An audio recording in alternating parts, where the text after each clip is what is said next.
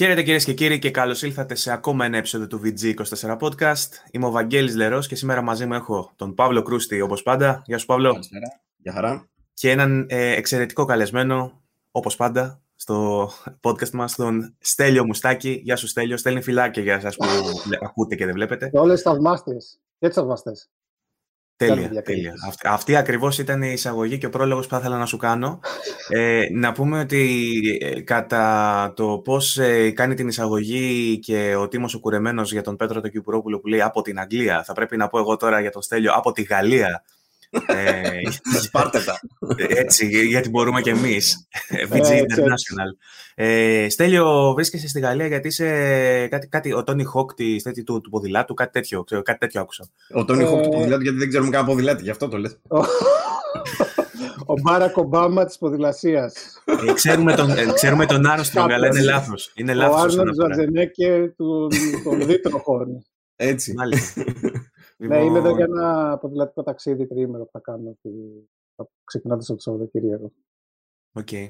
Χαζή ερώτηση. Στέλιος, συνδυάζει τα video games και το fitness, κατάλαβες; Υπάρχουν και αυτοί. Ε, ε, έχω, έχω πολλές ερωτήσεις. Με βάση το προφίλ του Στέλιου, ο οποίος να πούμε ότι έχει έρθει και σε προηγούμενη εκπομπή μαζί με τον ε, Σπύρο, τον Ασημάκη, ο οποίος αρχικά ήταν να βρεθεί και αυτός εδώ, ε, τελικά δεν, ήταν, δεν ήρθε γιατί... Δεν δέχτηκε να παραιτηθεί από τη δουλειά του για να έρθει στο VG24. Ε, ναι, επίσης να πούμε ότι αυτή η εκπομπή γυρίζεται αυτή τη στιγμή Παρασκευή ε, για να προλάβουμε τον Στέλιο να τον έχουμε μαζί μας και να μιλήσουμε για συγκεκριμένα πράγματα τα οποία περιμέναμε ότι θα μιλήσουμε. Ε, γιατί η αφορμή στάθηκε το γεγονός ότι υπήρχε η φήμη πως θα ε, έχουμε μια ανακοίνωση καινούργια κονσόλας Switch μέσα στη βδομάδα ε, για να πλαισιωθεί αυτό από περισσότερες ανακοινώσεις για παιχνίδια μέσα, ε, στην, στην επερχόμενη ε3. Ε, να πούμε ότι πήγαμε κουβά, δεν ε, παρουσιάστηκε ποτέ κάποιο Switch. Ωστόσο, ο Στέλιος ήρθε γιατί σίγουρα υπάρχουν λόγοι να βρεθούμε και να μιλήσουμε, όπως το Animal Crossing, ας πούμε, ή το Virtua Fighter χωρίς L. Ε, λόγοι υπάρχουν για να μιλήσει με τον Στέλιο, ο οποίος να πούμε ότι επίσης ε, η ιδιότητά του ως συντάκτης ε, δικαιολογείται από την παρουσία του στο Bite Me, αν δικαιολογείται. Στα δικαιολόγηται και στον Bite Me, μπορώ να πω. και έχει κολλήσει τώρα, το οποίο το κάνει πολύ άβολο, γιατί είμαι σίγουρος ότι κατάγει να πει, αλλά έχει κολλήσει Επίτηδες γίνονται αυτά για να μπορεί να μιλήσω. Τέλος πάντων. Αλλά τα ξέρουμε, τα έχουμε ξαναπεράσει.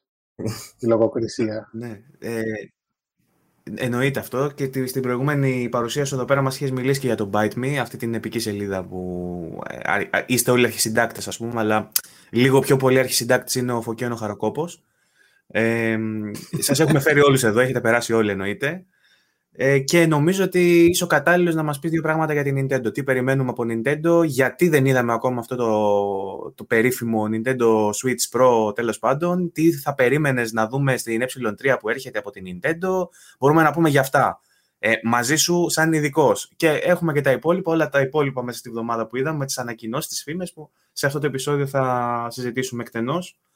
Ε, για όσο μας κάνεις τη χάρη να μείνεις μαζί μας τουλάχιστον, γιατί ξέρω ότι σε κάποια στιγμή θα χρειαστεί να φύγεις για να ξεκινήσεις να κάνεις πετάλι. ναι, κά, κάπως έτσι. Ε, τώρα για αυτό που είπες, είμαι ο ειδικός για να σας πω νομίζω ότι δεν έχουμε ιδέα τι περιμένουμε αυτή τη στιγμή από την Nintendo. Νομίζω ότι οι, οι κουβάδες ε, με αυτή την εταιρεία που ανέφερες είναι πάρα πολύ συχνοί ούτως ή άλλως. Αλλά στην ε, προκειμένη έχουμε μια ηθρή που, ε, όπως είχαμε πει κάποια στιγμή και με τον Παύλο, το φάσμα των ανακοινώσεων είναι, των προσδοκόμενων ανακοινώσεων τέλος είναι πολύ μεγάλο και κυμαίνεται από το ότι θα δούμε ελάχιστα πράγματα μέχρι το ότι θα δούμε πάρα πολύ νέο hardware και πάρα πολλούς νέους τίτλους. Ο λόγος είναι ότι η εταιρεία έχει εδώ και ένα χρόνο περίπου ε, το πρόγραμμα των κυκλοφοριών της μετά το Animal Crossing και το Super Mario 3D World Port ήταν πάρα πολύ περιορισμένο. Κυκλοφόρησε αρκετούς τίτλους, αλλά οι περισσότεροι ήταν αυτό που πολλοί από εμάς θεωρούμε filler, δηλαδή συμπληρωματικοί τίτλοι στις κύριες κυκλοφορίες που δεν έχουν έρθει ακόμη μέσα σε αυτή τη χρονιά. Ε, ξέρουμε μόνο ότι υπάρχει ένα port για το Skyward Sword και δεν υπάρχει καμία άλλη ανακοίνωση ε, πέρα από... Είναι και το Garage Builder. Ναι, το Garage Builder είναι μια από εκείνες κυκλοφορίες όμως που και αυτές δεν είναι τα, τα blockbuster ή τέλος πάντων οι τίτλοι που περιμένεις να, ε, και να σπρώξουν το μηχάνημα ε, εμπορικά και να δώσουν και, και να δημιουργήσουν και το θόρυβο που θέλει η εταιρεία να έχει για, το, για τα παιχνίδια της και το hardware της μέσα στη χρονιά. Θες να το συζητήσουμε. Συγγνώμη, mm. σε, σε διακόπτω να κάνω μια παρένθεση. Θες να, να, να συζητήσουμε λίγο, πολύ λίγο, για το Garage Builder, πώς το έχεις δει; Θα μπορούσε να γίνει, ας πούμε, το αδερφάκι του Dreams κάπως. Θα μπορούσε να είναι τέτοια ή ξέρεις. Ε, δεν είμαι, καταρχάς, ε, αυτή τη στιγμή δεν είμαι σίγουρος πώς κινείται το Dreams. Ε, δηλαδή ναι, δεν ξέρω, άλλη κουβέντα αυτή, όντως. ναι, δεν ξέρω, ε, το έχουμε ξαναπεί, το έχουμε συζητήσει σε, σε, σε διαδικτυακά ότι εγώ το λατρεύω το Dream σαν software, το θεωρώ επαναστατικό, αλλά χωρίς ε, ισχυρό community και κυρίως χωρίς προβολή από τη Sony, που για μένα προβολή σε, σε αυτή τη φάση της ζωής του, ή μάλλον αξιοποίηση σε αυτή τη φάση της ζωής του θα ήταν το software να ενσωματωθεί κάπως στο PlayStation 5. Δεν βρίσκω κάποιο άλλο τρόπο να Ακόμα δεν το έχουν ανακοινώσει. Είναι, είναι αλήθεια αυτό. Το έχουν κρατήσει λίγο μακριά από το PS5. Ακριβώς. Και, και επίσης, αν θες να όντως να. Ε, η Sony έχει τα μέσα, θεωρώ, να ε, αναγάγει το Dream σε κάτι μεγαλύτερο από αυτό που είναι τώρα, αλλά για να το κάνει αυτό πρέπει να το κάνει δωρεάν. Δηλαδή πρέπει να βρει ένα άλλο τρόπο να το κάνει monetize και να δημιουργήσει ένα οικοσύστημα μέσα στο PlayStation 5 ε, που θα αξιοποιήσω έπακρο το Dreams. Δεν ξέρω αν θα γίνει η, ποτέ Η σύνδεση με το Garage Builder πώς γίνεται, πού είναι, ποιο είναι, το σημείο; είναι παρόμοιο είδος software. Στην ουσία είναι, ένα, είναι και τα δύο software με τα οποία ε, κάνεις ε, κάποιο είδους προγραμματισμό σε πολύ βασικό επίπεδο και δημιουργείς ε, software, δημιουργείς παιχνίδια. Και οι προοπτικές, αυτό υποθέτω στη, στην πλατφόρμα της Nintendo μπορούν να είναι ίδιες ή θεωρείς ότι είναι πιο περιορισμένο. Δεν, θεωρώ ότι θα, δεν θεωρώ ότι θα είναι ίδιες γιατί δεν θεωρώ ότι η Nintendo έχει. Ε, ε, δεν θα πω ακριβώς το όραμα, αλλά δεν νομίζω ότι συνάδει με τις πρακτικές της εταιρείας το να δημιουργεί τόσο ανοιχτό software ή τέλος πάντων να κάνει monetize με τέτοιο τρόπο Δηλαδή, σε χάνουμε, σε χάνουμε λίγο, σε χάνουμε λίγο γιατί... από το λάμπο. Με, με συγχωρείς λίγο, θέλω να το επαναλάβεις. Το, το τελευταίο θέλω να το επαναλάβεις γιατί σε χάνουμε. Μάλλον έχει περάσει τώρα και από τις Άλπεις περνάει το τέτοιο και έχει, έχει χαθεί λίγο το... Ε, πάμε λίγο πάλι. Θεωρεί, είπες ότι ναι, θεωρείς ε, πως η Nintendo, η πολιτική της εταιρεία. Θεωρώ πως η Nintendo δεν είναι εταιρεία που θα, πάει να, θα προσπαθήσει να, να δημιουργήσει μια ανάλογη πλατφόρμα με αυτό που θεωρητικά θα μπορούσε να δημιουργήσει η Sony με το Dreams. Της αρέσει να, να, να δημιουργεί πιο κλειστό software και, να, και δεν έχουμε δει κιόλας από την εταιρεία και ε, τα λεγόμενα gas καθόλου. Δηλαδή δεν έχουμε δει services που ε, λειτουργούν σε βάθος χρόνου και κάνουν ε, monetization στις consoles της με άλλο τρόπο από τον κλασικό αγοράζω το παιχνίδι, το παίζω και προχωράω μετά στο επόμενο. Κοίτα. Θεωρώ πολύ δύσκολο να γίνει. Κάτι αντίστοιχο ε, βλέπουμε ας πούμε, και στη Microsoft. Ε, στο κομμάτι του, των πνευματικών δικαιωμάτων βλέπουμε για παράδειγμα σε παιχνίδια όπως το Pro Evolution που δίνει τη δυνατότητα εισαγωγής option, ε, option files, πώς θυμάμαι, θυμάμαι καλά ότι λέγονται. Ε, και στο Xbox δεν μπορείς να κάνεις import ας πούμε γιατί σου λέει Microsoft δεν ξέρουμε τι μπορεί να βάλεις εσύ μέσα σαν δεδομένα και δεν το θέλουμε. Οπότε ίσως τελικά απλά η Sony να είναι πιο ανοιχτή σε αυτό το κομμάτι του να κάνει. Εγώ θα σου θυμίσω θα σου ναι. θυμίσω και το Project Spark, το οποίο κατά πάσα πιθανότητα δεν το ξέρει άνθρωπος. Ε, ήταν ένα παιχνίδι, project πάλι της Microsoft, το οποίο ε, το είχα κάνει review, αν θυμάμαι καλά, το 16-15. Ε, ήταν ένα project της Microsoft, το οποίο είχε τα φόντα πάλι να δημιουργήσει δικά σου παιχνίδια με σενάριο, με... Στην ουσία απλωνόταν περισσότερο σε τύπου ε, action adventure, top-down ε, ε, slashers, shooters, τέτοια πραγματάκια αλλά σου δίνει εργαλεία για να φτιάξεις δικό σου σενάριο, δικού σου διαλόγους, τέτοια πράγματα. Ε, το οποίο δεν το ξανάδαμε φυσικά ποτέ. Δηλαδή, μία που βγήκε και μία μετά που το ξεχάσαμε. Τελείως. Δεν υπήρχε δηλαδή καν η προώθηση που έχω δει ως τώρα ξέρω, για τον Garage Builder. Μιλάμε για τέτοια φάση. Σχεδόν που λέει ο λόγος. Ε, εγώ αυτό, αυτό που θέλω να πω για τον Garage Builder είναι ότι μου θύμισε στην αρχή Super Mario Maker, έτσι όπως το είδα στην αρχή, στο, στα, πρώτα λεπτά, στα πρώτα δευτερόλεπτα του τρέιλερ. Αλλά από κάποιο σημείο και μετά που άρχισε να δείχνει διάφορα είδη, άρχισα να βλέπω λίγο τις δυνατότητες που έχει. Μετά σου βγάζει αυτό με τα κουτάκια και καλά που μπορείς να συνδέσεις για τον προγραμματισμό που λες που το κάνει σε, σε πολύ βασικό επίπεδο, αλλά το κάνει πολύ με τον τρόπο της Nintendo, ρε παιδί μου, πολύ εύκολο, ας πούμε. Πολύ ε, intuitive. Να θυμίσω απλά ότι αυτό, ε, ε, νομίζω ότι το, το, το Garage Builder έχει νέα στοιχεία από το Super Mario Maker, έχει και πολλά στοιχεία όμως από το Labo, το οποίο είχε μέσα το software modes, όπου μπορούσες να δεις πώς λειτουργεί προγραμματιστικά, πάλι σε πολύ βασικό επίπεδο, πάλι συνδέοντας κουτάκια και να προγραμματίσεις actions ε, μέσα στο παιχνίδι. Οπότε φαντάζομαι ότι έκριναν, επειδή το Labo δεν θα συνεχιστεί κατά πάσα πιθανότητα, δεν, δεν, ναι. νομίζω ότι θα δούμε άμεσα τουλάχιστον καινούριο software που να έχει σχέση με το Labo, έκριναν ότι αυτό το κομμάτι ίσως είχε ενδιαφέρον να εξελιχθεί σε standalone software, σε ένα δικό του παιχνίδι. Ωστόσο και πάλι δεν θεωρώ ότι θα είναι κάτι παραπάνω από αυτό. Ναι. Ε, μάλλον δηλαδή δεν βλέπουμε το κάποιο μέλλον. Είναι αυτό που λες ότι τέτοιου είδους παιχνίδια μάλλον χρειάζεται να γίνουν λίγο και free και να βρουν τρόπο για monetize. Ε, εγώ συμφωνώ σε αυτό που λες. Ίσως είναι η βάση για να ξεκινήσει η επιτυχία ενός τέτοιου παιχνιδιού, ας πούμε. Δεν νομίζω ότι υπάρχει άλλος τρόπος. Δεν, δεν νομίζω ότι ε, υπάρχουν πάρα πολλές κοινότητες game development ε, αυτή τη στιγμή εκεί έξω. Είναι, είναι φανταστική ιδέα το να δημιουργήσεις κάτι ανάλογο σε μια κονσόλα, αλλά δεν μπορείς να το πας πουλώντας αυτό το software στο κοινό. Δεν νομίζω ότι γίνεται με αυτόν τον τρόπο. Εγώ ξεκίνησα να γράφω μουσική από το PlayStation 2, από το MTV Music Generator που είχε τότε, mm-hmm. ή το Music τέλος πάντων 2000 και το πρώτο που είχαν βγει. Τότε ήταν τα πρώτα μου βήματα σε σύνθεση. Ξέρεις να layering των ήχων, να αρχίσω ναι, να βλέπω. Ναι, ναι, το θυμάμαι κι εγώ. Ε, ε, μετά θέλω να σου πω, άρχισε αυτό το πράγμα να το κάνω και πιο επαγγελματικά. Οπότε όταν άρχισα να μου κάνει τα Cubase και τα ε, sequencers, ρε παιδί μου, αυτά, είχα μια βασική εικόνα του τι σημαίνει sequencer, ξέρεις.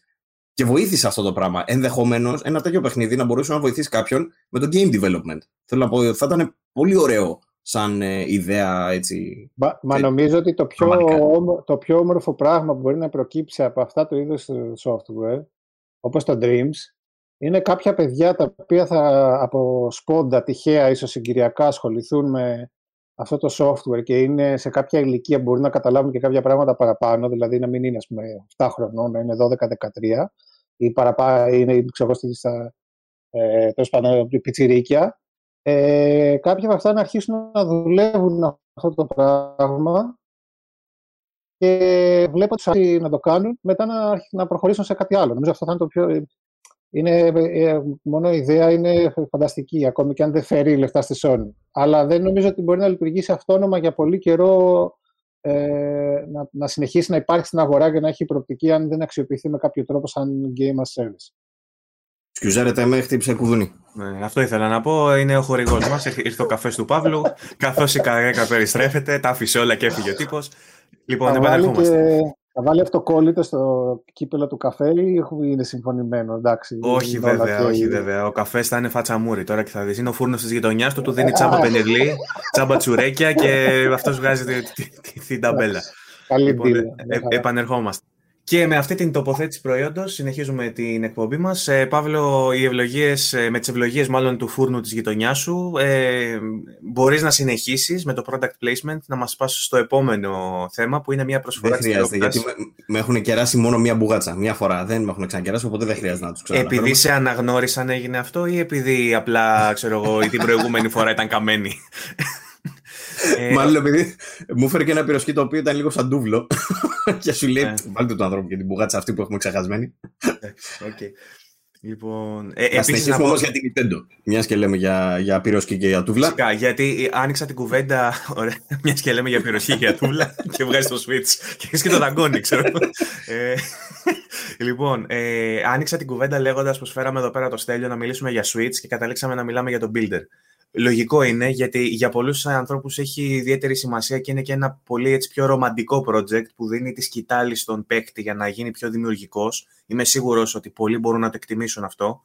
Ε, Όμως ενδεχομένως ο περισσότερος κόσμος να ενδιαφέρεται για την καινούρια κονσόλα της Nintendo.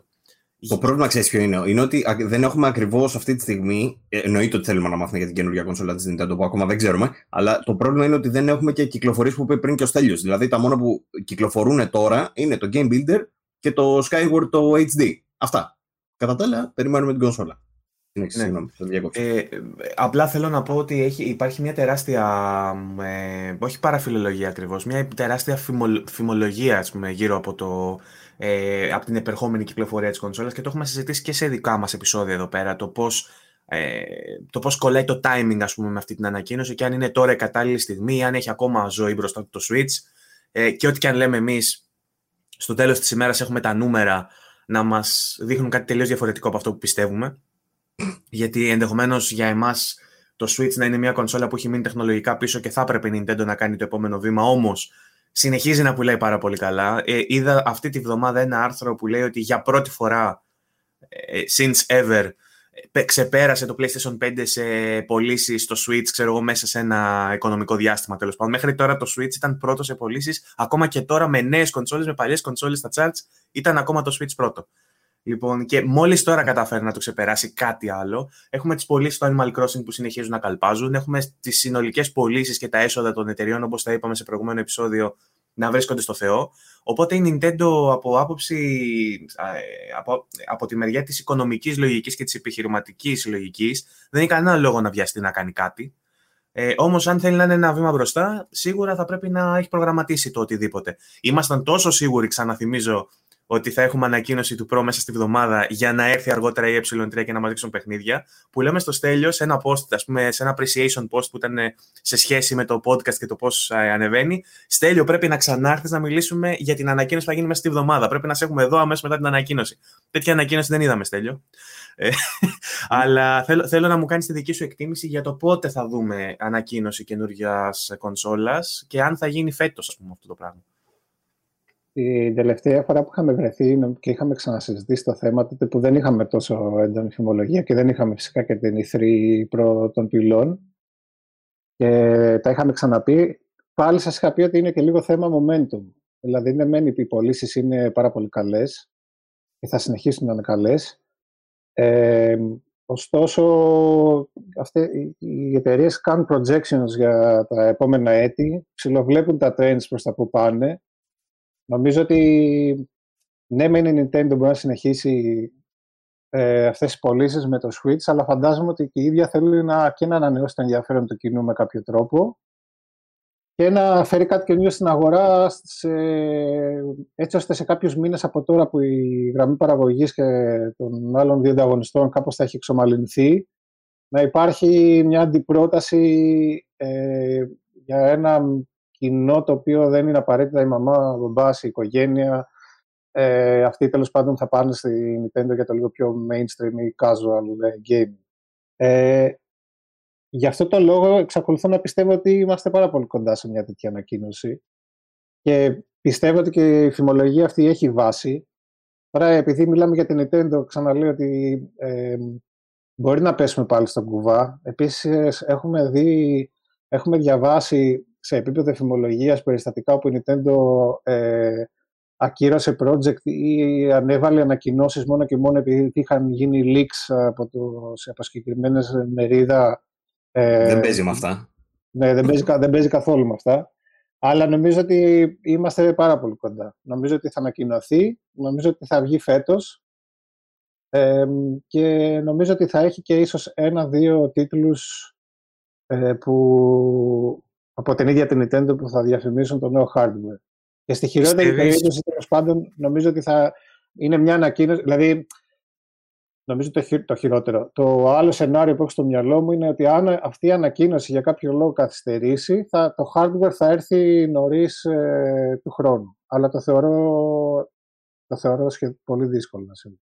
Okay. Θεωρείς ότι θα συνοδευτεί αυτή η παρουσίαση της καινούργιας κονσόλας και από κάποια καινούργια πατέντα που θα το διαφοροποιείς σε σχέση με το προηγούμενο ή, θα, ή, ή θα είναι ένα performance revision της κονσόλας; Πολύ καλή ερώτηση. Ε, το ξέρω. Το, όπως πάντα. ε, το πρόβλημα δεν έχουμε καμία φήμη εκεί έξω που να κάνει λόγο για κάποια νέα πατέντα, όπως αναφέρεις. Το πρόβλημα είναι ότι πολύ συχνά έχουμε ε, τέτοιες ανακοινώσεις από πράγματα που δεν περιμέναμε από την Nintendo ε, που παραμένουν κρυφές ακόμη και που, η, η, είδηση ε, παραμένει μυστικό ακόμη και όταν ε, άλλα, άλλα, άλλα στοιχεία έχουν ήδη διαρρεύσει. Ναι. Ε, οπότε... Ε, θέλω να πω, με συγχωρείς που σε διακόπτω, θέλω να πω ότι με, ισχύει αυτό που λες. Μερικές φορές κυκλοφορούν οι κονσόλες και ακόμα υπάρχει γύρω από, το, από τα specs της κονσόλες και από τις δυνατότητες της μια συζήτηση έτσι αόριστη. Ε, και να βάλω εδώ πέρα σφίνα ως παρένθεση αυτό που έγινε μέσα στη βδομάδα που βγήκε η τύπησα CEO, τι είναι της AMD, ε, πώς λέγεται Παύλο η κυρία, η Λίζα, Λίζα Σου. Ναι, ε, και είπε ότι έχουν RDNA 2, ξέρω εγώ, όλες οι κονσόλες και βγήκανε κάποιοι δημοσιογράφοι στα Twitter και γράφανε, λέει, ψέματα. Δεν ισχύει. Ρε, αυτό, κάτσε, περίμενε κάτι. Είδα το χαροκόπο που έλεγε μετά αυτό ότι μάλλον τον τρολάραν αυτόν. Κάτι τέτοιο παίχτηκε. Δεν το, δεν το έπιασα ακριβώς, αλλά νομίζω τελικά ότι τελικά αυτός μάλλον δεν το είπε. Μπήκε και το κατέβασε. Εγώ αυτό είδα. Αυτό είδες; Εγώ αυτό είδα. Δεν ξέρω αν έγινε κάτι διαφορετικό. Εγώ καθένα είναι ότι. Ακό, ακό, ναι, καλά. Το θέμα είναι ότι ακόμα. καλά. σε φάση. Το, το God of War είναι περιεκτιμημένο. Σε δύο μήνες ο Βαγγέλη με χακάρανε σε εκείνο το επεισόδιο. Δεν ήμουν εγώ, ήταν impostor αυτός που γίνεται και τώρα. Ε, Τέλος πάντων, το θέμα είναι ότι ακόμα και αν δεν το έκανε ο συγκεκριμένος δημοσιογράφος, υπάρχει πάρα πολλοί κόσμος που ακόμα το συζητά το αν είναι RDNA 2 ή δεν είναι η κονσόλα. Οπότε φαντάσου για το Switch ε, το, να βγει η κονσόλα και να λέμε μπορεί να έχει μια πατέντα μέσα. Είναι αστείο να βγαίνει να σου λέει αυτό το αστείο με τη συγκεκριμένη περίπτωση με την AMD ήταν πιο αστείο επειδή ακριβώς βγαίνει κάποιος υπεύθυνος να σου κάνει μια δήλωση και αμφισβητήσει ακόμα και αυτό. δηλαδή το έχουμε χάσει λίγο. Πώς λέγονταν ναι. το άλλο. Ε, του, η, με τη, αυτό ε, το όνομά του που είναι δύσκολο. Με τη γάτα του Στρέντιγκερ. είναι η κονσόλα του Στρέντιγκερ. Δεν ξέρεις αν έχει μέσα RDNA 2 δεν έχει. Μέχρι να την ανοίξεις μπορεί να μην έχει τίποτα τα δύο. Απλά δεν θυμόμουν το όνομα του Γερμανού και το Google. ε, ναι, ωραία. Ε, πήρα τον λόγο έτσι πολύ με αγενέστατα θα έλεγα και ασέβαστα τελείως από το Στέλιο καθώς έλεγε για Nintendo και για Switch και για το αν θα έχει κάποια καινούργια πατέντα για να μιλήσω γι' αυτό με το RDNA 2 γιατί το είδα ως post στο γκρουπάκι μας και είπα να το πετάξω έτσι εμβόλυμο για να μην πιάσουμε αργότερα. Ε, Εγώ θα έλεγα να, να τσιμπήσουμε λιγάκι και τα specs γιατί έχουν βγει οι specs αν δεν κάνω λάθος, μιλάμε για OLED οθόνη από τη Samsung, 7 inch, λίγο μεγαλύτερη δηλαδή. Ε, νομίζω η προηγούμενη ήταν 6,7 ή 6,3. 6,2 ήταν η προηγούμενη. Όπως τα έλεγε, όπως τα έλεγε μια, ψυχή, μια ψυχή στο Byte Me ήταν ό,τι πρέπει. δεν, ήταν, δεν ήταν κάτι άλλο. ε, OLED τέλος πάντων πάμε για εκεί και μάλιστα λένε το, το μεγάλο το νέο ας πούμε για τη νέα την κονσόλα είναι ότι όταν την κουμπώνεις πάνω στο καινούργιο το dock θα μπορεί να αποδίδει, να βγάζει εικόνα 4K το οποίο δεν το είχαμε στο προηγούμενο, η προηγούμενη είναι μέχρι 1080 Οπότε αυτή θα είναι η ουσιαστική διαφορά και μάλιστα λένε ότι θα είναι και πιο ε, σαφώς πιο ακριβή γιατί τώρα θα αρχίσω να βγάζω λίγο το μένος μου. η Nintendo δεν έχει ρίξει καν την τιμή από τότε που έχει βγει το Switch. Το 2017 δεν έχει ρίξει καθόλου την τιμή. Ε, στην Ελλάδα πωλείται ακόμα στα 349 το κανονικό το Switch, στα 249 το Lite. Ε, 299 αντίστοιχα έξω και 199 Οπότε α, περιμένουμε να δούμε τώρα κάτι ακόμα πιο ακριβό. Κατά πάσα πιθανότητα να ανέβει ή ένα πενιντάρικο ή ένα κατοστάρικο πάνω. Λοιπόν, τώρα με βάση όλα αυτά τα στοιχεία, ε, αυτό παίζουν στέλιο. Ναι, Πώς είναι δυνατόν μια εταιρεία να ρίξει την τιμή ενός προϊόντος που πουλάει περισσότερα από τον ανταγωνισμό και όσο μπορεί να το πουλήσει. Δηλαδή, σκέψου εσύ να έχεις ο φούρνος στη γειτονιά σου να βγάζει αυτό το πενιρλί που μας ανέφερες πριν. Να το πουλάει 3,5 ευρώ το πυροσκή να ξεπουλάει κάθε 3,5 μέρα. 3,5 ευρώ πυροσκή, τώρα και εσύ το ξεφτύλισες. τι, τι πυροσκή είναι; Αναλογία, κάναμε με Τι λουκάνικο έχει μέσα, χωριάτικο έχει; Έλα, ναι, δεν κατά, τα ίδια λουκάνικα με τους άλλους έχεις. Και ξεπουλάει παρόλα Μισό, μισό, γιατί μιλάμε ένας πάνω στον άλλο. Πάμε. Είναι ένα πυροσκή που κάνει 3,5 ευρώ. Το, το ξεπερνάμε αυτό, δεν το συζητάμε καθόλου. Πάμε παρακάτω. Η αναλογία είναι με ένα hardware το οποίο έχει, έχει τεχνολογία πεπερασμένη θεωρητικά και παρόλα αυτά έχει τιμή ψηλότερη από αυτή που θα έπρεπε να έχει. Αντίστοιχα για το, το έχει ένα κατεψυγμένο λουκάνικο μέσα, αλλά για κάποιο λόγο η ουρά είναι σταθερή έξω από το φούρνο κάθε μέρα και μέχρι τις 12.30 ώρα έχει τελειώσει το πυροσκή. Εσύ δηλαδή που είσαι που μένεις σε ένα στενό μακριά από το φούρνο, περιμένεις να ρίξουν την τιμή του πυροσκή, επειδή το θεωρείς ότι είναι πολύ ψηλό. Είναι λίγο παράλογο αυτό σαν προσδοκία. Η αλήθεια είναι ότι δεν έχω συνηθίσει να ρίχνουν τη μέση πυροσκή. Αυτό δεν, δεν το έχω κάνει. Αλλά θα μπορούσαμε όμως να την πιάσουμε αυτή την κουβέντα. για τα λουκάνικα. Και, βλέπουμε αυτή, και, επειδή ο Στέλιος, και επειδή ο Στέλιος ο Μουστάκης μίλησε για πυροσκή, ανεβαίνουν οι μετοχές στα λουκάνικα αυτή τη στιγμή. Τεσσεράμιση. Πυροσκή coin. Πυροσκή coin. Ωραία. Τέλος πάντων, ε, νομίζω ότι θα μιλάμε για μήνυμου 50 ευρώ. Εγώ νομίζω ότι θα είναι 100 ευρώ πιο πάνω. Κατοστάρικο ε, Άρα, μάλλον, μάλλον πάμε δηλαδή για τιμή στο Ελλάδα ε, στα 4,5 πλέον. Μάλλον. 4,20 ίσως. Mm. 4 legalize it. Ναι. Legalize it. Ε, ε, αυτή Περίμενε, Στέλιο, πάλι δεν σε ακούμε. Πάρ' το από την αρχή. Πάρ' το από την αρχή.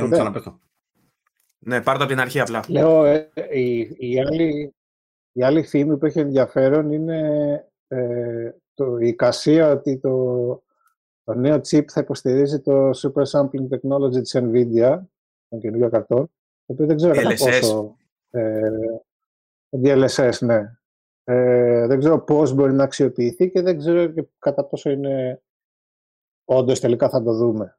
Ε, αλλά το συγκεκριμένο... θα είναι αρκετά πιο ισχυρό από ναι. το προηγούμενο μοντέλο. Αυτό ήθελα να ρωτήσω. Περιμένουμε άλλες αλλαγές πέρα από την οθόνη και πέρα, ξέρω εγώ, δηλαδή το καινούριο το chip θα είναι ένα revision ας πούμε που απλά θα ε, έχει και, το, και τη δυνατότητα για DLSS ή θα είναι κάτι πιο ισχυρό; Και αν είναι πιο ισχυρό θα χρησιμοποιηθεί στα παιχνίδια; Δηλαδή θα δούμε παιχνίδια αποκλειστικά για το Super Switch; Κοίταξε, νομίζω ότι είναι, είναι το μεγάλο ερωτηματικό αυτή τη στιγμή για το καινούριο hardware.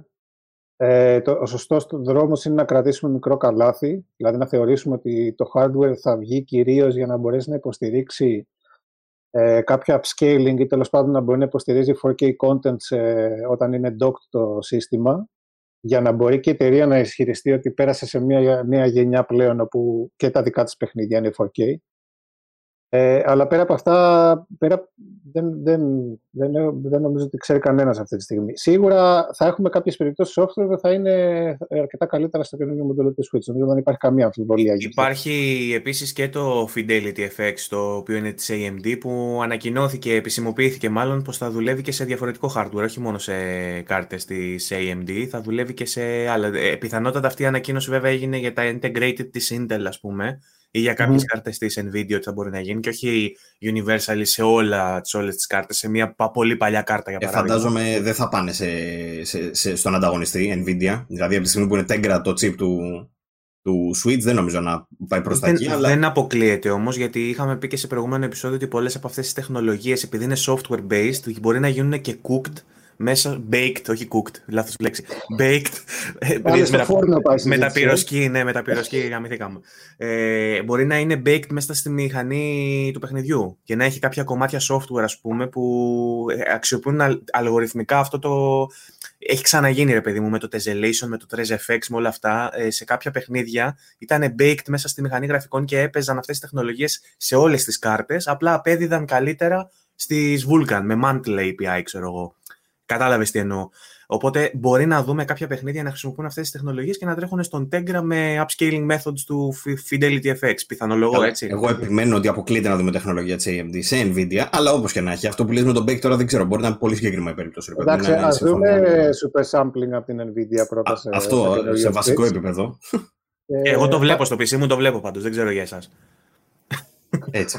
Ε, ε, αυτό που θέλω να πω για το Switch είναι κατά πάσα πιθανότητα το DLSS πάντως να χρησιμοποιηθεί όντως για να δούμε το 4K upscaling. Δηλαδή δεν θα είναι απλό 4K upscaling που σου κάνει και η τηλεόρασή σου. Θα είναι με DLSS, οπότε θα δούμε εμφανώς τα, τα παιχνίδια που παίζουν σε 1080, αν ισχύουν όλα αυτά, έτσι. Θα δούμε εμφανώς ε, βελτιωμένα τα παιχνίδια που παίζουν τώρα σε 1080.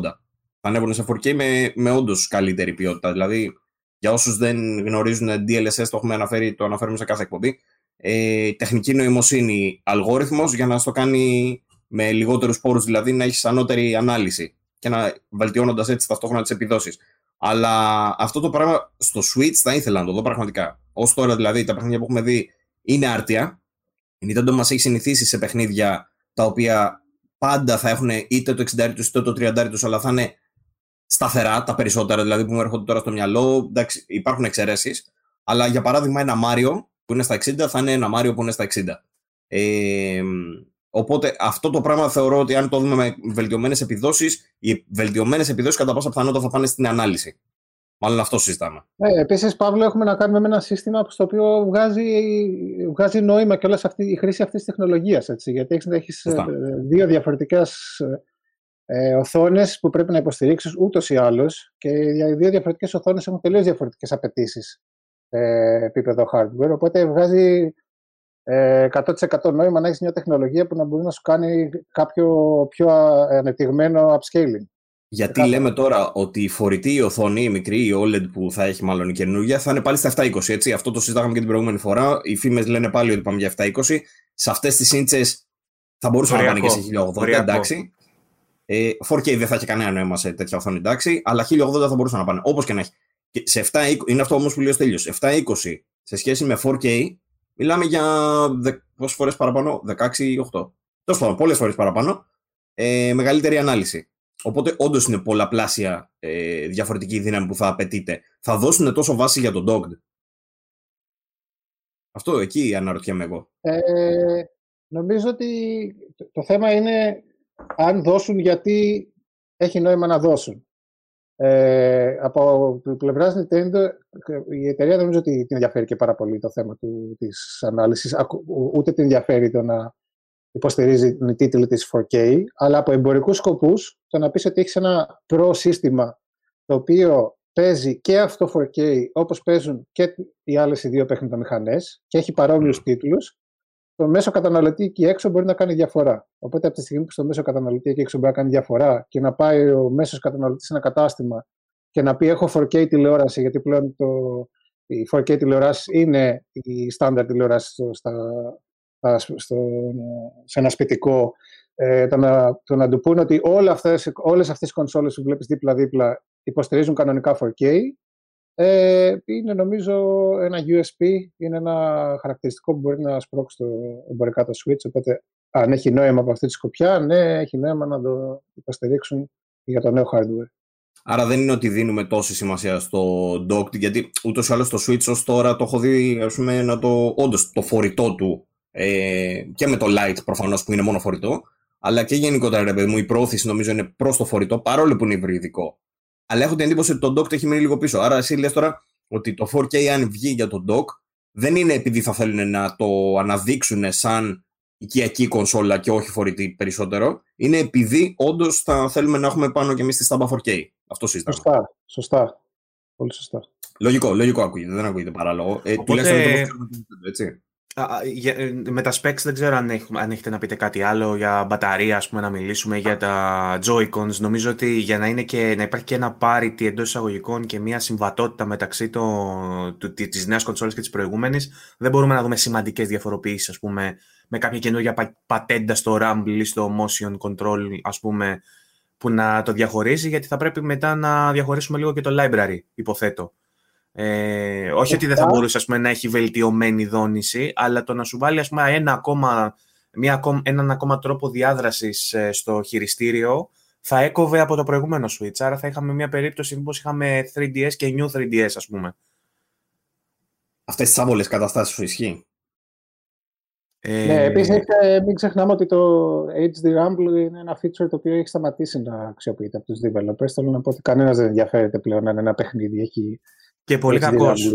Και πολύ κακός θα έλεγα, γιατί αυτή τη στιγμή το DualSense που το εκθιάζουμε όλοι, για μένα είναι μια βελτιωμένη εκδοχή του HD Rumble. Το έχω πει πολλές φορές και με εκράζουν γι' αυτό, όμως για μένα ναι. είναι, πολύ, είναι πολύ κοντά.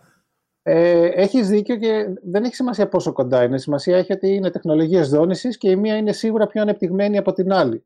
Από την άλλη, αυτό που θέλω να σου πω είναι ότι εν τέλει το DualSense θα κάνει διαφορά στο, πάλι στου καταναλωτές για το ποιος θα ψωνίσει PlayStation 5 και όχι Xbox. Μα έρχεται στους developers. Αυτό που είπατε και οι δύο, ότι αν δεν το χρησιμοποιούν οι developers, θα ξεχαστεί. Αν το χρησιμοποιήσουν, μπορεί όντως να κάνει διαφορά. Στο ε, Ratchet, για παράδειγμα, στο Returnal, στο, σε όλα τα παιχνίδια που έχουμε. Στο Resident Evil, ας πούμε, κάνει διαφορά. Όχι το Rumble, τόσο στο Adaptive Triggers. Τέτοια gimmicks θέλω να πω, α, όσο τα χρησιμοποιούν οι developers, ε, τόσο θεωρώ ότι μπορούν να τραβήξουν. ε, για μένα θα έλεγα κιόλας, θα το πάω και λίγο πιο μακριά, τα adaptive triggers του DualSense στο Resident έτσι όπως λειτουργούν, ίσως είναι και ένα πολύ καλό πλεονέκτημα έναντι της Xbox έκδοσης, η οποία και εκείνη βέβαια έχει τα rumbles της σκανδάλης και όλα αυτά, αλλά δεν είναι το ίδιο.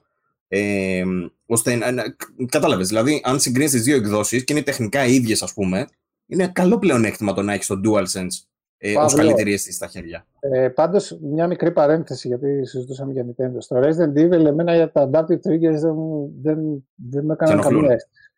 Με, με, άρχισαν να με ενοχλούν μετά από λίγο. Δηλαδή, ε, άρχισα, άρχισα να συνήθως το, το, το, το, τι συμβαίνει στο χειριστήριό σου δεν το παρατηρείς καθόλου. Άρχισα από ένα σημείο και μετά να κοιτάω το χειριστήριο και να λέω να, κάπως να έχω ένα frustration, μια μικρή ενόχληση. Ε, ακριβώς, αυτό, ακριβώς αυτό συμφωνώ μαζί του. Στο έχω πει και ένα Παύλο, ότι σε συγκεκριμένα παιχνίδια, ιδιαίτερα στα shooters, ε, αυτό, αυτό, αυτή η ανάδραση στις σκανδάλες με κάνει να νιώθω ότι κάτι βρίσκεται στα χέρια μου που ταλαιπωρείται, που σπαρταράει αυτή τη στιγμή. Νιώθω, ειδικά όταν περνάει από το, όταν περνάει από το ένα στάδιο στο άλλο του είναι σκληρή σκανδάλη ή δεν είναι σκληρή σκανδάλη, συνεχίζω να το κάνω να ακούγεται λάθος.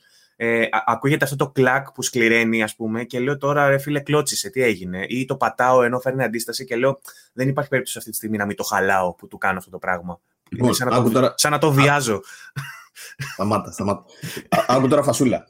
Ε, τα σχόλια που έχω δει γενικά, όντως μπορεί να είναι, είναι, είναι ανάμεικτα. Δηλαδή, έχουμε άτομα σαν και εσάς που όντως μπορεί να τους ενοχλούν σε κάποια παιχνίδια, αλλά σε άλλες περιπτώσεις, για παράδειγμα, σε μένα και στον Τατσιόπουλο, το έχουμε δει σε φάσεις που γουστάρουμε. Δηλαδή, Returnal ή στο, στο Resident που λέω τώρα. Εγώ, ας πούμε, αν δεν ήταν τα Adaptive Triggers στο Resident, δεν νομίζω να ευχαριστιόμουν τόσο το gameplay του. Για, γιατί, όπως είπα και στο προηγούμενο, είχα ξεκινήσει ένα playthrough με καραμπίνα και κρατούσα μόνο την καραμπίνα μόνο και μόνο επειδή μου αρέσει πάρα πολύ η αίσθηση στα adaptive triggers. Αυτά είναι κολλήματα, είναι hooks, ας πούμε, που μπορεί να σε κρατήσει ένα παιχνίδι για να παίξει και παραπάνω. Ε, πάνω τώρα σε αυτό, δεν είναι πολύ. Πώς να το πω. Ε, υπάρχουν τέλος πάντων αυτά τα δύο στρατόπεδα, ρε παιδί μου. Ότι μπορεί και να σε αρέσουν, μπορεί και να μην σε αρέσουν. Το θέμα είναι να δίνετε και επιλογή για να το κόψεις. Για παράδειγμα, αυτό που έλεγε ο Βαγγέλης με το FIFA που του κάνει το τρέξιμο και κουράζει το παίχτης και δεν θυμάμαι πώς το έλεγες. Το έβγαλε. Ευτυχώς δίνει, ναι, ευτυχώς δεν είναι επιλογή τέλος πάντων να το βγάλεις. Mm. Τι πει να πεις; Ότι μπήκε update που μπορείς να το κλείνεις μέσα από το παιχνίδι, γιατί πριν έπρεπε να βγεις στην κονσόλα και να το κλείσεις. Αυτό. Ε, από τη στιγμή λοιπόν που δίνεται η δυνατότητα να το κλείσεις, ε, νομίζω είμαστε OK. Το θέμα είναι τώρα αν γουστάρουμε τα adaptive triggers ή όχι. Καθαρά προσωπική άποψη, νομίζω ότι θέλει συνήθεια. Δηλαδή να συνηθίσεις αυτό που λέει ο Βαγγέλης ότι έχεις ζωντανό πράγμα που ψαλεύεις στα χέρια σου. Επίσης ακούγεται λάθος. Ε, αλλά α, αν περάσουμε και αυτό το στάδιο και το συνηθίσουμε λίγο παραπάνω, ίσως να αρχίσουμε να το γουστάρουμε και παραπάνω. Εντάξει, εξαρτάται προφανώς και από το παιχνίδι τι χρήση έχει κάνει ο developer, έτσι. Αν είναι έξυπνο, αν δεν είναι, αν είναι κουραστικό, πόσο σκληρό το έχει κάνει. Ε, παίζουν όλα αυτά. Εγώ πάντως το ευχαριστήθηκα στο Resident. Αλλά είναι ένα κομμάτι ξεχωριστό. που θα πρέπει έτσι κάπως ο παίκτης, ρε παιδί μου, να, να το ζήσει λίγο για να το, να το καταλάβει. Δηλαδή δεν μπορούμε να το εξηγήσουμε τώρα σε κάποιον, πρέπει να το πιάσει να δει όντως και εκείνος στα χέρια του κατά πόσο σκληραίνει και πόσο. Δεν δε θα κάνει, δεν θα κάνει, πιάστο. Πάντως, ε, για να κλείσουμε αυτό το θέμα και για το, το, το, το hardware της Nintendo, νομίζω από τη μία θα δημιουργήσει αυτό το πρόβλημα το, του parity που είπες. Από την άλλη, δεν το θεωρώ και απίθανο αν ε, ε, είχαν δουλέψει σε λίγο πιο ανεπτυγμένο σύστημα δόνησης για να δικαιολογήσουν και το επιπλέον κόστος να το κουμπώσουν πάνω, να το διαφημίσουν σαν, κάτι σαν HD Rumble 2 ή ε, όπως όποιο τίτλο του προσδώσουν και εν τέλει να, είτε να χρησιμοποιηθεί λίγο είτε να χρησιμοποιηθεί μέχρι ένα βαθμό και να το δούμε σε κάποια άλλη μορφή στο επόμενο Switch. Δηλαδή δεν το θέλω και αυτό. Το έχει ξανακάνει η εταιρεία ε, στο παρελθόν. Δεν το θέλω απίθανο να πω ότι... να κάτι τέτοιο. Δεν μας χαλάει καθόλου να δούμε απλά ένα revision με performance ε, improvements και με quality of life improvements. Δηλαδή μεγαλύτερες μπαταρίες, ε, ίσως καλύτερη ποιότητα σε κάποια κομματάκια, ας πούμε, η βάση από πίσω που άνοιγε, πούμε, που είναι ε, ψεύτικη. Ε, ή ξέρω εγώ, ταυτόχρονα όμως, για να κάνεις μια κονσόλα να είναι έτσι πιο τεχνολογικά ανεπτυγμένη, κάνεις κάποιες θυσίες που δεν πιστεύω ότι η Nintendo είναι σε θέση να τις κάνει. Γιατί; Γιατί αν για παράδειγμα ε, θεωρηθεί, όχι quality of life, αλλά μια, γενικότερη βελτίωση, το να γίνει η κονσόλα πιο ελαφριά ή πιο λεπτή, αυτομάτως την κάνει πιο ευαίσθητη στα χέρια μικρών παιδιών, που νομίζω ότι εκεί βρίσκεται και ένα μεγάλο κομμάτι του target audience της Nintendo. Ε, έχω πει ότι δύο είναι τα target audiences της ε, Nintendo. Είναι τα μικρά παιδιά και πολύ μεγάλοι που ήταν κάποτε παιδιά. Ε, οπότε δεν ξέρω για τους μένει για τους δε προς τα που γέρνει πλάστικα και που θα θέλει να επενδύσει η Nintendo. Για έναν μεγαλύτερο που το κουβαλάει μαζί του, ενδεχομένως μια πιο compact, ε, λεπτή, ελαφριά κονσόλα με λίγο μεγαλύτερη οθόνη γιατί η πρεσβειοποία βαράει μετά τα 40. Ε, γενικότερα, μια τέτοια προσέγγιση θα μπορούσε να είναι για τους μεγαλύτερους καλύτερη, όμως ταυτόχρονα φαντάζομαι ένα μικρό παιδάκι να το πιάνει στα χέρια του που ενδέχεται να χρησιμοποιεί το Switch για να καρφώνει πρόκες στον τοίχο ε, και δεν θα τον βοηθάει ιδιαίτερα. Ε, Διαπαιδαγώγηση. Δεν, δεν ξέρω, ρε φίλε. Δεν μπορεί να το βάζει στην ε, πόρτα για stop, ξέρω εγώ. Εγώ έχω, είμαι, θεωρώ τον εαυτό μου ένα μεγάλο που είμαι ακόμη παιδί και εξακολουθώ να καρφώνω πρόκες με το δικό μου Switch, οπότε δεν θα ήθελα να γίνει πολύ πιο compact και λεπτό. Okay. Θα, θα το ήθελες με μπρικάκι ακόμα, να είναι, να είναι τουβλάκι ρε παιδί μου ακόμα. Θέλω να μπορώ να το, να το πατήσω όταν έχω σηκωθεί ε, μεσάνυχτα, τέλος πάντων αργά τη νύχτα για να πάω να κάνω ένα ανάγκη, να μπορώ να το πατήσω και να το σπάσω. Οπότε ε, Μάλιστα. Μια ragged εκδοχή, μια έτσι πιο σκληρή εκδοχή του Switch λοιπόν. Ωραία. Λοιπόν, οπότε ας αφήσουμε λίγο το hardware και ας πάμε στο άλλο κομμάτι. Θεωρείτε ότι με ένα τέτοιο revision που θα βάλει την Nintendo μέσα στο παιχνίδι του 4K gaming και του σύγχρονου gaming, θα δούμε και ένα άνοιγμα στους third party developers, θα δούμε την Nintendo να επιστρέφει στο ε, κομμάτι του multiplatform, ε, όχι multiplatform, ναι, multiplatform ε, και να δούμε παιχνίδια της EA, της Ubisoft, ε, πρωτοκλασσά τα παιχνίδια, Assassin's Creed, τι είπα τώρα, Far Cry, τι είπα τώρα. Να, να δούμε τέτοια παιχνίδια, ρε παιδί μου, να έρχονται και στο Switch και να παίζουν σε αντίστοιχες επιδόσεις με τις άλλες κονσόλες, τουλάχιστον στην ανάλυση, γιατί Ray Tracing και τέτοια δεν απαιτώ. Ε, αλλά θα, θα το δούμε, πιστεύεις αυτό; Ε, ξεκάθαρα όχι. Νομίζω ότι καταρχάς ο πιο βασικός παράγοντας είναι ότι μιλάμε για hardware το οποίο ό,τι software και να κυκλοφορήσει, στην πλειοψηφία του πρέπει να είναι συμβατό με το ε, υπάρχον. Το υπάρχον δεν μπορεί να... Ε, ξεκάθαρα όχι είπες για το Ray Tracing ή για, και για Assassin's Creed για παράδειγμα επίπεδο Και για Assassin's Creed.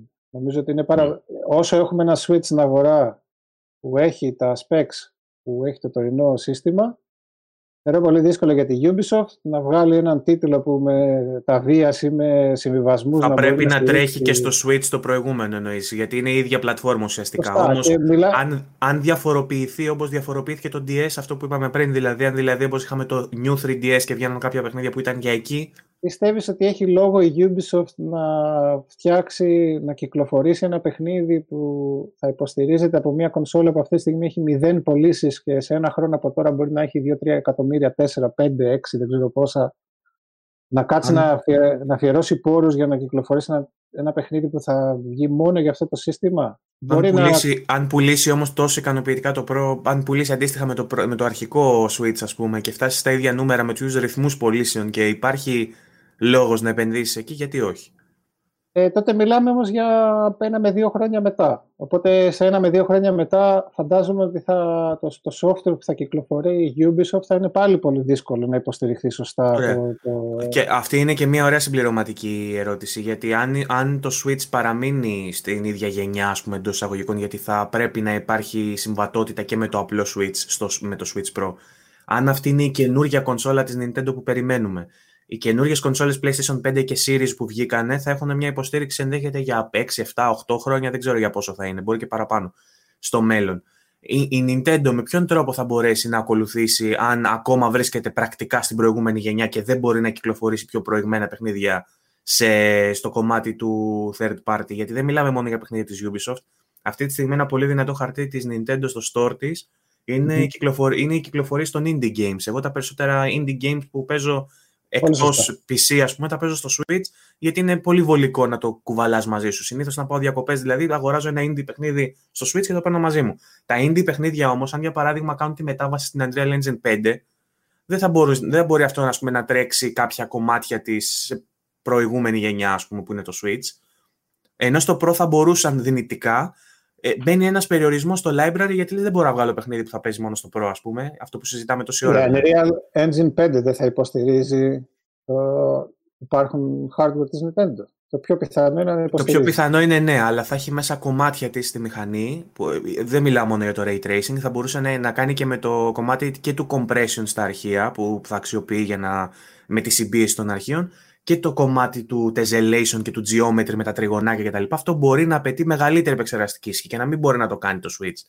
Ωραία. Ε, εδώ έχουμε νομίζω έχουμε δύο διαφορετικές περιπτώσεις να συζητήσουμε. Η μία είναι ακριβώς οι indie developers. Οι indie developers νομίζω θα συνεχίσουν να δημιουργούν software για το Switch. Πρώτον γιατί υπάρχει μια πολύ μεγάλη αγορά, όπως είπες και εσύ και εγώ και πάρα πολλοί κόσμος σε αυτό το, σε αυτό το ηλικιακό group αγοράζει τίτλους indie για το Nintendo Switch, οπότε δεν υπάρχει κανένας λόγος να μην συνεχίσουν να το υποστηρίζουν από τη στιγμή που η πλειοψηφία των indie developers δεν έχει τους πόρους να δημιουργήσει τους, ε, το, το είδος το, του software που έχει τις απαιτήσεις αυτές που δεν μπορεί να υποστηριχθεί από το Switch και θα συνεχίσει νομίζω αυτό να ισχύει σε πραγματικότητα. Ένας indie developer δεν έχει προτεραιότητα τα γραφικά σχεδόν ποτέ νομίζω, ανεξάρτητα με το αν ένα παιχνίδι, το παιχνίδι θα φτιάξει είναι όμορφο, ε, δεν έχει σαν προτεραιότητα να φτιάξει τον πιο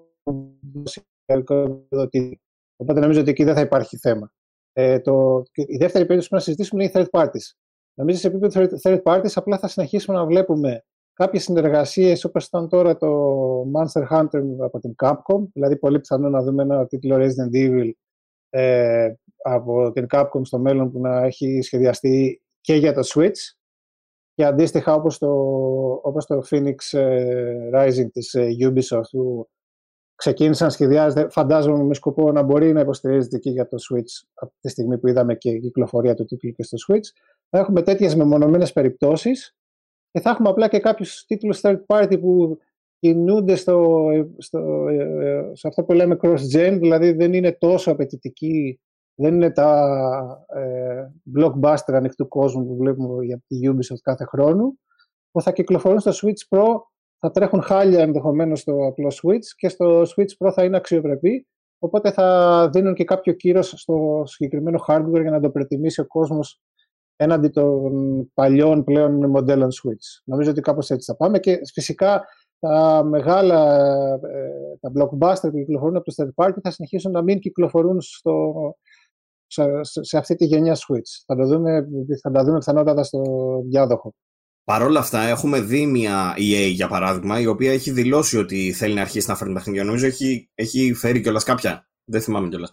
Ε, ίσως, ίσως δούμε άνοιγμα όμως σε κάποια. Τώρα δεν ξέρω, βέβαια μπορεί να είναι για παλιότερους τίτλους, όχι για νεότερους, να είναι remasters. Ε, να δούμε, αλλά ας πούμε, μπορεί ένα Battlefield να υποστηριχθεί ακόμη και από ένα Switch Pro; Μπορεί το Star Wars ε, το τελευταίο να κυκλοφορήσει στο Switch Pro; Εγώ δεν θεωρώ ότι όσο όσο και πιο ενισχυμένο είναι το hardware, δεν νομίζω ότι ε, ούτε από. Ακόμη και αν τα specs το υποστηρίζουν, είναι αυτό που είπαμε πριν. Ε, είναι ένα hardware που ξεκινάει από μηδενικές πωλήσεις. Και μια εταιρεία δεν μπορεί να δικαιολογήσει αν δεν υπάρχει κάποια ε, συμφωνία μεταξύ hardware provider και software provider, δεν μπορεί να δικαιολογήσει να κυκλοφορήσει, να αφιερώσει τόσους πόρους σε, σε, μια κυκλοφορία που ε, πιθανότατα να μην, να μην της φέρει τα χρήματα της πίσω αν σε αυτό, σε αυτό το στάδιο. Ίσως σε ένα-δύο χρόνια. Αλλά σε ένα-δύο χρόνια. Μιλάμε για port βέβαια, έτσι. Δεν είναι ότι το ξεκινάει από την αρχή για να κάνει τέτοιο. Είναι μια δουλειά η οποία θα χρειαστεί για το port, ας πούμε. Ναι. Και πάλι. Ε, ναι, δεν ξέρω. Όχι δεν ότι δεν θα απαιτήσει. Ναι, είναι ναι, πολύ αισιόδοξος και, και δεν νομίζω ότι και στον προγραμματισμό και των δύο πλευρών. Δηλαδή, αυτή τη στιγμή η Nintendo δεν, δεν έχει δείξει να χρειάζεται κάτι παραπάνω από αυτό που έχει τώρα στο, στο σύστημά της. Νομίζω ότι πλέον είναι διανύουμε την εποχή που τα, τα indie games έχουν αναπληρώσει τεράστιο κομμάτι των αναγκών των gamers στην αγορά. Οπότε μπορεί να συνεχίσει να πορεύεται με το δικό της software και αυτό το mix από port και από ε, in the games. Και απ' την άλλη, καμία EA και καμία Ubisoft δεν χρειάζεται να έχει ένα dedicated ε, studio που θα προσπαθεί να σπρώξει, να χωρέσει το, το, το πιο Far Cry ή όποιο Star Wars ε, σε ένα τέτοιο hardware. Αλλά θα δούμε. Ε, μα, μακάρι και θα έχει πολύ ενδιαφέρον να δούμε και πώς μπορεί ένα τέτοιο hardware να, να υποστηρίξει τέτοια, τέτοιο software. Αλλά δεν το ναι, δεν, δεν νομίζω. Άρα, σε τι μπορούμε να βασιζόμαστε τώρα, πούμε, σε ένα Breath of the Wild 2 στα 60 FPS, ναι, στα 60 FPS, ενώ ξέρω εγώ, ε, θα τρέχει στο προηγούμενη, στην προηγούμενη έκδοση στα 30, κάτι τέτοιο, ας πούμε, αυτή θα είναι η διαφορά που θα δούμε. Ε, νομίζω ότι θα δούμε ε, καλύτερη ποιότητα εικόνας, δηλαδή το image quality που είναι αρκετά σημαντικό και, και να θυμίσω, ας πούμε, δεν ξέρω αν είχατε παίξει το Xenoblade Chronicles 2 όταν είχε κυκλοφορήσει. Ε, το φορητό σύστημα, η ανάλυση θα ήταν τραγική. Οριακά με εμπόδισε από το να παίξω το παιχνίδι. Θα δούμε τέτοιους τίτλους λοιπόν που και από την ίδια την Nintendo να έχουν πλέον πολύ, καλύτερο, πολύ καλύτερη ποιότητα εικόνας και να αναβαθμίσουν και λίγο και το, το, το ό,τι έχει να επιδείξει σε αισθητικό επίπεδο ε, το εκάστοτε παιχνίδι. Θα δούμε τέτοια πράγματα. Θα δούμε ίσως ενδεχομένως καλύτερα frame rate και κάποιους third parties να υποστηρίζουν αυτή την τεχνολογία, ε, το αναβαθμισμένο hardware ε, για να βγουν μπροστά και για την Nintendo. Ε, συγκεκριμένες μεμονωμένες περιπτώσεις. Αυτό νομίζω. Όμορφα. Μάλιστα. Ωραία. Οπότε λαμπρό το μέλλον ε, του Switch. Προδιαγράφεται. Ε... Να δούμε λιγάκι πότε το περιμένουμε. Ε, γιατί η αλήθεια είναι ότι είπαμε, καταρχήν να πούμε ότι 15 του μηνός ανακοίνωσε η Nintendo ότι θα κάνει το E3 Nintendo Direct. Στο πλαίσιο δηλαδή της E3 ε, θα είναι το Nintendo Direct. Θα διαρκέσει 40 λεπτά. 15 Ιουνίου, 7 ώρα Ελλάδας, έτσι. Και θα έχει και Treehouse μετά. Ε, ναι, το Treehouse το κλασικό που κάθονται και παίζουν στην ουσία σαν live stream, ας πούμε, έτσι. Και βγάζουν επιφωνήματα ε, οι Ιάπωνες, ναι. Ε, το οποίο λέει το 40 λεπτό θα εστιάσει αποκλειστικά, το, το δήλωσαν αυτό, αποκλειστικά σε Nintendo Switch software. Δεν είπανε κάτι άλλο. Οπότε ε, συζητάγαμε και πριν ξεκινήσουμε να γράφουμε την εκπομπή. Τι άλλο θα μπορούσε να είναι; αυτό ρε παιδί μου, μήπως κάνανε την ανακοίνωση για το Switch Pro, μήπως την κάνανε Αρχικά, στο... ξέρεις τι κατάλαβα. Direct, αλλά δεν θα γίνει. Μα και το Switch Pro είναι Switch Software. Δεν, δεν διαφοροποιεί. Ναι, αρχικά διαβάζοντας την ανακοίνωση που είδα το software, κατάλαβα ότι θα μας δείξουν το Switch Pro και θα βλέπουμε λειτουργίες του Switch, ξέρω εγώ, στο software. Αλλά μετά το κοντοστέκομαι λέω και το σκέφτομαι και λέω τα video, τα video games είναι software. Θα δείτε το software στις 15, το, το software. Το Κοίτα, είναι, είναι, ένα, είναι ένα πράγμα που η Sony θα το έκανε πολύ άνετα. Έτσι. Θα σου βγάζει τον Cerny μπροστά και θα σου μίλαγε για τον SSD για 45 λεπτά. Δεν έχει, δεν περίμενε, περίμενε, χαλαρώστε, χαλαρώστε θα πω εγώ. Αυτό που εννοούν είναι ότι θα δούμε παιχνίδια μόνο. Ότι δεν θα δούμε καινούριο μηχάνημα εκεί. Νομίζω ότι αυτό δηλώνει η ατάκα αυτή. Άρα περιμένουμε το hardware να δούμε την παρουσίαση ενός Switch Pro, ας πούμε, για παράδειγμα, μάλλον λίγο πριν ή μετά. Ναι, θα, θα, θα μπορούσε... Να το δείξουμε πιο μετά. Θα μπορούσε μισή μέρα πριν το, πριν το event να σου βγάλουν ένα Twitter post, πάρ' το, μες στη μόρη σου ξέρω εγώ αυτό, και να μην σου, να μην σου κάνουν παρουσίαση, ας πούμε, ή να βγάλουν ένα teaser. Mm, θα μπορούσε, ε, επειδή οι φήμες λέγανε ότι μπορεί να το δούμε μέχρι και Σεπτέμβρη, δηλαδή τόσο νωρίς. Άλλες φήμες λένε ότι θα το δούμε Νοέμβρη μαζί με τα Pokémon, για παράδειγμα. Ε, λένε, ε, θα μπορούσε να βγει, ξέρω εγώ, ανακοίνωση τον Ιούλιο, για παράδειγμα, ένα μήνα μετά, και να σου πει ότι βγαίνει Σεπτέμβρη, Οκτώβρη, Νοέμβρη. Ε, όλα αυτά είναι πιθανά. Απλά δεν θα ήταν ιδανικό να το δούμε τώρα, μέχρι τις 15 δηλαδή του μηνός. Έχουμε 10 μέρες ακόμα. Να ανακοινώσει, ξέρω εγώ, αύριο μεθαύριο ότι σκάμε με άλλη direct και θα δείτε το νέο Switch Pro και θα δείτε τα παιχνίδια, ξέρω εγώ, στο 40 λεπτό. Ε, το οποίο 40 λεπτό μοιάζει λίγο, by the way. Ναι, ναι. Ε, νομίζω ότι στην ανακοίνωση αναφέρω συγκεκριμένα, δεν θυμάμαι, δεν την έχω μπροστά μου, ότι θα μιλήσουν ως επιτοπλίστων για τίτλους που θα κυκλοφορήσουν μέσα στα 21, σωστα mm Βλέπω τώρα Eurogamer να σου είμαι ειλικρινής. Λέει The Showcase ε, συγκεκριμένα αυτά που είπα τώρα. Δεν βλέπω κάτι άλλο. Θα το βρω και θα σου πω. Ε, Αλλά όχι, το, το, θυμάμαι το πώ έλεγε αυτό που λέει ο στελιος mm Εδώ υπάρχουν ε, κάποια πράγματα που, που, που κάποιες μεταβλητές που πρέπει να λάβουμε υπόψη μας. Το ένα είναι πόσο, πόση, πόση σημασία θέλει να δώσει η Nintendo στο Pro. Και θέλω να πω, θέλει να δημιουργήσει την εντύπωση ότι ο κόσμος πρέπει να πάει στο Pro πλέον. Θέλει να το λανσάρει σαν συμπληρωματικό hardware, να δημιουργήσει θόρυβο για το community, για τους πιο σκληροπυρηνικούς, οπότε να το συνδυάσει με ένα-δύο τίτλους, ενδεχομένως το Metroid ή το Zelda που δεν έχουμε δει ε, και να συνεχίσει κατά τα άλλα να, ε, το, το, το, βασικό της hardware να είναι το παλιό Switch αυτό που κυκλοφορεί τώρα. Ε, δεν ξέρω καν αν ε, απευθύνεται ποτέ στο σκληροπυρηνικό κοινό της η Nintendo. Νομίζω ότι απλά έχει, έχει ένα πιο casual κοινό το οποίο πατάει στο brand awareness. Όλοι ξέρουν τον Nintendo, όλοι ξέρουν τον Mario, όλοι ξέρουν τον Zelda, ξέρω εγώ. Οπότε νομίζω εγώ, ότι εγώ διαφωνώ σε αυτό που λες. Διαφωνώ και θα σου πω γιατί. ε, μπορείς να δεις τη στροφή που έκανε η Nintendo στην επικοινωνία της από το Wii στο Wii U στο Switch, όπου για πάρα πολλά χρόνια το κοινό της ήταν η μαμά, ο μπαμπάς και όλη η οικογένεια και καναπέδες με 17 άτομα να παίζουν όλα μαζί παιχνίδια. Ωραίες σκηνές αυτές Ναι, και όταν, ε, όταν, όταν φτάσαμε στο Switch, το teaser του Switch είχε έναν 25χρονο να παίζει ε, τα 5 ώρα τα ξημερώματα, δεν ξέρω εγώ τι ώρα ήταν ε, Zelda και μετά να βγάζει το σκύλο του Volta και να συνεχίζει το Zelda στο, στο πάρκο και μετά να πηγαίνεις στο αεροπλάνο και να βρίσκει και μια γκόμενα ε, συγκυριακά ε, ναι, ναι. και να... Επειδή είναι κατόχο Switch, έτσι. Ναι, ακριβώς. Οπότε το, το, υποσυνείδητα πήγε σε ένα λίγο πιο διαφορετικό κοινό. Δεν είχαμε μαμά, δεν είχαμε μπαμπά, δεν είχαμε πιτσιρίκια, δεν είχαμε τίποτα. Είχαμε τον 25χρονο. Ε, το πώ το μαρκετάρι όμως δεν λέει κάτι για το, για το κοινό, το actual κοινό, ας πούμε. Το, το πώς το μαρκετάρι σημαίνει σε ποιον θέλει να στοχεύσει. Αυτή, στο, στο, το marketing ήθελε να, να δημιουργήσει την εντύπωση ότι είναι ένα προϊόν ε, νεανικό, ε, και cool που θα το έχεις και όλοι θα σου λένε «Α, τι είναι αυτό που έχεις, ξέρω εγώ, θέλει να κάνω λίγο». Ε, αυτό ήθελα να, να δημιουργήσουν, ότι και καλά το κουβαλάς παντού μαζί σου. ε, μπορεί και να κάνει rage quit με αυτό που ακούει.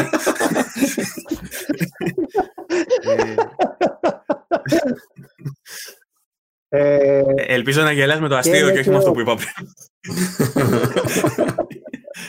Γιατί δεν μπορεί να γελάς και με τα δύο δηλαδή; Ισχύει, ισχύει, ισχύει. Why not both; Ε, ε, συμφωνώ εν μέρη. Δηλαδή, δεν θεωρώ, θεωρώ ότι αυτές οι εταιρείες ξέρουν σε ποιους απευθύνονται και η Nintendo έχει και ένα κοινό ε, από σκληρονοπυρηνικούς παίκτες και αυτό το κοινό ε, στοχευμένα το κάνει target ε, αναπεριόδους. Συγκεκριμένα για αυτό το τρέιλερ που μιλάμε, ναι, μεν ήθελε να δημιουργήσει την εντύπωση ενός προϊόντος που είναι cool και πρέπει να το έχει κάποιος και το καθεξής, αλλά νομίζω ότι προσπάθησε από πολύ νωρίς να διαφοροποιήσει την εικόνα που έχει το hardware και συγκεκριμένα νομίζω είναι πολύ σημαντικό να ξέρεις από πού ξεκινάει το hardware, το hardware σου, το, το, το σύστημα που φτιάχνεις και τελικά πού θες να το φτάσεις.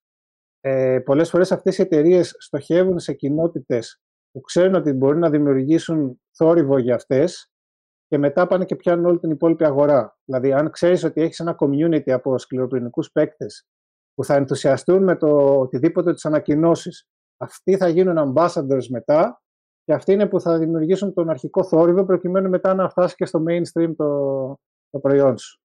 Οπότε αυτή η κοινότητα είναι σημαντική για την Nintendo, όσο και αν τελικά οι οικογένειες είναι, οι μπαμπάδες, οι μαμάδες είναι αυτοί που καθορίζουν το αν θα γίνει επιτυχία το, εκάστοτε software ή hardware της. Οπότε, ναι, μπορεί να δούμε ένα Pro Switch με ένα ενισχυμένο Metroid που θα ε, περιμένουν να δουν ε, ε, αυτό το κοινό που το κοινό του Metroid είναι τεράστιο. Δηλαδή δεν πρέπει το, το Metroid ποτέ να κάνει 30 εκατομμύρια πωλήσεις, αλλά αυτά τα 3-4 εκατομμύρια που ενδεχομένως να περιμένουν ένα Metroid είναι, είναι και αυτά πάρα πολύ σημαντικά για την εταιρεία.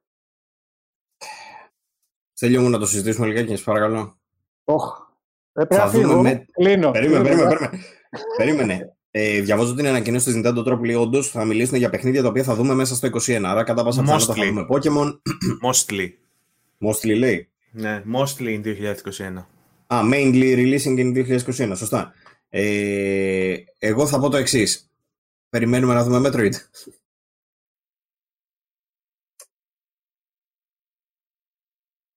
Δαγκώνεται. Κάνω, closed, κάνω closed captions.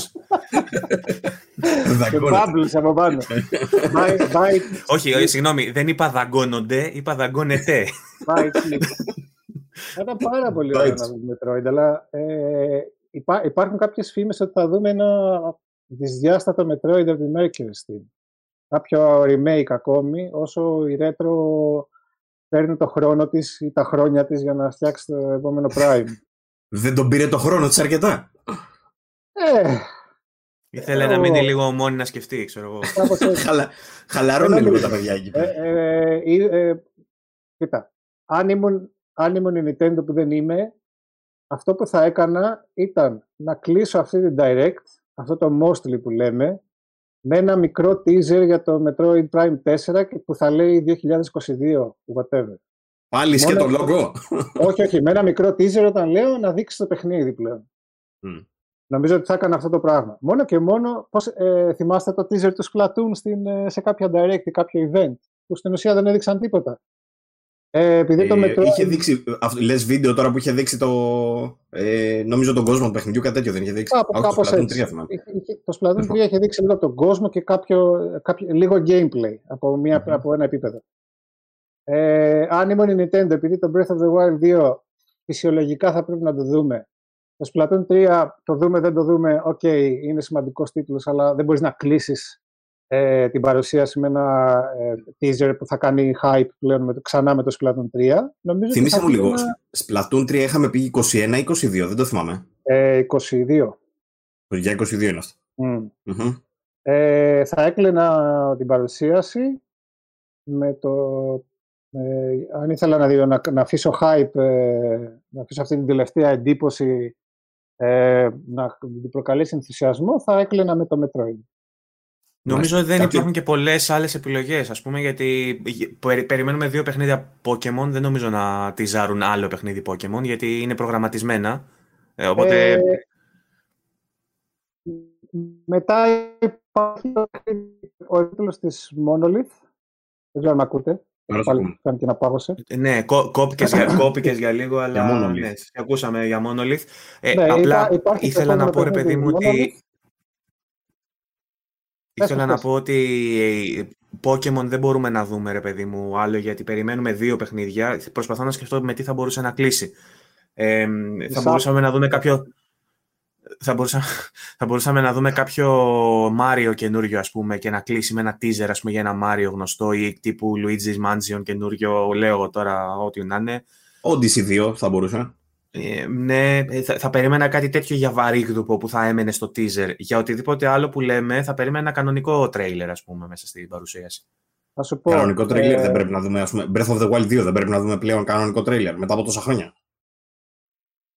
Δεν, δεν κλείνεις παρουσίαση με τον Breath of the Wild 2, το έχεις κάνει ήδη ούτω ή άλλως. Την ανοίγεις με Breath of the Wild. Μπορεί να έχει, μπορεί να έχει αλλάξει, ξέρω εγώ. Τι να πω. Την ανοίγεις με ένα Breath of the Wild. Ε, νομίζω, ε, συνήθως αυτά τα teaser είναι κάτι που ο κόσμος να είναι και λίγο αναπάντεχο, να είναι κάτι που έχεις πάρα πολύ καιρό να δεις, κάτι που δεν ξέρεις τι μορφή έχει. Ε, Επίσης το Odyssey 2 ξέρω, κτιζάρεις Μάριο, ξέρω, δεν ξέρω, κλείνεις, μπορεί, μπορεί. Και... Μπορεί, να, μπορεί να τιζάρουν με φάση ένα, CG, ένα cinematic φάση τέτοιο ότι έρχεται, ε, coming soon ξέρω εγώ και να τα αφήσουν εκεί και να μην σου δείξουν gameplay. Ναι, απλά είναι λίγο περίεργο να αφήνεις ε, ένα Μάριο σε teaser μορφή. Ε, δεν ξέρω, κάπως δεν μου κάθεται καλά. Μπορεί, μπορεί και ένα Donkey Kong καινούριο να έχουν. Δεν αποκλείεται. Είναι, γιατί σε μερικά βγαίνει, ας πούμε, έχουν τον τύπο τον Ιάπωνα που βγαίνει και λέει ε, Είμαστε ενθουσιασμένοι μέσα στον επόμενο καιρό να μοιραστούμε μαζί σας πράγματα και τέτοια. Και λέει: Έχω κάτι τελευταίο για εσά. 10 δευτερόλεπτα από κάτι super wow.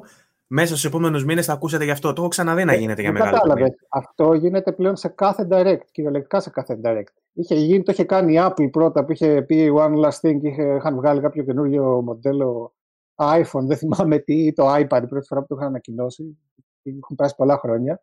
Η Nintendo τα τελευταία πέντε χρόνια ε, ξέρεις νομοτελειακά. Δηλαδή, περιμένεις πότε θα φτάσει το 39 και 40 για να σου πει έχουμε. Α, one, one last thing. Ε, έτσι ακριβώς phrased εν τω μεταξύ. Έτσι ακριβώς διατυπωμένο. We have one last thing. We have one last big announcement, ξέρω εγώ. Και έτσι είναι στο τέλος. Ragnarok, ξέρω εγώ, παρουσιάστηκε έτσι. Η Ubisoft που έχει βγάλει από το πρώτο το Watch Dogs και όλα τα υπόλοιπα έτσι. One last thing και. Εντάξει, μπορεί κάποιος να έχει πάει τουαλέτα, μπορεί κάποιος να έχει πάει τουαλέτα για κατούριμα, ρε παιδί μου, ή να έχει πάει να φέρει το popcorn, ξέρεις, και το λένε να το αφήσουμε για το τέλος. Ε, δουλεύει. Δηλαδή, εμένα μου αρέσει πάρα πολύ και νομίζω ότι ο, μισός πλανήτης το περιμένει αυτό το πράγμα. Και στις ταινίες της Marvel. Δηλαδή, έχεις κόσμο που περιμένει να τελειώσει ταινία με το ρολόι και λέει Άντε, άντε να τελειώσει να δούμε τα, post credits. Είναι, είναι ωραίο για κλείσιμο, όντως είναι κίνηση και όχι μόνο εντυπωσιασμού, μπορεί να είναι και ουσιώδης σαν κίνηση ε, για να σου δείξει κάτι, ρε παιδί μου. Αλλά, ναι, Εντάξει, να σου πω την αλήθεια, εγώ προτιμώ ένα πιο strict ε, timeline που είναι σε φάση είναι 40 λεπτά. Θα δεις 4 παιχνίδια από 10 λεπτά το καθένα και είναι strict, ε, κολλάει σε αυτό. Ξέρω. Εγώ προτιμώ αυτό, είμαι τέτοιος άνθρωπος. Αλλά γιατί έτσι. Γιατί είμαι, γιατί είμαι, γιατί είμαι μίζερος, ξέρω εγώ τι να σου πω. Δεν μου αρέσουν οι εκπλήξεις. Κρατήστε κάποιο πρόγραμμα, κρατήστε έλεος με τις εκπλήξεις. Ναι, Άντε, μας έχετε κουράσει. ναι. Εκεί να με ενθουσιάζετε, δηλαδή, δεν και καλά. Δεν θέλω να ενθουσιαστώ, θέλω να με κοιμηθώ. Ε, Τέλος πάντων, Μάλιστα. λοιπόν, ε, επειδή πλησιάζει και η ώρα που μου έχει ζητήσει να σε αποδεσμεύσω, θα Μπορούμε να έλεγα, προχωρήσουμε. θα έλεγα την Nintendo να την αφήσουμε και το επόμενο θέμα που θα Ναι. ήθελα να μιλήσουμε μαζί του, ε, δεν ξέρω αν συμφωνείς Παύλο, έχει να κάνει λίγο με το Virtua Fighter που είδαμε να έρχεται στις κονσόλες μετά από τόσα χρόνια, ξέρω εγώ. Είναι Πώς μόνιμο. Ποιον νοιάζει το Virtua Fighter τώρα, μιας και δεν είναι ο Σπύρος εδώ. Αυτό, Ποιος ναι, θα, ενδιαφέρεται για το Virtua Fighter. θα σου Πάμε, πω. next. Θα σ' επόμενο. ακούει, να ξέρεις, αυτή τη στιγμή θα τον έχεις τσαντήσει πάρα πολύ. Δυστυχώς δυστυχώς δεν μπορούσαμε να σας έχουμε και τους δύο ταυτόχρονα εδώ πέρα. Κάτι που θα ήθελαμε πάρα πολύ, άσχετα που δεν θα μπορούσαμε να κάνουμε κουβέντα. Σπύρο μου, να ξέρεις ότι δεν τα λέμε εμείς αυτά. Το φιλαράκι σου εδώ πέρα τα παίρνεις. Ναι, απλά επειδή είναι πολύ επίκαιρο ρε παιδί μου αυτό το πράγμα και ο, ο Σπύρος θα είναι σε επόμενο επεισόδιο μαζί μας, θα έχει περάσει το hype ας πούμε. Ήθελε ένα έχει σχόλιο περάσει από και- σένα. Η, η κρίση που θα έχει πάθει που άκουσε τώρα αυτό το πράγμα, ποιον νοιάζει το, το Virtua Fighter. Ακριβώς. Και, και η επόμενη ερώτηση ήταν ποιον νοιάζει το Animal Crossing από μένα, αλλά θα τους ήθελα και τους δύο μαζί για να αρχίσουν να λικτούν. να λικτάνε, πώς είναι το σωστό. ξέρω. Μιλάμε Χωρίς- παιχνίδι που που πουλάει. Όχι, κολλάει σε κέρια σημεία εντάξει. κολλάει σε σημεία κλειδιά. Ε, μι- Ε, ξέρεις, Είναι σε φάση. μι- μιλάμε, μιλάμε για ένα παιχνίδι. Και κολλάει εκεί το παιχνίδι. Έχεις- Έχει τα 30 εκατομμύρια από τη μία και 10.000 νοματέους από την άλλη. Το χωριό μου έχει περισσότερους κατοίκους από αυτούς που παίζουν Virtua Fighter αυτή τη στιγμή. δηλαδή, Όχι, μην το λες, μην το λες, γιατί μπήκες στα PS Plus, κατά πάσα πιθανότητα το παίζουν περισσότεροι. Κάτι ήξερε η Ναι. Σίγκα που το βάλει στα PS Plus. σή- σήμερα, μέχρι σήμερα, λογικά μέχρι τα τέλη του Ναι. μήνα πάλι θα έχουν μείνει λιγότεροι από 10.000. Θα έχουν μείνει 9.000 γιατί και κάποιοι θα έχουν απογοητευτεί από τους... ε, Ρε, εσύ, ξέρεις τι, παδού. εγώ το βάλα να το δω. Δεν ήμουν ποτέ φαν ε, μεγάλος της σειράς, ήμουν πάντα, πάντα τεκενάκιας. Ε, το Virtua Fighter, ρε παιδί μου, εντάξει, είχα κάποια, κάποιες ε, στιγμές έτσι με τα παιχνίδια, αλλά έβαλα να δω το καινούριο. Και η αλήθεια είναι ότι φαίνεται ότι είναι remaster, απλά με καινούργια μοντέλα. Δηλαδή, ο ήχος Καταρχάς- είναι απαράδεκτο, για παράδειγμα. Να σου- είναι, να σε φαίνεται ρω- ότι είναι, έχουν πάρει τον ήχο αυτούς από τότε. Δεν ξέρω αν, έχεις, αν είχες ξαναπαίξει. Εμένα με ξένησε, πα- επειδή το έβαλα και εγώ 20 λεπτά άντεξα και μετά το έκανα uninstall. Τόσο. αλλά, ναι. Ε, ε, δεν ξέρω πώς γίνεται να συνηθίσει κανείς με το τετράγωνο να κάνει guard. Εγώ έχω μάθει σε όλα τα fighting ότι κάνεις με το πίσω Έλα, guard, εντάξει. ξέρω. Και πάντα ένα Άλλαξε το τετράγωνο και στα- έκανε έτσι. Ναι, εντάξει. Κοίτα, ε, και εγώ επειδή έχω συνηθίσει από Soul Calibur, ας πούμε, νομίζω έχει την άμυνα στο χ, αν θυμάμαι καλά. Ε, Είναι λίγο ε, σ- στροφή. Δεν είναι αυτό το πρόβλημα. Το πρόβλημα είναι ότι είναι αυτό που συζητάγαμε την προηγούμενη φορά. Θα μπορούσαν να, το, να, να, να κάνουν λίγο παραπάνω δουλειά και να το ονομάσουν Virtua Fighter 6. Αλλά επέλεξαν ένα bare bones, ας πούμε έτσι, παιχνίδι, το οποίο εμφανώς είναι, έχει φτιαχτεί για να πλασαριστεί σε, για online κοινό, ας πούμε, για να το πάρει ξέρω εγώ, μια Sony σε κανένα Evo τουρνουά ή κάτι τέτοιο. Ε, και στην ουσία είναι, ένας, είναι ο ίδιος τίτλος που ήταν, καινούργιοι χαρακτήρες, ε, μαζεμένοι όλοι μαζί, ξέρω εγώ, με απλά τις κινήσεις που είχαν τότε και τα συστήματα που υπήρχαν τότε. Δηλαδή τα συστήματα νομίζω δεν τα έχουν επηρεάξει καθόλου. Αν δεν κάνω λάθος, δηλαδή δεν έχουν προσθέσει τίποτα απολύτως. Και το μόνο που έχουν κάνει είναι να ανανεώσουν τα μοντέλα τους. Που και πάλι όμως η έκδοση αυτή δεν είναι πολύ φρέσκια γιατί είναι βασισμένη. Καταρχήν είναι PS4, δηλαδή αν κάποιος το παίξει στο PS5 δεν έχει κανένα όφελος. Και φαίνεται και η χαμηλή ανάλυση κάπως. Φαίνεται λίγο και η λεπτομέρεια η, που δε, η ανύπαρκτη στα περιβάλλοντα. Από τα ό,τι μοντέλα είναι είδα, κάπως- δεν έχει, νομίζω δεν έχει, και- δεν έχει κάποιο story mode. Ας πούμε, έχει το arcade το κλασικό, Arcade έχει μόνο. ένα versus που παίζεις είτε local είτε online. Ε, και ε, του- τουλάχιστον για το online διάβασα στο, στο γκρουπάκι του Bite Me, της ε, σελίδας των παιδιών εδώ του Στέλιου και των υπολείπων. Ε, διάβασα ότι έχει σχετικά καλό matchmaking και σχετικά καλό latency μεταξύ των Το παιδιών που netcode παίζουν. λέει ναι, αυτό, ότι είναι καλό, Ναι. ας πούμε. Ε, και επειδή είναι ένα παιχνίδι που βασίζεται στο competitive, νομίζω αυτό το συντηρεί, ρε παιδί μου, ότι υπάρχει κόσμος που παίζει competitive ακόμα και σήμερα, είτε σε μπλιμπλίκια, είτε σε. Ε, Αυτοί όπου οι αλλού. 10.000 που λέει ο Στέλιος. ναι, ο, δηλαδή ο Σπύρος και το Σόι του, ξέρω εγώ. Ναι. Αλλά σε βάση- ε, δεν ξέρω τι άλλο έχει να δώσει, όμως διάβασα επίσης συζητήσεις πάλι στον Byte Me που λέει ότι μπορεί, ρε παιδί μου, ε, αυτή η κυκλοφορία να τεστάρει λίγο τα νερά. Ε, να δούνε δηλαδή αν έχει ακόμα κόσμο που ζει, καταρχάς, γιατί είναι και σε επίφοβη ηλικία, ε, να δούνε αν υπάρχει ενδιαφέρον, να δουν αν ε, ε, ο κόσμος ε, γουστάρει με αυτό και με τον τρόπο που το φέρανε στο, στις τωρινές κονσόλες για να πάνε μετά στην κανονική, στο νέο entry το κανονικό. Ε, βέβαια, λογικό το ερώτημα το δικό σου, εφόσον το κάνεις που το κάνεις βγάλει το 6, όμως μπορεί για αυτούς, επειδή είναι αυτοί, να είπαν ότι να μην βγάλουμε Canon καινούριο entry και πάει σκατά, ρε παιδί μου, το επόμενο που θα βγει να βγει και να τα σπάσει όλα, πούμε, να δούμε ότι, είναι, λίγο περίεργο όμως, ότι δηλαδή... έχουν οριμάσει συνθήκες, ρε παιδί μου, κάπως έτσι, να το πω. Είναι μόνο σε PS4, το βάζουν κατευθείαν στο PS Plus, σαν remaster είναι, έχει γίνει δουλειά μόνο σε συγκεκριμένα σημεία. Είναι, είναι, είναι λίγο περίεργο σαν κυκλοφορία, θέλω να πω. Δεν έχουμε συνηθίσει να βλέπουμε τέτοιο πράγμα. Και αποκλειστικό στο PS4, ας πούμε. Γιατί; Ε, παιδιά, νομίζω ότι δεν έχουμε πάρα πολλά πράγματα για το Witcher Fighter. Είναι ένας τίτλος. Αλήθεια τώρα. Από την άποψη ότι δεν είναι ένας τίτλος αντιπροσωπευτικός της σειράς. Προφανώς είναι ένα project που ξεκίνησε εσωτερικά στη Sega. σω να είδαν ότι δεν έχει πάρα πολύ μέλλον ή δεν θέλουν να αφιερώσουν περισσότερα resources, περισσότερους πόρους και το σπρώξαν σε, στις, στις μεγάλους publishers μήπως που γίνει κάποιο, κάποια συμφωνία. Το έχει ξεφτυλίσει, το έχει τσαλαπατεί, το, το πατάει κάτω τώρα και του δίνει. Μα, μα ε, ε, ε, εγώ έχω σταματήσει να παίζω Virtua Fighter αρκετό καιρό, αλλά έχω αφήσει τη σειρά σε μια εποχή από την οποία είχαμε μεγαλύτερες απαιτήσεις. Ε, νομίζω δεν έχουν εκπληρωθεί οι προσδοκίες ή τέλο πάντων δεν είναι αντάξιο ενός τίτλου ενός Virtua Fighter όπως ε, συγκεκριμένα ο, ο Σπύρος... συγγνώμη, κόβεσαι λίγο. Δεν είναι αντάξιος, είπες σαν ε, τίτλος για όσους το έχετε, το, το έχουμε δει τέλος πάντων παλιότερα. Ε, έκανα μια κουβέντα με τον, ε, με τον Σπύρο τέλος πάντων για το Virtua Fighter για λίγο ρε παιδί μου πιο σοβαρή από τα συνηθισμένα. Ε, για να... Και μου ανέφερε και εκείνος ότι γενικά όντως είναι bare bones, δεν έχει δηλαδή κάτι. Απλά μου λέει είναι σε λίγο καλύτερη μοίρα από ότι ήταν το Street Fighter 5 όταν κυκλοφόρησε. Εγώ ψηλό διαφωνώ με αυτό. Νομίζω ότι είναι ακριβώς την ίδια μέρα με το Street Fighter 5 όταν κυκλοφόρησε. Έχει ακριβώς τα ίδια modes. Άντε να έχει λίγο παραπάνω, λίγους παραπάνω χαρακτήρες, αλλά εκείνο ήταν και καινούργιο παιχνίδι. Δηλαδή, έβλεπε καινούργια μηχανή, ξέρω εγώ, ανανεωμένη. Και εδώ πέρα δεν βλέπεις. Αυτό είναι. Όπως τα λες.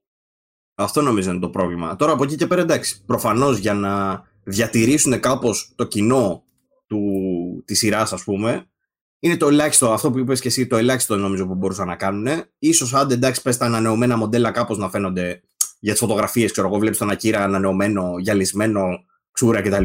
Ε, ίσως αυτό κάπως να βελτιώσει την εικόνα γενικά της σειράς αυτή τη στιγμή, αλλά κατά τα άλλα και εγώ νομίζω ότι δεν έχει δηλαδή ιδιαίτερο νόημα. Μπορούσε κάποιος να πάει να παίξει τα παλιά, ας πούμε. Όπως και να έχει. Ωραία. Οπότε ε, δεν ξέρω αν έχεις να κάνεις κάποιο σχόλιο ακόμα, Στέλιο. Να το αφήσουμε και αυτό, υποθέτω.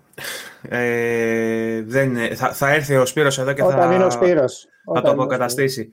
Ε, Μιας και μιλάμε βέβαια για Nintendo, μιλάμε για retro πράγματα όπως το Virtua Fighter, έχω μια ακόμα είδηση που ίσως θέλω ένα σχόλιο από σένα ε, και έχει να κάνει με το γεγονός ότι από πότε είναι αυτή η εφημερίδα πάλι, hashtag, ε, η Atari κυκλοφορεί νέα κονσόλα στις 15 Ιουνίου, την VCS, δεν ξέρω αν το είδες. Επιτέλους. Επιτέλους λες. Ο, ο ε, γίγαντας θα ξεκινήσει. Βασικά όχι. θα σηκωθεί από τον τάφο. Όποιος. Έτσι ακριβώς. Λοιπόν, η καινούργια κονσόλα λέει έχει την εξωτερική εμφάνιση του Atari 2600. Έχει ίδιο design, ας πούμε, εξωτερικά. Θλίβομαι λίγο που. Γιατί έχω μεγαλώσει με Atari και εγώ. Θλίβομαι λίγο που γελάμε αυτή τη στιγμή με την Atari, έτσι. Εντάξει. Ε, νομίζω ότι σου, θα σου σπάσουν λίγο την αισθητική, θα στη χαλάσουν γιατί δεν έχει αυτή την επένδυση του ξύλου, του σάπιου που είναι σαν φέρετρο μαόνι, ξέρω εγώ απ' έξω. έχει, αλλάξει, έχει αλλάξει λίγο. Ε, θα φοράει μέσα λέει έναν Ryzen επεξεργαστή και θα είναι ικανός να προσφέρει μέχρι και 4K ανάλυση με HDR και 60 FPS. θα, έχει, εσωτερικό χώρο αποθήκευσης ε, που θα είναι επεκτάσιμος. Θα έχει dual band Wi-Fi, Bluetooth 5 και USB 3. Θα μπορείτε να εγκαταστήσετε μέσα και Windows ή Linux. Και Spotify. Ε, και Spotify, πράγμα που σημαίνει ότι θα ταιριάζει, θα είναι ό,τι πρέπει για ένα σαλόνι ενός boomer ε, το 2021 για να έχει τα πάντα. Δεν ξέρω για το Spotify, έτσι το λέω, έτσι δεν έχω ιδέα. θα έχει, θα έχει, το λέω εγώ. Λοιπόν, και θα έχεις πρόσβαση μέσω της κονσόλας σε μια συλλογή 100 arcade παιχνιδιών και Atari 2600 τίτλων. Θα μπορώ ε, να παίξω τα arcade στα, σε 4K 60. Θα σε γελάσω, δεν το διαβάζω αυτό ακόμα. Δεν ξέρω αν θα είναι upscaled. Νομίζω αυτό είναι κάτι που θα θέλαμε όλοι. Σίγουρα, αλλά θα υπάρχει και μια υπηρεσία που θα λέγεται Unstream Arcade, που θα είναι on-demand gaming, game streaming υπηρεσία, που θα έχει άλλους πολλούς ακόμα και άλλους μάλλον ε, τίτλους ε, arcade. Λοιπόν, ε, θα έχει μέσα και κάποια controller και ένα revision που θα είναι modern controller φάση που θα μοιάζει με Xbox χειριστήριο, ενώ το άλλο θα είναι το κλασικό. Ε, θα έχουν δόνηση στα χειριστήρια, LED φωτισμό, θα φορτίζονται με USB, θα είναι και ασύρματα. Η κονσόλα θα κοστίζει 299 ευρώ για την βασική έκδοση. Ε, και θα υπάρχουν και κάποια bundles που θα έχουν μέσα δύο μουχλούς και ε, ένα πακέτο τέλος πάντων με διάφορα ακόμα πράγματα που θα κοστίζει 400 ε, δολάρια, ενώ το κάθε χειριστήριο θα κοστίζει 60. Αυτά. Τώρα ψάχνω να δω αυτό που με ρώτησες αν θα είναι remaster τα παιχνίδια. Θα... Επίσης, ε... θα έχει και καινούργια παιχνίδια. Καταρχήν θα παίρνει παιχνίδια. θα μπορείς να βάζεις δηλαδή άλλα παιχνίδια. Έχω ιδέα. Ξέρω ότι θα έχει μέσα arcade γνωστά παιχνίδια και θα έχει και μια συνδρομητική υπηρεσία που θα, θα μπορείς να παίξεις κι άλλα. Τώρα σε αυτή τη συνδρομητική υπηρεσία μπορεί να μπουν κάποια fan-made ή κάποια παιχνίδια έξτρα που δεν κυκλοφόρησαν επίσημα. Κάποιο store, ας πούμε, για να αγοράζεις παιχνίδια; Νομίζω ότι υπάρχουν αυτή τη στιγμή κοντά στα 367 ε, άτομα στον πλανήτη Γη που είναι κατενθουσιασμένα με αυτή την είδηση. Οπότε ελπίζω όποιος έχει τα δικαιώματα της Atari να έχει υπολογίσει περίπου και το. Ωραία. Σου, σου απαντώ σε αυτό που με ρώτησες, Παύλο, διαβάζοντας την περιγραφή του βίντεο που έχουν στο YouTube τους, την οποία δεν θα βάλω να παίζει γιατί απλά θα δούμε παλιά παιχνίδια, δεν έχει κάποιο, κάποιο νόημα. ε, ότι υπάρχει το Atari Game Store λέει, που είναι γεμάτο με great Atari Classics και modern games ε, και ένα τεράστιο retro library από την Unstream Arcade με ένα ever growing, δηλαδή που μεγαλώνει ακόμα ε, μια λίστα με, όπα, τον χάσαμε για λίγο τον Στέλιο, ξανά, ξανάρθε, ε, με third party indie titles. Δηλαδή υπάρχουν κάποιοι μερακλείδες, μας τα λέει και ο Στέφανος, ο Δανιλίδης σε προηγούμενο επεισόδιο, που κάθονται ακόμα και φτιάχνουν παιχνίδια για, παλιέ, για παλιότερες κονσόλες και σε αυτή την υπηρεσία θα έχει μέσα προσπάθειες τέτοιες ανεξάρτητες από ανθρώπους που οι οποίοι δεν έφυγαν ποτέ από το 1980, ρε παιδί μου, έμειναν για πάντα εκεί. ε, εντάξει, ακούγεται πολύ demeaning αυτό που λέω. Εντάξει, είναι απαξιωτικό και είναι κρίμα, γιατί είναι η ιστορία του gaming το Atari, ρε παιδί μου. Ε, πολλοί δεινόσαυροι που γνωρίζουμε, όπως ο Παύλος, έχουν μεγαλώσει με τέτοια. Ε, απαξιωτικό είναι αυτό που κάνει η Atari τώρα, που πάει και βγάζει. Η Atari. Αυτό που πάνε και κάνουν τώρα με την κονσόλα αυτή, που πάνε και βγάζουν, έχουν τα δικαιώματα και πάνε και βγάζουν αυτό το πράγμα. Που κανείς δεν ξέρει τι νόημα έχει.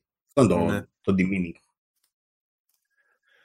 Λοιπόν, πάντως η κονσολίτσα φαίνεται έτσι ψαρωτική, θυμίζει... Εμφανισιακά δεν είναι άσχημη. Εμφανισιακά είναι ωραία να την έχεις στο σαλόνι σου και εφόσον θα έχει υποστήριξη για λειτουργικό Windows και Linux και θα μπορείς να την κάνεις ό,τι θες, θα μπορούσες απλά να την πάρεις γιατί δεν βρίσκεις και εύκολα mini PC για το σαλόνι σου με 299 ευρώ. Οπότε κάποιο νόημα για κάποιους θα έχει, αλλά είναι για πολύ μερακλείδες. Δεν είναι κάτι που θα μπορούσαμε να προτείνουμε στον οποιοδήποτε, παιδί μου. Είναι αυτά τα 400 άτομα που είπε πριν ο Στέλιος, ότι θα ενδιαφέρονται. Καλά να είναι οι άνθρωποι, να ψωνίζουν τα ναι. πράγματα που τους αρέσουν. ναι. Λοιπόν, δεν μας πειράζει. Ενδιαφέρον που υπάρχει. Ε, αυτά ήταν τα θέματα που είχα στο μυαλό μου εγώ να ρωτήσω τον Στέλιο. Επειδή ο χρόνος λιγοστεύει, Παύλο, αν θες να του θέσει κάποιο έξτρα ερώτημα πριν τον αφήσουμε. Τότε θα πούμε για τον God of War. Περιμένω εδώ και μια μισή ώρα. Ε, το βασικό το θέμα που θα συζητούσαμε έτσι κι αλλιώς είναι η Sony. Γιατί είναι το θέμα της εβδομάδας, ας πούμε, και το, τώρα το ξεκινήσαμε εμείς από Nintendo για να τα κάνουμε αυτά με το Στέλιο. Αλλά έχουμε και λίγο χρόνο ακόμα για να τα πιάσουμε και αυτά. Ε, Okay, έχουμε άλλα 10 λεπτά. Πάμε να τα πούμε. Βγήκε η Sony. Έχω λίγο παραπάνω χρόνο, αν θέλετε. Ωραία. Αν είναι για Sony όσο θέλετε. Θα, ναι, οπότε θα αρχίσει, θα αρχίσει ο αγώνας, θα αρχίσει ο αγώνας με τα ποδήλατα και θα είναι εδώ και θα σκάσει ορθοπεταλιά, ξέρω, και δεν θα τους φτάσω. Ξεκινήστε και έρχομαι. Από τα, νεύρα, ρε, θα τους φτάσει, ξέρεις. Ε, να πούμε πολύ γρήγορα το εξής. Η Sony έβγαλε ανακοίνωση μέσα στην εβδομάδα πρώτον. God of War αναμενόμενα, θα πω εγώ, θα σχολιάσουμε μετά βέβαια εκτενέστερα από το 21 πάει στο 22. Μας είχαν δώσει μια ημερομηνία 2021 με ένα τρέιλερ. Όποιος το θυμάται πέρσι, ε, πλέον ανακοίνωσαν επίσημα ότι πάει για 22. Λες και δεν το περιμέναμε αυτό. Ε, και δεύτερον και κυριότερον, ε, σε συνοδευτικά σχόλια ανέφεραν στα πεταχτά ότι God of War και Gran Turismo 7 θα είναι cross-gen κυκλοφορίες. Θα κυκλοφορήσουν δηλαδή και στο PlayStation 4 και στο PlayStation 5. Ε, fight. Αυτό έχω να πω. Εγώ να μιλήσω; Βεβαίως τελειώνω. Δικό σας. Δικό σας. Λοιπόν. και βγάζει, στε, κάνει, κάνει που, στα χέρια και πιάνει φτιάρι. ε, λοιπόν, ωραία. Νομίζω το... το... Κα, καταρχάς, εγώ προσωπικά δεν έχω κανένα θέμα με αυτούς τους είδους ανακοινώσεις. Και αναμενόμενα είναι. Και έχουμε να κάνουμε με Kojam COVID που παιδιά εντάξει έχει φέρει τα πάνω κάτω σε όλους στην αγορά εργασίας και για αυτά τα τεράστια στούντιο πρέπει να, να, να υπήρξε πάρα πολύ δύσκολη η μετάβαση σε αυτό το περιβάλλον. Οπότε όλα, δεν μπορείς να προσδώσεις τίποτα σε καμία εταιρεία αυτή τη στιγμή που κάνει τέτοιες ανακοινώσεις για μένα. Νομίζω μια απογοήτευση υπάρχει όχι τόσο γιατί άλλα μας προσχέθηκε η Sony και άλλα μας δίνει. Και αυτό πάλι είμαστε αρκετά μεγάλοι για να το περιμένουμε από όλες αυτές τις εταιρείες. Το έχουμε δει και από την Nintendo, το έχουμε δει και από τη Microsoft. Μια χρονιά να λέει κάτι και την επόμενη να έχει αλλάξει άρδιν το... Καταρχήν, επειδή, επειδή ε, τσα, τσακώνομαι όλη την ώρα σε γκρουπάκια και τα λοιπά, είναι κολοτούμπα ή δεν είναι; Μα σαφώς και είναι κολοτούμπα. Εννοείται. Εντάξει, να το συμφωνήσουμε αυτό. Είναι κολοτούμπα γιατί βγαίνει και σου είμαστε... Ποιο σημαίνει ένα πράγμα συγκεκριμένο. Είμαστε. Εντάξει, ε, πρέπει να είμαστε πολύ φανατισμένοι για να υποστηρίζουμε ότι δεν είναι επικοινωνική κολοτούμπα. Αλλά ξαναλέω, αυτές τις κολοτούμπες τις βλέπουμε τα τελευταία 15 χρόνια που παρακολουθούμε τις ηθροί, τι επικοινωνίε, στα λανσαρίσματα και το καθεξής. Οπότε δεν, δεν θα πούμε ότι ποτέ ότι α, πέσαμε το στόμα μας είναι ανοιχτό και δεν, δεν πιστεύουμε τι μας λένε αυτές οι επιχειρήσεις που προσπαθούν απλά να μας πούν κάτι για να μας πουλήσουν ε, πλαστικά ηλεκτρονικά εξαρτήματα. Είναι, το, το, έχουμε ζήσει, θα το ξαναζήσουμε. Η, το μόνο στοιχείο που λίγο με απογοητεύει είναι ε, αν αναλογιστείς, σκεφτόμουν πριν από ε, ένα δύο όταν απέδειξαν, που ξέραμε ότι θα είναι cross-gen από την αρχή, ε, είναι ότι αν σκεφτείς ότι αυτά τα παιχνίδια ε, θέλουν, πλέον έχουν πολύ μεγάλους κύκλους ανάπτυξης, μιλάμε για τετραετίες, πενταετίες και σε μερικές περιπτώσεις παραπάνω, είναι απλά λίγο απογοητευτικό όταν σκεφτείς ότι θα δούμε ε, God of War που είναι σχεδιασμένο ε, για να εκμεταλλεύεται στο 100% το PlayStation 5 ή ένα Horizon αντίστοιχα ή ένα Gran Turismo σε 6-7 χρόνια από τώρα. Αν κάτσεις και το σκεφτείς αυτό το πράγμα, ε, σε πιάνει μια μελαγχολία λίγο. Ε, εμένα, μια σκέψη αντίστοιχη που έκανα είναι ότι ε, συζητάμε για το. Είδα τον Παύλο μάλλον να μιλάει για το ότι ήταν μια απόφαση που ενδεχομένως πάρθηκε διότι δεν θα έχουμε κονσόλες από ό,τι φαίνεται και του χρόνου. Και ε, στην προσπάθειά τους να απευθυνθούν σε ένα μεγαλύτερο κοινό, ας πούμε, και στο base του PlayStation 4, ίσως πήραν αυτή την απόφαση επί τούτου. Θεωρώ όμως ότι ένα παιχνίδι το οποίο ξεκινάς την ανάπτυξή του με την φιλοσοφία και τη λογική ότι θα κυκλοφορήσει για next gen και έχει τη δυνατότητα να το γυρίσει και στην προηγούμενη, έχει στηθεί σε βάσει που μπορούν να το κάνουν multi για και cross-gen. Ναι, περασπιστώ λίγο αυτό που λες τώρα. Ναι, μεν το ανέφερα. Ε, καπάκια, δεύτερη φορά που έγραψα, ανέφερα αυτό που λες τώρα εσύ. Ότι δηλαδή έχει όντω στηθεί από τη βάση του λογικά έτσι. Οπότε μάλλον το είχαν όντω προγραμματισμένο. Και τρίτον, αυτό θα το πάω λίγο παραπέρα. Και θα πω ότι το. Ε, Ξέχασα τι θέλω να πω τώρα πάλι. Εγκεφαλικά μαλάκα παθαίνω. Δεν, δεν εξηγείται αυτό το πράγμα. Να σου πω ότι ε, φταίει, φταίει, ότι, φταίει ότι μικροφωνίζει ο Στέλιος και μόλις το πήρε χαμπάρι και βάλει το μιούτ. Όχι. δεν φταίει αυτό. Φταίει η μαλάκινση καθαρά. Ε, α, απλά αυτό που θέλω να πω είναι ότι ναι, μεν συνέχεια τέλος πάντων θα το, θα το βρω. Ε, ε, Είπες ρε παιδί μου, επειδή σου είπα ότι θεωρώ ότι έχουν βάλει τις βάσεις για ένα παιχνίδι που θα είναι cross-gen και λες εσύ ότι θες να, να το υπερασπιστείς γιατί ε, στο αρχικό σου post έγραψες ότι ε, μάλλον το κάνουν για λόγους κοινού, ότι θέλουν να απευθυνθούν σε ένα μεγαλύτερο κοινό, όμως σε ένα ε, επόμενο post που έκανες το σκέφτηκες και αλλιώς. Τι διαφορετικό μπορεί να σκέφτηκες δηλαδή την επόμενη φορά; Όχι, δεν είναι ότι το σκέφτηκα και αλλιώς, ρε παιδί μου. Είναι ότι ε, στην ουσία ε, γίνεται ένας προγραμματισμός στάνταρ για το κάθε παιχνίδι. Ε, το μόνο που θέλω να πω είναι ότι μπορεί να είναι και το ένα, μπορεί να είναι και το άλλο. Εμείς εξηγήσεις για αυτά τα πράγματα δεν πρόκειται να πάρουμε. Ε, α, τώρα θυμήθηκα τι θα ε, Συνδυασμός τέλος πάντων αυτών έχει να κάνει μάλλον και με το γεγονός ότι κάθε εταιρεία όταν ξεκινάει μια νέα πλατφόρμα και έναν νέο κόσμο και μια νέα γενιά κτλ., ενδεχομένως να θέλει και ένα μεταβατικό στάδιο. Ενδεχομένως για τη Santa Monica αυτό το στάδιο να είναι το God of War Ragnarok. Δηλαδή, προ, προτού πάει στο full-fledged next gen, να κάνει μια ενδιάμεση στάση και από τη στιγμή που είδαν ότι ο σχεδιασμός του παιχνιδιού ούτως ή άλλως θα ήταν αναγνωριστικός, κάπως έτσι να το κουμπώσανε και με cross-gen. Δεν ξέρω αν έγινε κατανοητό αυτό που είπα. Πάντως αυτό είχα υπόψη μου. Δηλαδή, αυτό, ε, εμένα αυτές είναι οι σκέψεις που έκανα αυτές τις μέρες. Παύλο, νο, ε, νομίζω ότι αποκλείεται να μην έχει συμβεί σε κάποιο βαθμό αυτό που λες. Δηλαδή, ναι. ε, έχουμε κάποιους τίτλους όπως το Ratchet, για παράδειγμα, το οποίο εν μέρει το κόνσεπτ του, κάποιο κομμάτι της ιδέας του παιχνιδιού έχει βασιστεί στο να αξιοποιήσει μια συγκεκριμένη πτυχή του hardware του PlayStation 5. Τα άλλα δύο παιχνίδια ενδεχομένως να χρειαζόταν περισσότερο χρόνο οι ομάδες ανάπτυξης για να καταλάβουν αν πρέπει να βασίσουν ανάλογα κάποιο κομμάτι του δικού τους σχεδιασμού στο συγκεκριμένο κομμάτι του hardware του PlayStation 5.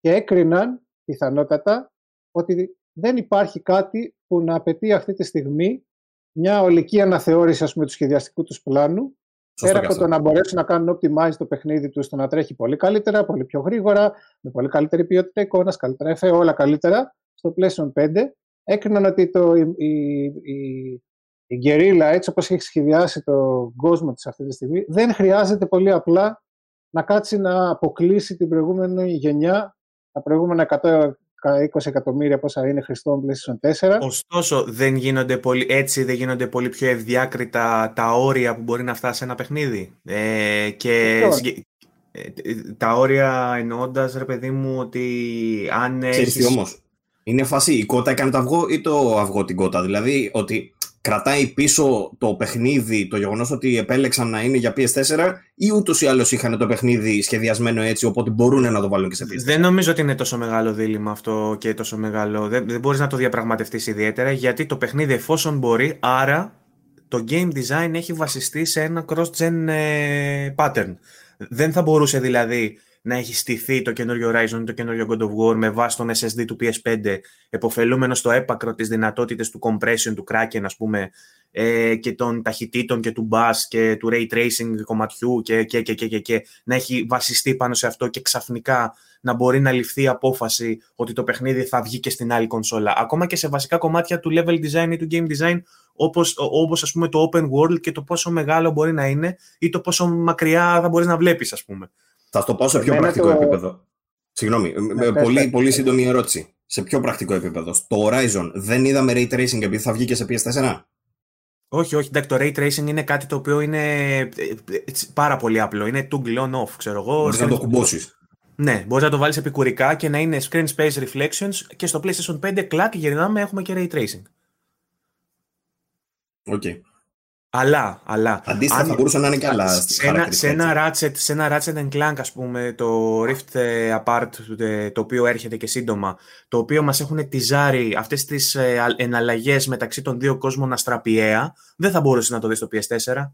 Άρα αυτό σημαίνει ότι το Ratchet ήταν ένας, ένας τίτλος που βασίστηκε στη λογική του Next Gen και ότι με αυτό θα κάνουμε demonstrate τις δυνατότητες της νέας κονσόλας. Αν είχε βασιστεί σε αυτό και το God of War, το Ragnarok και το Horizon, ε, δεν θα είχε τη δυνατότητα τόσο εύκολα να βγει και να πει ότι θα το βγάλω και στην προηγούμενη γενιά, γιατί θα απαιτούσε έναν κύκλο εργασιών πολύ πιο μεγάλο. Θα έπρεπε δηλαδή αυτό να το έχει συνειδητοποιήσει και να το έχει πάρει απόφαση αρκετό καιρό πριν. Δεν είναι μια απόφαση που την παίρνει σήμερα και αλλάζει το, το development ενός παιχνιδιού.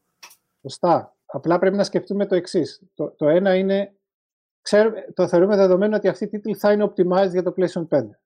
Οπότε Ανέφερες το Ratchet. Το Ratchet έχει βασίσει κομμάτι, πάλι ξαναλέω, του concept του, στο να σου δείξει αυτό το πράγμα που αναφέρεις. Το οποίο, επειδή δεν έχω παίξει το παιχνίδι, δεν ξέρω τελικά κατά πόσο επηρεάζει τη συνολική εμπειρία. Αν είναι κάτι δηλαδή που λες πάρα πολύ ωραίο το να πηγαίνεις από κόσμο σε κόσμο, αλλά η εντύπωση που σου αφήνει το παιχνίδι δεν έχει τεράστια διαφορά με το προηγούμενο τίτλο, ή αν το βιώνεις αυτό το πράγμα και λες: Δεν μπορώ να ξαναγυρίσω σε κανένα προηγούμενο Ratchet, γιατί εγώ θέλω να πηγαίνω από σύμπαν σε σύμπαν. Αυτό μου έδωσε αξία στο παιχνίδι και αυτό θέλω να βλέπω στα επόμενα 15 Ratchet.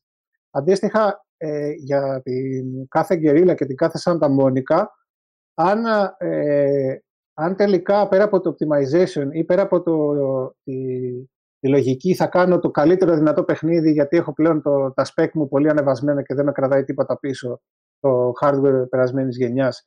Αν δεν υπήρχε κάποια πολύ σημαντική αιτιολόγηση σε κονσεπτικό επίπεδο του να βασίσουν αποκλειστικά το παιχνίδι τους στις καινούριες κονσόλες, μπορεί να μην είχε και καμία ε, ρεαλιστική λογική να μην κυκλοφορήσει με αυτά τα παιχνίδια ε, και στα δύο συστήματα, το οποίο βέβαια δημιουργεί εύλογα λίγο την, ε, απορία, όχι την απορία, ε, μπορεί να, να, βάλεις, να κάποιος να βάλει τη, εντός αγωγικών της Sony στον τοίχο ε, θυμίζοντας όλα τα προηγούμενα περί γενεών και περί Μπράβο, εκεί θέλω να καταλήξουμε. Εκεί θέλω να καταλήξουμε γιατί συμφωνώ μαζί σου 100% σε αυτό και είναι και ο λόγος που σου είπα αρχικά, ρε παιδί μου, ότι θέτει τα όρια στο game design, όχι στα τεχνικά χαρακτηριστικά. Γιατί το ray tracing, ας πούμε, ή η ανάλυση, το frame rate είναι κάτι που ανάλογα με, το, με τις επιδόσεις της κονσόλας μπορείς να το παραμετροποιήσεις. Όμως η, τα χαρακτηριστικά, τα ειδικά του παιχνιδιού, τα ιδιαίτερα χαρακτηριστικά του παιχνιδιού και το span του παιχνιδιού, το εύρος που μπορεί να πιάσει, το πόσο μεγάλος είναι ο κόσμος του, στις εναλλαγές που γίνονται μεταξύ των διαφορετικών επιπέδων, όλο αυτό το ορίζει και το platform στο οποίο θα βγει. Και στα γενοφάσκια του παιχνιδιού, όταν δηλαδή γίνεται το game design, το πρώιμο game design που αποφασίζεις για αυτά τα πράγματα και το πώς θα στηθεί το παιχνίδι, αν δεν γνωρίζεις σε ποιες πλατφόρμες θα κυκλοφορήσει το παιχνίδι ή αν δεν είναι κάπως αόριστο, γιατί μπορεί όταν στο, στο πρώτο meeting που κάνανε να είπαν λοιπόν, παιδιά, ξεκινάμε και πατάμε ε, σε ένα παιχνίδι που θα μπορούσε να τρέξει το PS4 Pro, αλλά έχουμε στο μυαλό μας ότι ενδέχεται να είναι PS5 launch title. Και ξεκινάει με αυτή τη λογική το στήσιμό του. Το, το Ratchet το ξεκίνησαν με τη λογική ότι αυτό το παιχνίδι θα κάνει demonstrate το PS5, ενώ μπορεί το God of War και το Horizon να είναι στην άλλη κατηγορία.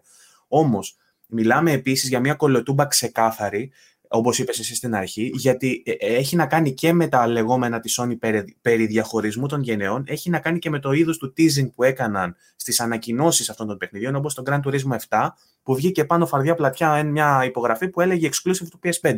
Και αυτό άλλαξε. Ναι, απλά αυτά όλα που βιώνουμε πάντα, αυτές οι κολοτούμπες, είναι κομμάτι ε, μιας καμπάνιας marketing. Δηλαδή, είναι κάτι που θα συμβεί αναμενόμενα γιατί αυτές οι εταιρείες θέλουν να πουλήσουν hardware και software, προσπαθούν να βρουν το, διαφορο... το σημείο που θα διαφοροποιηθούν από τον ανταγωνισμό και να το υποστηρίξουν όσο καλύτερα μπορούν. Αν στη διάρκεια το πλάνο αλλάζουν τη διάρκεια την εμπειρία τους. Δηλαδή, η Nintendo όταν βγήκε και παρουσίασε το Switch, έκανε αναφορά στο HD Rumble. Το, το, το, το παρουσίασε με κάθε μεγαλοπρέπεια, το υποσχέθηκε να φέρει τη νέα γενιά του Rumble στο, στις, στα συστήματά της. Το υποστήριξε με 2, 3, 5 τίτλους και μερικά χρόνια μετά δεν υπάρχει πουθενά το HD Rumble. Έκανε κολοτούμπα η Nintendo σε ό,τι αφορούσε την υποστήριξη του HD Rumble στο ότι είχε υποσχεθεί με ένα κομμάτι του hardware της. Ναι, όχι, δεν της βγήκε, οπότε μετά άλλαξε αυτά που έλεγε.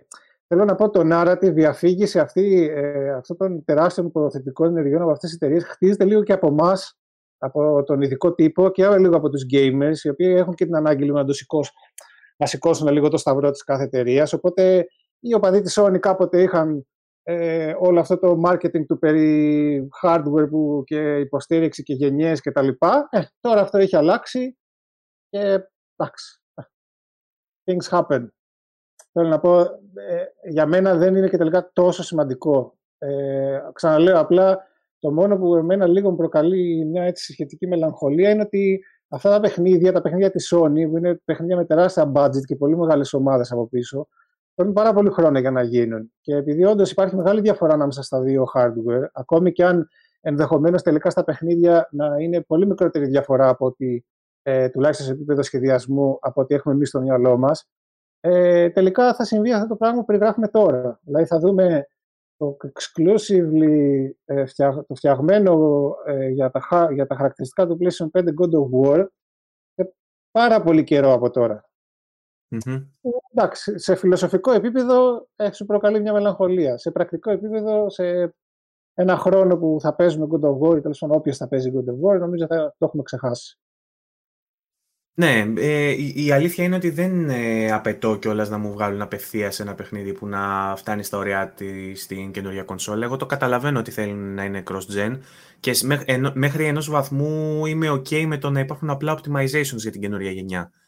Ε, επί της ουσίας αυτό κάνουμε με κάθε κονσόλα που αγοράζουμε. Δηλαδή, αν σκεφτείς ότι υπάρχουν αυτή τη στιγμή κονσόλες έξω στην αγορά που το μόνο πράγμα που κάνουν είναι να μας δίνουν λίγο καλύτερη επίδοση σε σχέση με τις προηγούμενες, και πολλοί από εμάς είμαστε ok απλά με αυτό, θεωρώ ότι είναι λίγο μικρο, πώς λέμε μικροπολιτική, είναι μικρο τέτοιο, μικροζητήματα, τα οποία εστιάζουμε πάρα πολύ και ξεψαχνίζουμε πάρα πολύ την κουβέντα ε, για να μπώσουμε λιγάκι, ρε παιδί μου, σε, πάλι σε πρακτικό επίπεδο θα πω, το πώς μας φάνηκε ξέρω, το Horizon. Δηλαδή αυτό που είδες στο βίντεο σου κάνει εσένα ότι το κρατάει κάτι πίσω επειδή βγαίνει σε cross-gen, επειδή θα βγει PS4 ή φοβάσαι, ξέρω εγώ, ότι θα βγει το επόμενο τον God of War και δεν θα είναι τόσο εντυπωσιακό, γιατί Όχι. στην ουσία αυτός είναι ο φόβος που, που κρύβεται, ρε παιδί μου. Και πάνω σε αυτά, να δούμε λίγο και τα παιχνίδια που έχουν κυκλοφορήσει ως τώρα. Δηλαδή, βγήκε, ξέρω εγώ, Sackboy, ακόμα και το Sackboy, ε, το βλέπεις στο PS5 και τρίβεις τα μάτια σου. Είναι πανέμορφο, είναι λουκούμι. Χρησιμοποιεί ξέρω, τα χαρακτηριστικά του PS5 όπως πρέπει. Το 3D audio, το SSD,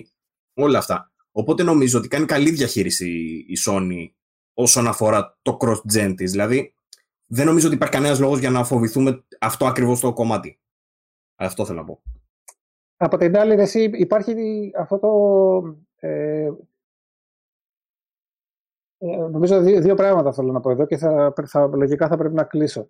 Το ένα είναι ότι τα, τα παιχνίδια πλέον δεν είναι, αυτοί οι τίτλοι που αναφέρεις δεν είναι φοβερά εντυπωσιακοί. Δηλαδή, OK, okay, ενδεχομένως να μην αξιοποιούν το hardware στον απόλυτο βαθμό, αλλά δεν έχουμε φτάσει σε, σε ένα σημείο που βλέπουμε παιχνίδια φτιαγμένα με, με αυτά τα τεράστια budget, με άρτια καλλιτεχνική διεύθυνση και τρίβουμε τα μάτια μας και λέμε κοίτα που έχουμε φτάσει και πόσο εντυπωσιακό πλέον είναι ένα παιχνίδι. Ακό... Ακριβώς. Ε, και... και θα σου έλεγα για τη Sony συγκεκριμένα, αλλά πάρε για παράδειγμα ξέρω και την Capcom, Resident Evil. Το, στο PS5 είναι τούμπανο, είναι πανέμορφο.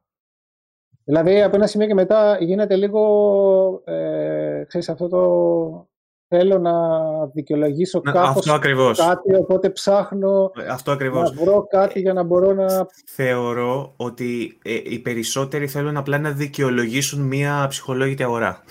Το έχω ξαναπεί σε προηγούμενο επεισόδιο. Ε, και γιατί λέω ο ψυχολόγητη, όχι γιατί δεν αξίζει το Series X, ας πούμε, ή το PlayStation 5. Μια χαρά αξίζουν και για κάποιους ακόμα και με το backlog αξίζει να έχουν το έστω ελάχιστα καλύτερο. Απλά για κάποιους ήταν μια αγορά extreme η οποία ίσως τους στρέτσαρε πάρα πολύ το δικό τους το budget που είχαν στη ζωή τους. Δηλαδή, αυτά τα, αυτά τα λεφτά θα τους λείπανε από κάπου αλλού και πήγαν και έκαναν μια επένδυση από την οποία απαιτούν απόσβεση επιτόπου. Ε, ενώ μπορεί στην τελική να μην είναι έτσι τα πράγματα, μπορεί η πιο σόφρον επιλογή να είναι να αγοράσεις μια τέτοια κονσόλα ε, μετά από ένα ή δύο χρόνια για να έχεις κάποιες επιλογές που θα δικαιολογούν εντός εισαγωγικών το δικαιολογούν με τα εκάστοτε κριτήρια την αγορά της. Αν δηλαδή κάποιος θέλει να πάρει PS5 για να παίζει PS5 exclusive games που είναι φτιαγμένα για το 5 και υποφελούνται ε, ε, στο έπακρον από τις δυνατότητές του, ενδεχομένως το launch date δεν είναι μια καλή στιγμή για να αγοράσουν την κονσόλα και μπορεί η γκρίνια που τους δημιουργείται και το άγχος που τους δημιουργείται να έχει να κάνει με το γεγονός ότι έσκασαν 500 ευρώ για να πάρουν μια next gen κονσόλα ενώ δεν υπάρχει next gen content. Ε, το θέμα είναι ότι θέλω να, να δικαιολογήσω τα 500 ευρώ μου με το να εγώ να μπορώ να παίξω αυτό το παιχνίδι και άλλος να μπορεί. Αυτή ε, είναι ναι, αυτό είναι. Αυτό είναι. Νομίζω ότι θέλει, το περισσότερο είναι θέμα ψυχολογίας να μπορώ να έχω να μπω σε ένα φόρουμ και να πω ότι τα 500 ευρώ που έδωσα κάνουν, με κάνουν λίγο καλύτερο άνθρωπο από ότι εσένα που έχεις δώσει ευρώ κάπου αλλού. Γι' αυτό ακριβώς λέω ότι είναι ενδεχομένως μια, μια ψυχολογική κίνηση. Γιατί για κάποιον που παίρνει στο launch μια κονσόλα γνωρίζοντας ότι αρχικά δεν θα έχει next gen content και ότι αρχικά μπορεί να πέσει πάνω σε bugs που έχουν οι early adopters και ότι αρχικά μπορεί να μην έχει την τέλεια εμπειρία και ότι αρχικά ή σε κάποιο σε πρώτο στάδιο να μην δικαιολογούνται αυτά τα 500 ευρώ που θα μπορούσε να είναι 400 ή να δοθούν σε κάποιο revision της κονσόλας αργότερα ε, όλο αυτό μπορεί να δημιουργεί αρνητικά συναισθήματα στον early adopter που εμπιστεύτηκε την εταιρεία. Όμως είναι, είναι, είναι κακό του κεφαλιού του που το έκανε. Περίμενε, περίμενε. Γιατί αν θέλει να το δικαιολογήσει, υπάρχουν και άλλοι. Αν θέλει να δικαιολογήσει την αγορά του, μπορεί να παίξει Returnal. Που εγώ το θεωρώ system seller. Το ναι, απλά κάποιοι σου λένε ότι δεν μου κάνει απόσβεση ένα παιχνίδι, θέλω δέκα. Αλλά αυτό, αυτό λέω ότι είναι κακό του κεφαλιού του.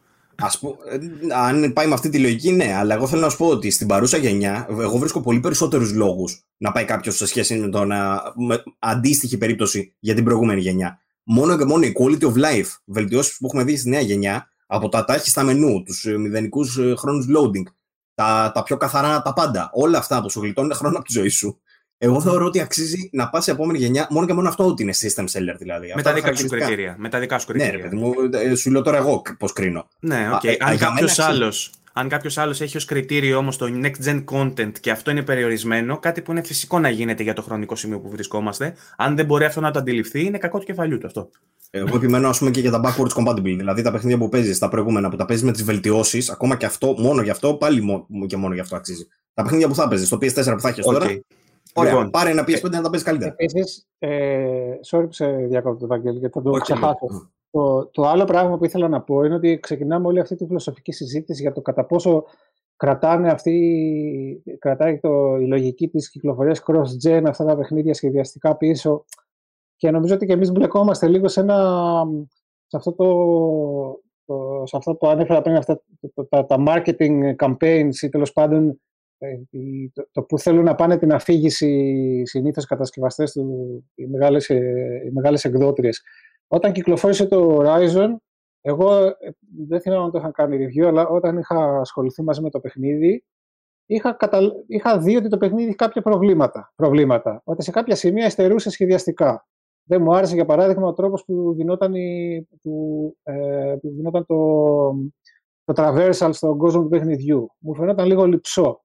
Ε, η λογική του ότι μπορούσε να πας σε ένα ε, σε προκαθορισμένα μονοπάτια, τέλος πάντων, έβλεπε ένα βουνό μπροστά σου και από ένα σημείο και μετά χοροπηδούσε σαν κουνέλι για να ανέβεις πάνω σε πέτρες και μέχρι ένα σημείο μπορούσε να φτάσεις και μετά πρέπει να κατέβεις πάλι κάτω και να πας από ένα πιο προδιαγεγραμμένο μονοπάτι. Δεν μου άρεσε. Δεν είχαμε καθόλου ε, επίπεδα που να βασίζονται στο νερό. Ή τέλος πάντων κομμάτια του κόσμου που να είχε κάτι πέρα από το νερό της επιφάνειας που έβλεπες. Αυτά δεν ήταν τελικά προβλήματα τα οποία ε, χρειαζόντουσαν καινούριο hardware για να φτιαχτούν. Χρειαζόντουσαν διαφορετικές σχεδιαστικές λογικές, χρειαζόντουσαν παραπάνω χρόνο ανάπτυξης που δεν είχε τότε η ομάδα και είδες ότι λύθηκαν με το υπάρχον hardware. Και εν τέλει είμαστε σε μια εποχή που έχουμε ε, χιλιάδες developers να δουλεύουν σε εκατοντάδες χιλιάδες διαφορετικά concept.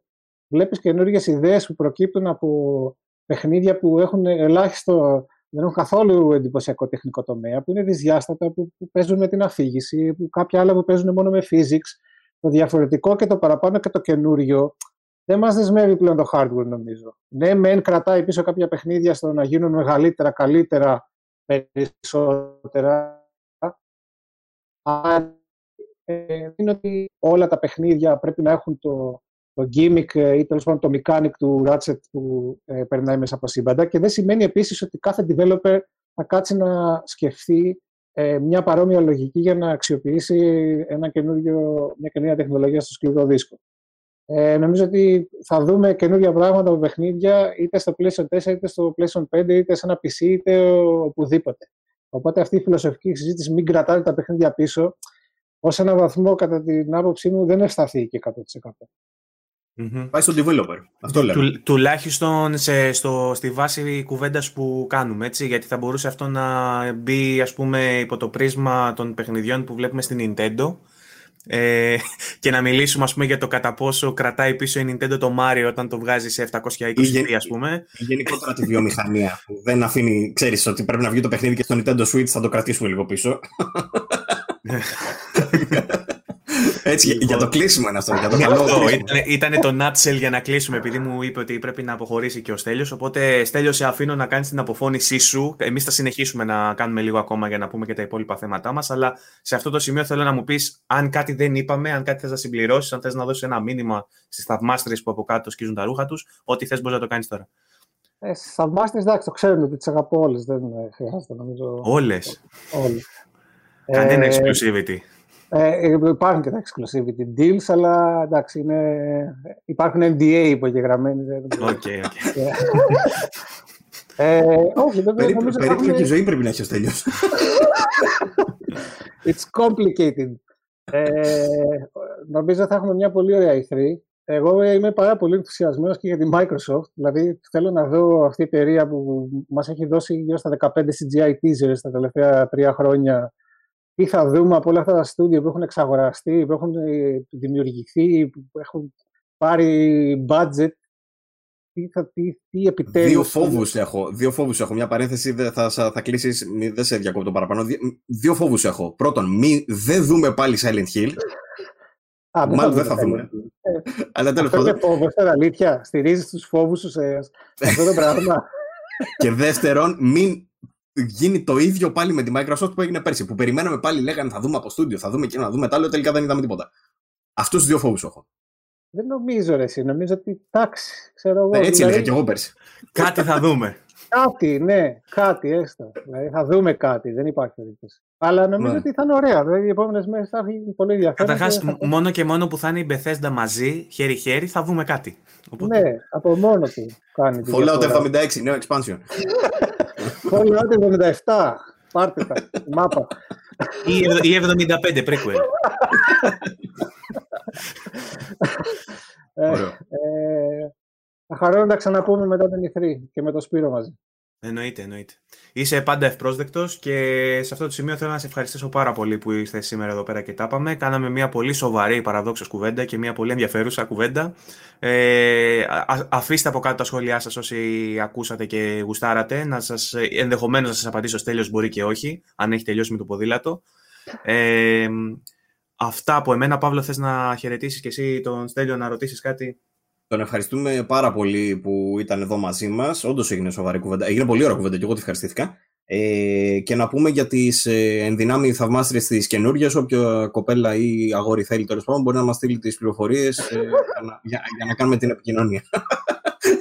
Ξαφνικά έγινε για πρώτο.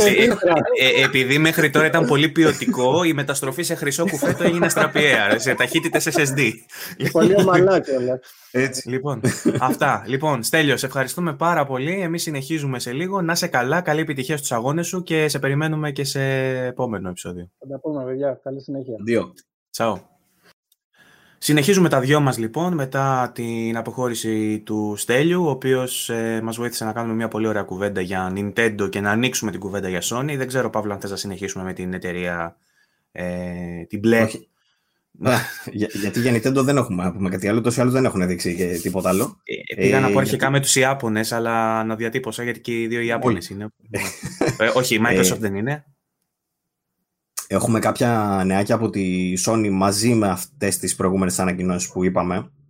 Ε, αν θες να τα συζητήσουμε λίγα και αυτά. Πρώτο απ' όλα, στην ουσία, ε, που βλέπω τώρα μπροστά μου, τέλος πάντων έχουμε κι άλλα, είναι ότι το Horizon Forbidden West θα πάρει ε, performance ε, mode, ε, θα υπάρχει και δεύτερο τέλος πάντων mode, το οποίο θα είναι το performance και λένε ότι θα εστιάζει, θα, θα στοχεύει στα 60 fps. Ε, το οποίο κλείνει και μια κουβέντα που είχαμε την προηγούμενη εβδομάδα για το αν θα είναι 30, αν θα είναι 60 και λέγαμε ότι δεν έχουμε ιδέα. Πώς φαίνεται αυτή η κίνηση, νομίζω είναι ψηλό στάνταρ πλέον, έτσι. Δηλαδή, και την προηγούμενη εβδομάδα που κάναμε την κουβέντα λέγαμε ότι okay, η νέα γενιά έχει στάνταρ πλέον τα 60, δηλαδή σε όλα τα παιχνίδια θα έχει κάποιο είδους 60, αλλά δεν μπορείς να το θεωρήσεις και 100% στάνταρ αν δεν το επιβεβαιώσουν. Οπότε τώρα ναι. βγήκε η εταιρεία και το ανέφερε. Νομίζω ότι πλέον αυτό είναι το golden standard, δηλαδή δεν θα βλέπουμε κάτι διαφορετικό. Το συζητήσαμε και στο προηγούμενο ότι πλέον θα υπάρχει σίγουρα ένα 60 mode και θα υπάρχουν οι αντίστοιχες θυσίες στο οπτικό κομμάτι. Τι κάτι που... περιμένεις; Ε, περιμένω σίγουρα να μειωθεί πάρα πολύ το ray tracing, να έχουμε πολύ περισσότερα screen space ε, και cube maps και τέτοια, ξέρεις, να, να αναπληρ... Ε, όχι να αναπληρώνουν, να αντικαθιστούν ένα μεγάλο κομμάτι του ray traced. Ε, έχουμε ray tracing. Ε, πιστεύω ναι, κατά πάσα. Δεν έχουμε δει, αλλά θα έχει, πιστεύω. Κάπου, κάπως. Ναι, τύπου μπορεί να μην έχει ρε παιδί μου σε όλα τα νερά στα reflections, μπορεί να έχει μόνο μέσα σε κτίρια πάνω σε μεταλλικές επιφάνειες, ξέρω και να αντικαθιστά ναι. εκείνα.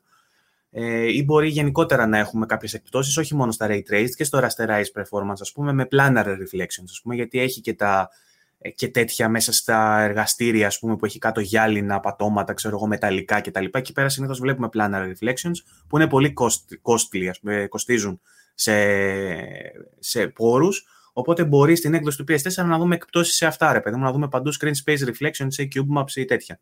Ανέφερε ε, για PS4 έκδοση. Performance mode το περιμένεις αντίστοιχο δηλαδή με PS4 έκδοση; Ε, όχι τόσο πολύ. Απλά ποιο είναι το θέμα. Ότι μπορεί ρε παιδί μου να δεις ε, multi-sampling που να κάνει πάρα πολύ καλό 4K στο PS5 στο quality mode και το performance να είναι το κλασικό μας 1440 με checkerboarding. Ε, το οποίο checkerboarding όπως ξέρεις πάει κλιμακωτά. Ανάλογα με το τι ε, ε, υπόλοιπο σε πόρους έχει το σύστημα, το φτάνει πιο παραπάνω με το checkerboard και το φτάνει πιο κοντά οπτικά στο 260. Μπορεί λοιπόν το performance στο PlayStation 5 να είναι internal resolution 1440 και να το πηγαίνει με το checkerboard κοντά στο 2160 οπτικά, ενώ στο PS4 Pro να είναι 1440p με το checkerboard, ξέρω και να είναι εκεί κοντά, λίγο παραπάνω από το 1400. Ε, 30 θα είναι σίγουρα, το ξέρουμε ότι θα είναι το quality. Το performance στο PS5 είπαμε θα είναι 60. Στο PS4 Pro εγώ περιμένω να δω 30 και να είναι ένα που θα είναι 1440 ας πούμε ε, με ε, καλύτερο ας πούμε οπτικό ε, fidelity και τα λοιπά και ένα άλλο που το οποίο είτε θα είναι πετσοκομμένο 1080p στο 60 είτε θα είναι 1440 30 σταθερό αλλά με λιγότερα ξέρεις με, το ένα δηλαδή θα έχει περισσότερα οπτικά στο fidelity και το άλλο θα έχει πιο σταθερή απόδοση. Κάπως έτσι το περιμένω στο PS4 Pro. Στο base σίγουρα 30 30 1080 στο base και αν 1080 και αν, γιατί αυτά που έχουμε δει δεν ξέρω πώς θα τα κάνουν. αλήθεια, το λέγαμε και στο προηγούμενο επεισόδιο. Ασταθές ενδεχομένως το 30. Ασταθές ναι. ενδεχομένως. Μήπως κόψουν φίλτρα, μήπως κόψουν φωτισμούς, ξέρω εγώ, τεχνικές. Δεν ξέρω τι άλλο θα μπορούσαν να κόψουν.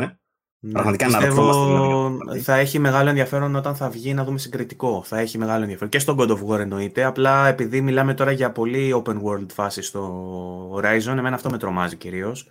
Draw distance, level of detail, τέτοια με τρομάζουν. Πώς θα φορτώνει, βέβαια. Φεύγεις σε μια περιοχή που έχει τρελή γεωμετρία και OK, την έχει φορτώσει. Όταν πας στο επόμενο που πάλι θα έχει μεγάλη ποικιλία, ας πούμε, και τέτοια, τι κάνεις; Ε, texture popping, αλλαγές στο level of detail, όλα αυτά νομίζω θα, θα απασχολήσουν πάρα πολύ. Στο base model δηλαδή θα είναι, θα είναι λίγο χάος. Είχα ξεχάσει να αναφέρω το μεταξύ στην ψηλοανάλυση που είχαμε κάνει για το trailer. Ε, εντόπισαν level of detail και το Digital Foundry, αν θυμάμαι καλά, και, και το ένα άλλο βίντεο που μου έστειλε ο Κώστας ο Ξένος από το NX Gamer.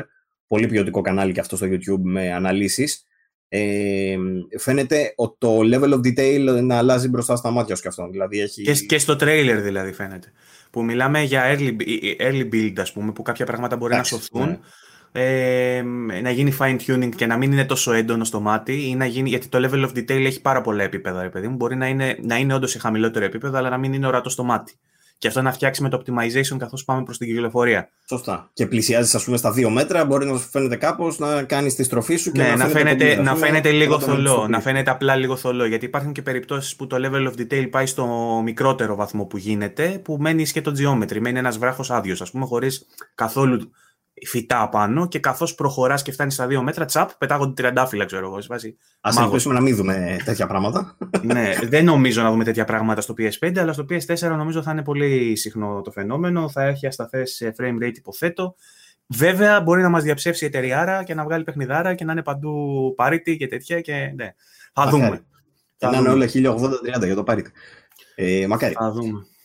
Ε, λοιπόν, εκτός από το, από το Horizon και την ανακοίνωση αυτή, βγήκε και επίσης ότι η Sony Band, το στούντιο πίσω από το Days Gone, που είπαμε στις προηγούμενες εκπομπές ότι δεν ετοιμάζει Days Gone 2, γιατί η Sony τέλος πάντων δεν θέλει να φτιάξει Days Gone 2, ε, και είχαμε και, τη, και, και, το controversial εκείνο το, του τύπου, είχε, είχε βγει και είχε δηλώ, κάνει μια δήλωση, έτσι δεν είναι; Για τον ε, είχε βγει ένας τύπος και είχε πει ότι να το παίρνετε στο launch, αυτό λες. Μπράβο αυτό. Αν, αν τα αγαπάτε τα παιχνίδια σας να παίρνετε στο launch. Μετά βγήκε αναδιατύπωση, είπε δεν το είπα ακριβώς έτσι τέλος πάντων, αλλά είχε, είχε γράψει η φάση. Γενικά είχε γίνει λίγο χαμός τότε με το, με το όλο θέμα που υπήρχε στα σκαριά sequel για το Days Gone, αλλά εστίαζε περισσότερο σε ένα ε, ζωντανό ε, περιβάλλον. Πρώτα το ένα online σύστημα, ας πούμε, οικοσύστημα, στο οποίο ε, θα αλληλεπιδρούσαν παίχτες μεταξύ τους, θα ήταν always online, θα είχε τέτοια στοιχεία, περισσότερο ε, PvE στοιχεία και τέτοια. Ε, και φαγιάκυρο από τη Sony, γιατί δεν ήταν ένα cinematic experience όπως θα περίμενε κανείς, ήταν κάτι διαφορετικό. Ε, δεν άρεσε το project μάλλον και είχε φάει άκυρο και είχε γίνει μια μεγάλη κουβέντα ε, τουλάχιστον διαδικτυακά από τους fans περί ε, του αν χρειαζόμασταν ένα τέτοιο παιχνίδι, του αν ήταν σωστή επιλογή από τη Sony ε, να το κόψει ή αν έπρεπε να επενδύσει στο Days Gone.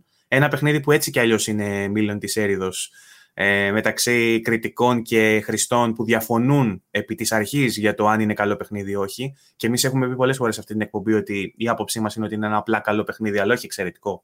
Ενώ οι fans και οι users, όχι οι fans οι δικοί μας, οι fans του παιχνιδιού, αυτοί που μας ακούν, μας έχουν πει πολλές φορές στα σχόλια ότι για εκείνους το Days Gone είναι τεράστια παιχνιδάρα. Περιορέξιο κολοκυθόπιτα θα πούμε. Το θέμα είναι ότι η Band ε, πάει για άλλα πράγματα, πάει για καινούργια πράγματα. Έτσι λέει η ανακοίνωση. Η ανακοίνωση έλεγε στην ουσία ότι πάνε σε καινούριο IP, ούτε spin-off που λέγανε κάποιοι, ξέρω εγώ ότι υπήρχαν φήμες, νέο IP εντελώς, ε, το οποίο θα βασιστεί στον, στην τεχνολογία που έχουν δημιουργήσει με τον ανοιχτό κόσμο του Days Gone. Το οποίο και εμείς είχαμε πει ότι ο, το τα περιβάλλοντα του Days Gone ήταν από τα καλύτερα στοιχεία του. Δηλαδή, ο κόσμος, έτσι όπως τον έχουν στήσει, η γεωμετρία του κόσμου, το, όλα αυτά ήταν από τα καλύτερα στοιχεία του. Οπότε θα χρησιμοποιήσουν αυτή την τεχνολογία για να φτιάξουν κάτι ε, νέο. Μας ζητάνε να είμαστε ε, ε, ενθουσιασμένοι και δεν ξέρω εγώ τι άλλο ρε παιδί μου για να το τσουλήσουν λιγάκι αυτό το πράγμα. Πιθανώς θα αργήσουμε να το δούμε. Ε, κατά πάσα πιθανότητα είναι στα πρώτα στάδια παραγωγής του. Ε, το θέμα είναι κατά πόσο τώρα ρε παιδί μου ε, ήταν για να δούμε, ξέρεις, καινούριο IP ή η sequel, ξέρω εγώ, ε, του Days Gone 2. Κατά πόσο ήταν σωστή αυτή η απόφαση της Sony. Ε, σε πωλήσεις δεν πρέπει να τα πηγαίνει άσχημα και εμείς που το έχουμε ξανασυζητήσει. Δεν έχουν δώσει βέβαια νούμερα για τον Days Gone. Αλλά από, από αυτά που βλέπουμε τέλος πάντων από την κίνηση που βλέπουμε που έχει προκαλέσει το Days Gone κτλ. φαινόταν τίμιο. Τώρα δεν ξέρω κι εγώ γιατί δεν φτιάχνουν sequel. Εγώ θεωρώ σε τέτοια παιχνίδια ρε παιδί μου που βγαίνει το πρώτο και έχει τα ψηλοπροβληματάκια του, θεωρώ ότι στο νούμερο 2 θα βγαίνει παιχνιδάρα. Γιατί θα παίρνανε αυτά, θα τα σιδερώνανε, θα βάζανε μέσα τις καινούργιες ιδέες που δεν προλάβαν να βάλουν στο πρώτο, γιατί στο πρώτο έχεις να βάλεις και όλη την τεχνολογία, ας πούμε, μέσα. Θα ήταν ναι. περίπτωση, ας πούμε, Horizon. Γιατί στο Horizon το πρώτο πας και λίγο, σε κάθε νέο IP, πας και λίγο αναγνωριστικά να φτιάξεις την τεχνολογία σου, να φτιάξεις τον κόσμο. Στο δεύτερο έχεις περισσότερο χρόνο να τα αναπτύξεις αυτά τα πράγματα και να βάλεις καινούργιες gameplay ιδέες κτλ. Οπότε είναι ναι. κρίμα που δεν θα δούμε Days Gone 2. Πολλοί λένε ότι δεν είναι και θέμα πωλήσεων, ότι είναι θέμα ε, αποτίμησης από τη Sony, ότι δεν τους άρεσε μάλλον εσωτερικά στη Sony το Days Gone για κάποιους λόγους και δεν ήθελαν να πιστέψουν περισσότερο σε αυτό. Πα, παρότι ισχύει αυτό που λες ότι ε, ενδεχομένως ε, με, με τη, η λογική λέει ότι το επόμενο που θα έβγαζαν θα είχε στρώσει πολλά πράγματα και θα ήταν πιο αξιόλογο. Και αν, αν ένα παιχνίδι που λατρεύτηκε τόσο πολύ από τον κόσμο, άσχετα με το τι ε, συμπέρασμα μπορεί να βγάλουν οι κριτικοί ή οι άνθρωποι που ασχολούνται πιο ε, πολύ με το gaming, αν στον κόσμο άρεσε τόσο πολύ, ε, μια συνέχεια του βελτιωμένη πιστεύω θα έχει και αντίστοιχη ε, θα αποτυπωνόταν αντίστοιχα και στις πωλήσεις του και στο πώς θα μεγάλωνε σαν project που αν έστω για τους, για τους κριτικούς ήταν παιχνίδι του 7,5 ας πούμε για εμάς το επόμενο βελτιωμένο θα ήταν το 8,5 του 9 ας πούμε αν είχε μια ε, σημαντική βελτίωση. Άρα δεν ξέρω κατά ε, πόσο σωστή είναι αυτή ε, η απόφαση όμως εξαρτάται με το τι ήταν στο, σαν αντίβαρο, τι ήταν στον αντίποδα. Δηλαδή δεν θα κάνετε το Days Gone 2, θα κάνετε αυτό. Το αυτό τι είναι; Από εκεί θα εξαρτηθεί, γιατί θα μπορούσε να είναι ε, ένα τελείως διαφορετικό ζένερ ή σε άγνωστα νερά και να τους βάλει πάλι στη διαδικασία του πειραματισμού, βγάζοντας ένα ίσως μέτριο παιχνίδι, που θα στοχοποιήσει την ίδια την band μετά, γιατί θα λένε η band δεν βγάζει καλά παιχνίδια, βγάζει μέτρια. Είτε θα μπορούσε να είναι σε κάποιο ζένερ που το έχουν περισσότερο και βγάζοντας ένα πολύ καλό παιχνίδι, θα λένε: Ορίστε, είδατε, πήρατε την band και αντί να σας βγάλει το sequel που θα βγαίνει παιχνιδάρα, πήγε σε βγάλει την άλλη παιχνιδάρα. Δεν σας άρεσε η band. Ό,τι και να γίνει δηλαδή, ό,τι και να γίνει, σίγουρα θα υπάρχει σχολιασμός. ναι, σίγουρα θα υπάρχει σχολιασμός. Λοιπόν, τέλος πάντων. Ε, εντάξει, θα το, θα το δούμε με την band. Εγώ τους πιστεύω να σου πω την αλήθεια σαν εταιρεία. Θεωρώ ότι έχουν ταλέντο, θεωρώ ότι μπορούν να κάνουν πραγματάκια. Ε, mm. Το Days Gone ούτως ή άλλως ήταν πολύ διασκεδαστικό. Δηλαδή φαινόταν ότι ήταν καλοφτιαγμένο ρε παιδί για αυτό που έκανε. Ε, οπότε μένει να δούμε, ρε παιδί, πώς θα αξιοποιήσουν ότι στα, τα ταλέντα αυτά. Mm-hmm. Ε, τώρα, αν θες φεύγουμε λίγο από Sony, να σχολιάσουμε κάποιες άλλες ειδήσεις που βγήκαν μες στην εβδομάδα. Συγκεκριμένα θα ήθελα να πάω λίγο σε E3. Έχουν κάνει οι εταιρείες τις ανακοινώσεις τους για την E3, τις επίσημες τέλος πάντων. Όπως αναφέραμε για την Nintendo πριν που ανακοίνωσε την παρουσίασή της για τις 15 Ιουνίου, έτσι ακριβώς βγήκε και η Ubisoft ε, και ανέφερε ότι είναι έτοιμη για το E3 show που θα κάνουν, το οποίο θα περιλαμβάνει Rainbow Six, τα επιβεβαιωμένα είναι αυτά, έτσι, χωρίς τις εκπλήξεις. Προφανώς δεν τις ανακοινώνει έτσι εκπλήξεις από πριν, δεν θα ήταν εκπλήξεις αλλιώς. Ε, αλλά για αυτά που ξέρουμε ότι θα δείξουν είναι Rainbow Six Quarantine, ε, Far Cry 6, θα δούμε περισσότερο gameplay, παρόλο που έγινε ολόκληρη παρουσίαση και τη, τα συζητήσαμε την προηγούμενη εβδομάδα. Riders Republic είναι το παιχνιδάκι για όσους δεν θυμούνται από την ομάδα που έχει κάνει το Steep, εκείνο με τα snowboard, τώρα είναι αυτοί που κάνουν με τα ποδήλατα κτλ. Ε, και κάποιες εκπλήξεις λέει που δεν θα θέλετε να χάσετε μας αναφέρουν. Καμία κουβέντα για το Prince of Persia δεν βλέπω. Ε, και το code name λέει του Rainbow Six Quarantine μάλλον θα τα αλλάξουν. Ε, είναι Rainbow Six Parasite μάλλον θα γίνει. Λόγω καραντίνας θέλανε να το αλλάξουν λιγάκι. Για να μην λέγεται Rainbow Six COVID-19 ξέρω εγώ. Ε, και στην ουσία αυτά είναι αυτά που μας είπανε. Δεν έχουν πει κάτι άλλο. Η παρουσίαση είναι ε, 9 η ώρα το βράδυ, ε, ώρα Ελλάδας, αν δεν κάνω λάθος, στις. Κοίτα, δεν λέει ημερομηνία.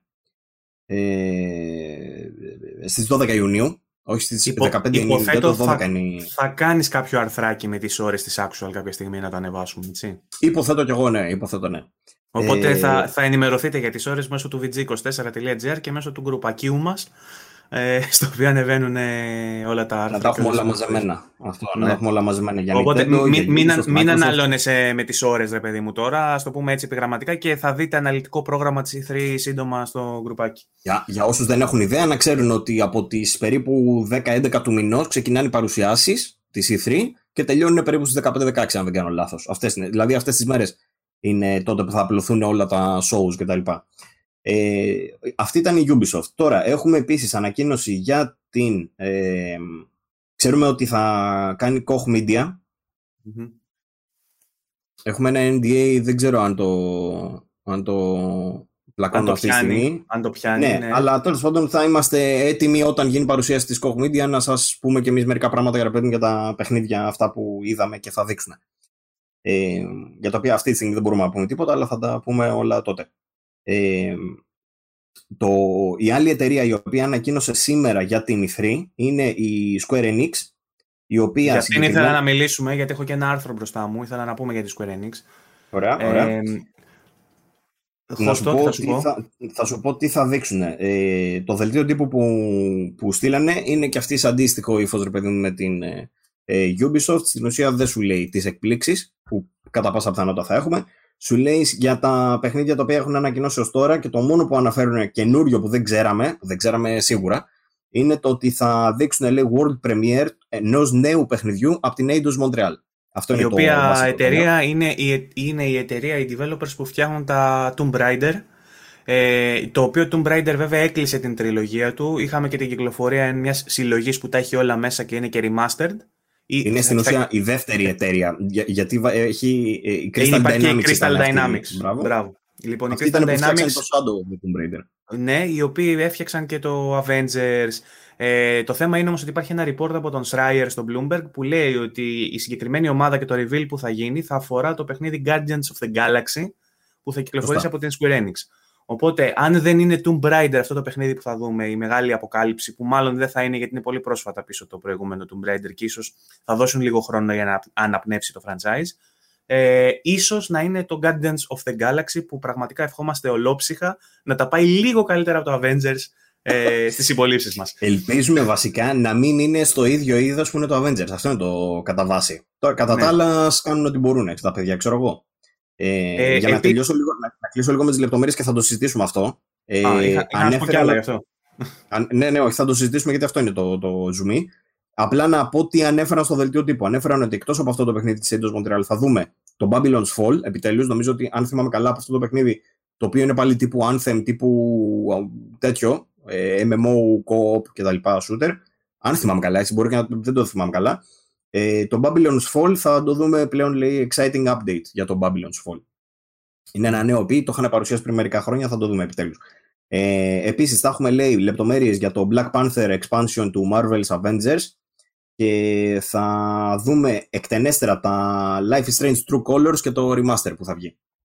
Αυτά. Αυτά Τώρα μπορούμε να συζητήσουμε για το Αυτά ήταν τα έξτρα που θα σου έλεγα τέλος πάντων. Το μόνο που άφησες και δεν σχολίασε είναι, είναι τι θα γίνει με Final Fantasy. Γιατί είχαμε κάποιες φήμες που έλεγαν ότι θα δούμε καινούριο entry στη σειρά Final Fantasy. Υπάρχει το Final Fantasy 16, το οποίο μας είχαν πει ότι θα ενδεχομένως θα κυκλοφορήσει. Νομίζω το έλεγε και στο, ε, στο trailer ότι θα κυκλοφορήσει ε, μέσα στο 2021 ή ότι θα έχουμε update μέσα στο 2021, κάτι τέτοιο. Και δεν έχουμε ακούσει τίποτα γι' αυτό. Οπότε ενδέχεται να δούμε κάποια ανακοίνωση. Νομίζω έλεγε για πιο μετά, ρε. Το Final mm. Fantasy το 16 λες τώρα. Ναι. Νομίζω ναι. δεν ήταν για 21. Ε, όχι, ναι. Στην αρχή του 21 είναι η, η ανακοίνωσή του σε εκείνο το τρέιλερ που μας έδειξαν ε, τι παίζει με τους χαρακτήρες, μας έδειξαν τους, τους χαρακτήρες, όμως είχαν πει ότι μέσα στο 21 θα πάρουμε και άλλες πληροφορίες και συζητούσαμε τότε ότι ίσως να είναι μία της ε, επικείμενες, σύντομα επικείμενες, στο προσεχές διάστημα κυκλοφορίες για το PS5 γιατί φαινόταν το, το τρέιλερ ήταν μπαμπάτσικο, γι' αυτό. Ε, ήταν, είχε πολύ content μέσα το τρέιλερ και ε, ε, τεχνικά φαινόταν ένα παιχνίδι που δουλεύεται καιρό. Γιατί είπαμε ότι έμοιαζε πολύ με το 15 τεχνικά, ας πούμε. Θα μπορούσε να είναι ένα παιχνίδι που το δουλεύανε καιρό και απλά συνέπεσε με την κυκλοφορία των νέων κονσολών. Υποθέσαμε τότε ότι θα το δούμε άμεσα. Ε, κι όμως από τότε δεν έχουμε δει ούτε καν τρέιλερ γι' αυτό και περιμένουμε να δούμε κάτι συμπληρωματικό για το Final Fantasy 16. Ε, ε, ε, εν τω μεταξύ ε, πέφτει μαζί με την κυκλοφορία του Integrate που είναι τώρα στις 11 του μηνός, αν δεν κάνω λάθος, που θα πάρει το remaster, το, το remake, θα πάρει remaster για τις νέες κονσόλες, το Final Fantasy 7, Final Fantasy 7 Remake. Θα βγει και το DLC, το expansion αυτό με τις καινούργιες αποστολές, οπότε μπορεί να δούμε ένα συνολικό για το Final Fantasy, να δούμε για το franchise του Final Fantasy κάτι συνολικό να μας λέει για όλα τα Final Fantasy που θα κυκλοφορήσουν. Μπορεί να δούμε και κάτι καινούργιο, κάποιο καινούργιο entry ή κάποια ενημέρωση για το Final Fantasy VII Remake, για το Part 2, ότι έρχεται ρε παιδιά κάπου στο απότερο μέλλον, ξέρω θα μπορούσαμε. Πάντως είναι και αυτό ένα κομμάτι στη, της Square Enix, το Final Fantasy, που μας κρατά στα, στα σκηνιά, ξέρω εγώ. Μας έχει... Θα δείξουν, σίγουρα θα δείξουν. Δεν υπάρχει περίπτωση να αφήσουν. Final Fantasy ετοιμάζουν πράγμα, δεν είναι απλά τα θέματα. Σωστά. Ε, λοιπόν, μιας και είπες για το Life is Strange, να σου πετάξω εμβόλιμο μία είδηση. Ε, επειδή είμαστε στον Ιούνιο που είναι ως γνωστόν το Pride Month για την ΛΟΑΤΚΙ κοινότητα, ε, είναι δωρεάν για όλο το μήνα, για όλο τον Ιούνιο. Η Dontnod δίνει δωρεάν το παιχνίδι Tell Me Why, που έχει ως πρωταγωνιστή έναν τρανς ε, άντρα ε, και η ιστορία του κινείται γύρω και από αυτό το κομμάτι, έτσι, το κοινωνικό φαινόμενο, ας πούμε, με το πώς μπορούν να προσαρμοστούν τα ΛΟΑΤΚΙ άτομα μέσα σε κοινότητες και όλα αυτά. Ε, με μια κοινωνική ιστορία, ένα δράμα είναι επί της ουσίας. Έχουμε συζητήσει σε προηγούμενο επεισόδιο για το Tell Me Why και το τι ακριβώς είναι. Κλασικό παιχνίδι Don't Not στα χνάρια του Life is Strange. Δίνεται δωρεάν για όλον τον Ιούνιο στις πλατφόρμες του PC, Xbox One και Series X. Στο PC δίνεται και στο store της Microsoft, δίνεται και στο ε, Steam.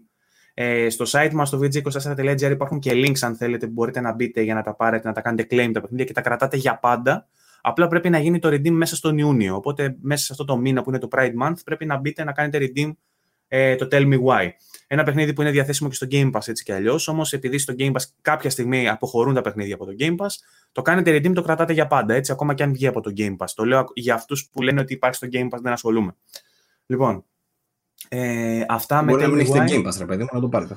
Ναι, ή να παίζετε μόνο στο Steam. Ή να έχετε PlayStation και PC και να το πάρετε στο Steam, ξέρω εγώ. Πολλές Πολλές, ναι. Αυτά με Square Enix και Dotnod. Το παιχνίδι είναι τρία κεφάλαια, δεν, δεν θυμάμαι αν το πες. Τρία κεφάλαια τα δίνει και τα τρία, έτσι. Ναι, ναι, ολόκληρο. Το οποίο είχε γίνει μια σύγχυση αρχικά γιατί σε κάποια site είπαν ότι δίνει το πρώτο κεφάλαιο. Το πρώτο κεφάλαιο το δίνει έτσι κι αλλιώς. Η είδηση είναι ότι το δίνουν ολόκληρο το παιχνιδι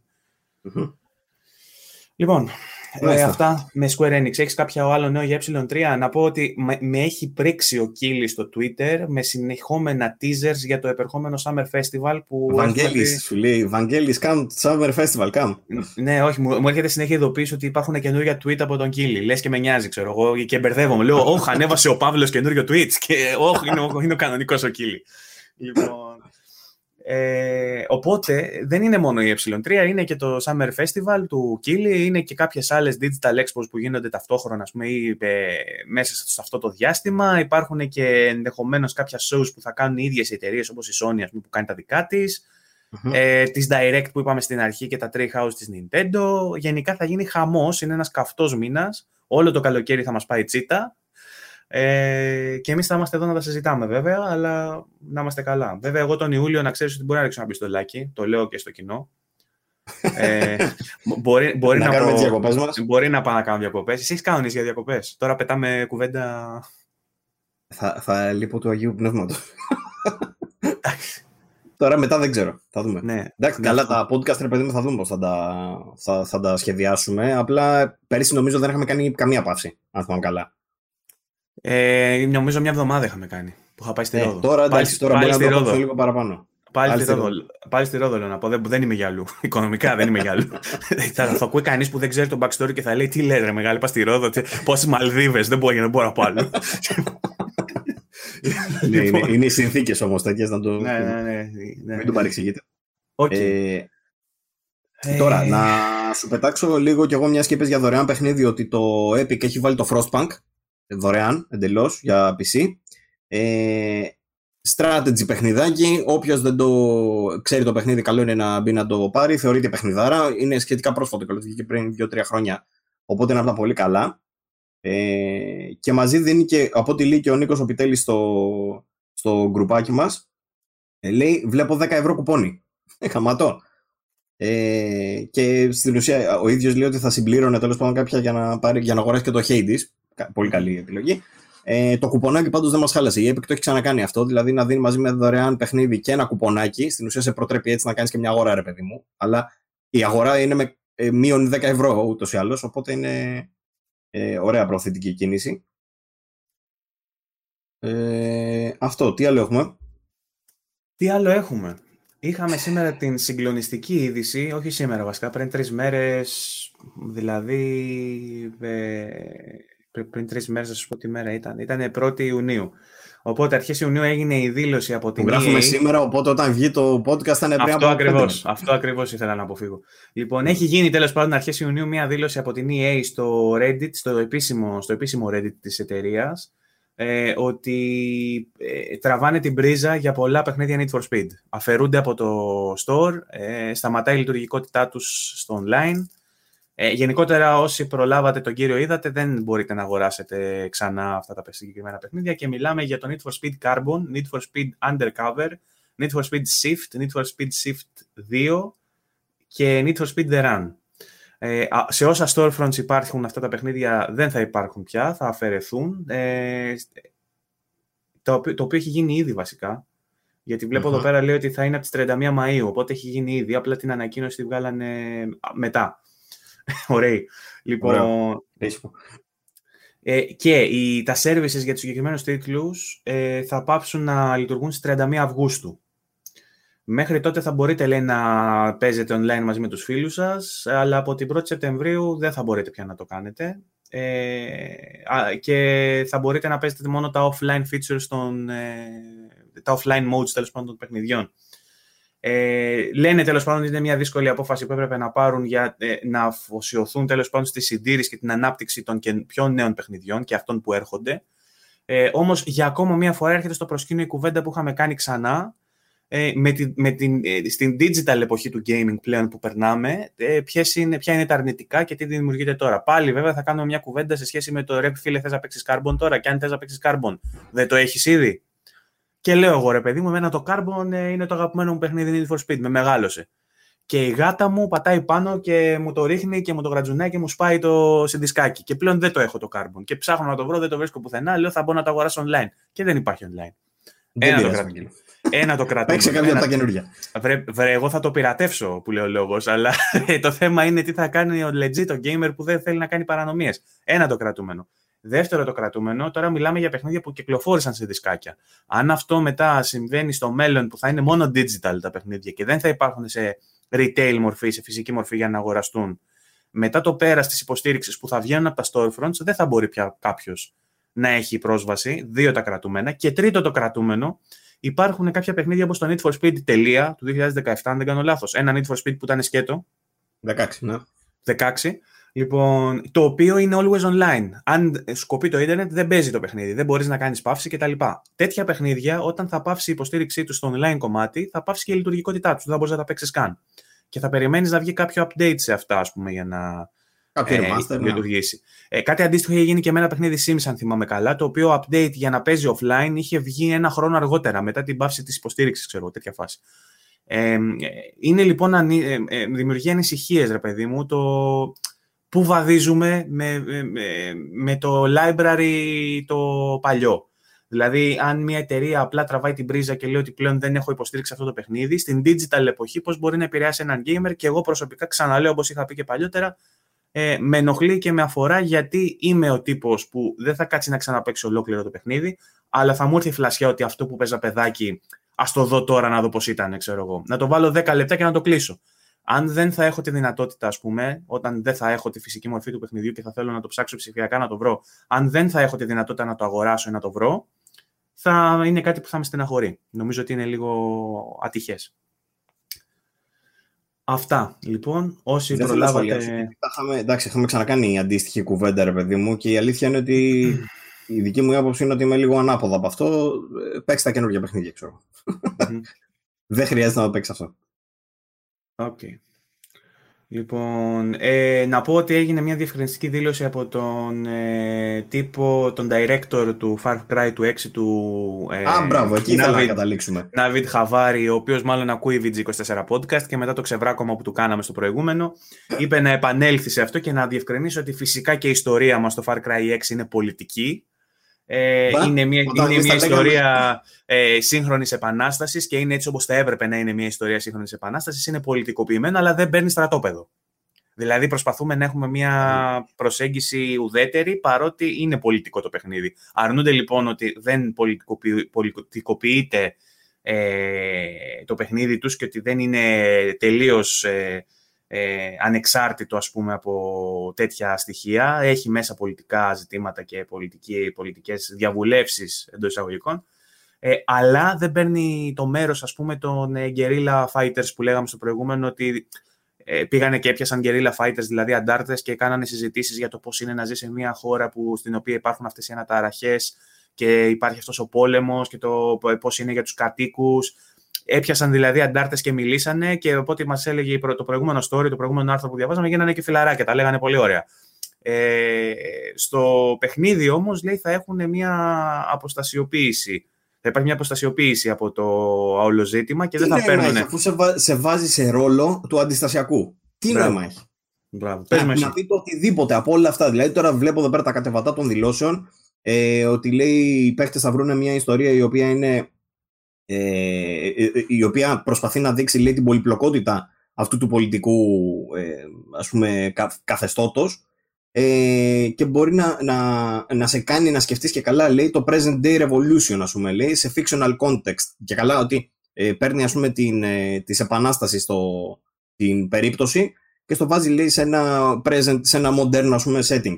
Και στην ουσία επειδή είναι fictional ρε παιδί μπορεί να το πάρεις αυτό και να το κρίνεις αυτό το πράγμα. Αλλά λέει στην ουσία έχουμε δηλώσεις ε, για τον φασισμό, για το κόστος λέει, του υπεραλισμού, ε, για την σκλαβιά, ε, LGBTQ άρα, rights. Α, άρα πώς δεν παίρνεις; Άρα πώς δεν παίρνεις; πώς δεν παίρνεις. Δηλαδή δεν βγάζει κανένα νόημα οι, οι κουβέντες του. Δηλαδή. Πήγε να το διορθώσει. Κοίτα, για μένα από την πρώτη στιγμή μόνο και μόνο που βγήκε και έκανε δηλώσεις επειδή ακριβώς έσκασε τον backlash ε, είναι θετικό. Γιατί τις προηγούμενες φορές έδειχναν να το αγνοούν, ρε παιδί μου, ότι δεν δίνουμε σημασία σε αυτά και εμείς είμαστε απολυτικ. Δεν κάνουμε τίποτα. Παρόλο που ήταν και δεν ήταν.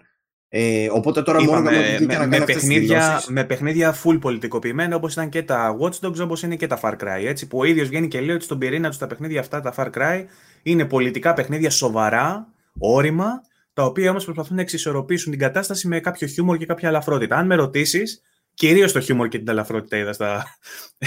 στο τελευταίο τρέιλερ το gameplay, παρότι μου, είχε, μου το είχε εισάγει πάρα πολύ ωραία με το cinematic και περίμενα να παίξω κάτι τελείως διαφορετικό. Επειδή λοιπόν έχουμε τη μία μεριά και την άλλη, και αυτά κάπως ισορροπούν γιατί σου έχει δείξει και το ένα, σου έχει δείξει και το άλλο, το μόνο που μπορούμε να πούμε είναι ότι θα περιμένουμε να δούμε τι σκατά θα κάνουν και με το Far Cry. Και ελπίζουμε να είναι τελικά ένα πολύ καλό παιχνίδι Όπως είναι και τα περισσότερα τα παλιότερα Far Cry. Δεν μπορώ να πω ότι κάποιο είναι απελπιστικά κακό παιχνίδι, ας πούμε. Θα έλεγα ότι κάποια είναι εξαιρετικά, κάποια είναι απλά καλά. Α πούμε τα Far Cry. Δεν θα μπορούσα να πω κάτι. Μα υπάρχει λόγος που είναι και πετυχημένο το παιχνίδι και που ασχολούμαστε και μαζί του. Και από τα αγαπημένα franchise, έτσι, Far Cry. Δεν το συζητάμε αυτό. Απλά είναι, δεν είναι. Βλέπεις χειρισμό, ρε παιδί μου, πίσω από αυτούς που έχουν το franchise που αγαπάς και λες, τι κάνετε, παιδιά. Ναι. δηλαδή, σοβαρέψου λιγάκι τώρα. Είναι δηλώσεις αυτές. Ούτε και εσύ ο ίδιος δεν καταλαβαίνεις τι λες. Ε, είδα πάντως στα σχόλια του προηγούμενου podcast και στο γκρουπάκι και στο YouTube κάποιους που έλεγαν ότι το 5 είναι σκουπίδι, για παράδειγμα. Ότι με το 4 δεν τους άρεσε. Ότι όλα μετά το 2 είναι σκατά ή όλα μετά το 3 είναι σκατά. Γενικά ο κόσμος, ο καθένας έχει τη δική του άποψη για τα Far Cry. Δεν είδα ένα consensus έτσι. Μα είναι, είναι πολύ γνωστή σειρά και λογικό να υπάρχουν τόσες πολλές απόψεις, έτσι. Δεν είναι παράλογο αυτό το πράγμα. Ναι. Περιμένουμε λοιπόν να δούμε τι θα γίνει και με το Far Cry 6.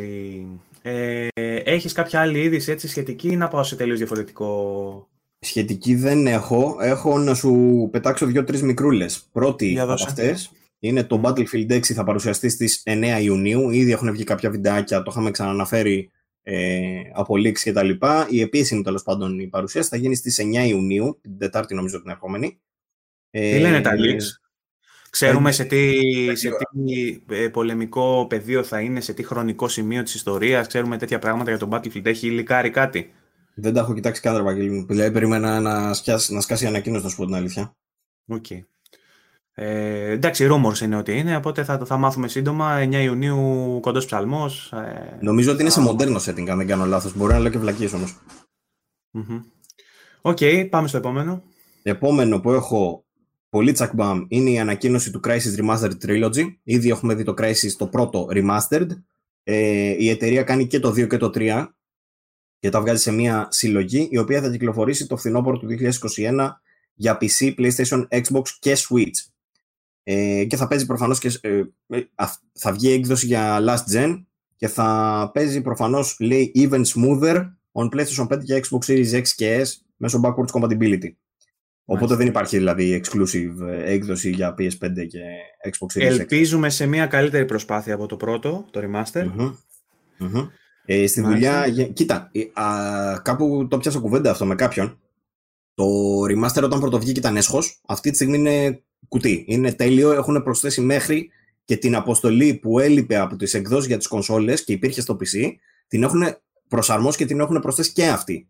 Το Ascension που ήταν η αποστολή που έλειπε. Οπότε okay. έχει γίνει δουλίτσα και πλέον το, το remaster του 1 τρέχει κομπλέ. Μετά από πολλά patch. Μετά από πολλά patch. και τιμή. Ωραία. Ωραία. Ε, ε, έστω τελικά, ας πούμε, αν φτάνουμε εκεί με τα updates, έστω. Το 2 και το 3 είναι καλύτερα παιχνίδια. Όποιος διαφωνεί ε, θα πρέπει να παραθέσει στοιχεία γιατί gameplayικά έφερε πολλές βελτιώσεις στο 2 και το 3 λένε ακόμα κάποιες λεπτομέρειες έτσι τις διόρθωσε. Κάποιοι προτιμούν το ένα επειδή είναι άλλο το setting, είναι πιο ανοιχτό, σου δίνει μεγαλύτερη ελευθερία, είναι τέτοιου τύπου. Μοιάζει περισσότερο με το Far Cry το πρώτο. Αλλά το Crysis στο 2 ήταν εμφανώς βελτιωμένο παιχνίδι στα πάντα. Δηλαδή, κάποιος που θα παίξει το Crysis στο 1 και καπάκια πάει στο 2 θα καταλάβει πλήρως ε, τις quality of life βελτιώσεις. Ε, και να πούμε ότι στην ε, τριλογία στο Remaster βοηθάει η Saber Interactive, η οποία πλέον ανήκει στην Embracer Group, Coach Media. Η, η Koch Media δεν λέγεται Koch Media, λέγεται Coach Media. Το μάθα πρόσφατα. Δεν είναι γερμανική βέβαια, οπότε... Σωστά. Ε, αυτά με το Crisis. Φθινόπωρο λοιπόν του 21 θα τα δούμε και τα τρία. Καλή φασούλα για μένα, ας πούμε, και θα έλεγα γενικά για τους fans των first person shooters. Μάλιστα. Και έχω και μια τελευταία είδηση, αν θες. Ναι. Πρωτού κλείσουμε, δεν, θέλω, δεν ξέρω αν θες να κλείσουμε whatever. Ε, η οποία έχει να κάνει με τα παιχνίδια που προστίθενται στο Xbox Game Pass. Για δώσε. Ε, λοιπόν, 1η Ιουνίου προσθέθηκε το Wild at Heart που το έχεις αναφέρει και εσύ την προηγούμενη. Το έκανα και, review, είπαμε. Μπορεί να μπει ο κόσμος να το διαβάσει. Σωστά. Και έχουμε 3 Ιουνίου, χτες δηλαδή για μας και κάποιες μέρες για εσάς πριν, ε, μπήκε το For Honor της Ubisoft ε, για κονσόλα και cloud λέει. Στις 8 Ιουνίου μπαίνει το Post-Noir Adventure Backbone στο PC. Πολύ ωραίο αυτό. Δεν το ξέρω αυτό, δεν το είχα ξαναδεί καν. Ε, είχαμε μιλήσει όταν λέγαμε για indie που περιμένουμε, όπου είναι τύπου detective noir ιστορία με pixel art τύπου, side scroller και έχεις έναν ε, detective σαν ε, κουνάβι, ασβός, δεν ξέρω τι είναι, που πας και κάνεις ερωτήσεις και τα λοιπά, αλλά είναι πάρα πολύ ωραίο το ύφος του. Είναι σαν detective noir ιστορία, σαν Sam Max χωρίς το αστείο και χωρίς το τέτοια φάση. Με, ανθρωπόμορφα, με ανθρωπόμορφους ε, χαρακτήρες και έναν detective που προσπαθεί να εξεχνιάσει υποθέσεις. Πάρα πολύ ωραίο. Ενδιαφέρον, ενδιαφέρον. Ε, και στις 10 Ιουνίου προστίθεται το roguelike turn-based RPG Darkest Dungeon για PC, κονσόλα και cloud. Το Darkest Dungeon, να πούμε σε όποιον δεν το έχει παίξει, ότι είναι ένα εξαιρετικό παιχνίδι για το είδος του. Να το παίξει το όποιος δεν το έχει παίξει. Ωραίες προσθήκες, ωραίες προσθήκες λοιπόν. Review στο vg24.gr και να πούμε επίσης ότι εμένα αυτός ο μήνας με πόνεσε περισσότερο για τις αποχωρήσεις γιατί φεύγει Ace Combat 7 Night Call που θέλω να το παίξω είναι αυτό που κάνεις στον ταξιτζή και σου λένε διάφορες ιστορίες και λένε ότι είναι πάρα πολύ ωραίο. West of the Dead που επίσης είναι από τα τελευταία. West of Dead ε, από τα τελευταία ε, shooter top-down επίσης θέλω να το δω. Wizard of Legend δεν το ξέρω, αλλά αυτό που με πόνεσε περισσότερο είναι το Observation. Το οποίο είναι ένα adventure πρώτου προσώπου διαστημικό sci-fi με puzzles και με τέτοια. Ήθελα πάρα πολύ να το δω, δεν νομίζω να το προλάβω τελικά. Που είσαι η AI του διαστημικού σταθμού. Το είχαμε ξανασυζητήσει σε προηγούμενο ότι αξίζει τέλος πάντων και αυτό. Όσοι δεν το έχετε παίξει, τρεχάτε να το προλάβετε. 15 του μηνός βγαίνουν αυτά. Οπότε ναι, ό,τι προλαβαίνετε μέσα σε αυτή τη εβδομάδα. Δεν είναι πολύ μεγάλο βέβαια αυτό. Λέει 5-6 ωρίτσε είναι, οπότε θα δω και εγώ πώ το προλάβω. Μια και είπες για το Game Pass να σου πω ότι δοκίμασα για τα παιχνίδια του Plus που δεν τα είχα δοκιμάσει. Θα σου πω επιγραμματικά ότι το Virtua Fighter το έβαλε 20 λεπτά και το έβγαλα. Που σου είπα, νομίζω και εσύ το ίδιο. Ε, το Squadrons που το έβαλα επειδή είχα δει λίγο στο PC βιντεάκια, δεν είχα παίξει και μου φαινόταν εντυπωσιακό, το έβαλα στο PlayStation και δεν μου άρεσε καθόλου. Τεχνικά δεν μου άρεσε. Πραγματικά δεν μου άρεσε καθόλου. Έλα ρε, ε, πολύ ωραίο. Δεν μου άρεσε καθόλου. Πραγματικά. Και ο χειρισμός τον βρήκα πάρα πολύ παράξενο, ότι, έχει, ότι και καλά έπρεπε να βάζεις με τον ένα λογικό να βάζεις πόσο gain δίνεις, πόση ενέργεια δίνεις, ξέρω εγώ, και να παίζεις μεταξύ του αν δίνεις την ενέργεια στα πολυβόλαια ή τα δίνεις στον κινητήρα. Ένα, ένιωθα το κεφάλι μου είναι πώς είναι αυτές οι ασκήσεις που σου λένε ότι δεν μπορείς να γυρνάς το χέρι σου δεξιόστροφα και το, το άλλο σου πόδι αριστερόστροφα. Ένιωθα κάπως έτσι.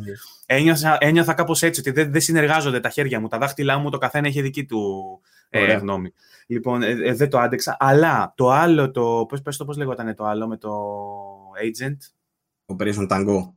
Operation ε, Tango. Το παίζω τώρα με τον Πιτέλη. Σε πρόδωσα τελικά που έλεγα να το παίξουμε μαζί, γιατί ξέρω ότι πνίγεσαι και δεν θα παίζαμε. Ναι. Δεν θα παίζαμε, μπάσκε, αλλά... δεν θα παίζαμε ποτέ μαζί. Όμως είναι φανταστικό. Αν στο It Takes Two δηλαδή ήμασταν σε φάση που από τι co-op είναι αυτό, εκεί πέρα είναι δύο φορές καλύτερα στο, στο, στο, στο, συνεργατικό, αλλά δεν έχει καμία σχέση ως παιχνίδι. Δεν είναι, δηλαδή, δεν είναι action adventure platformer, είναι σαν puzzle. Πώς έπαιξες στο 5 ναι, ναι, ναι, και γούσταρες.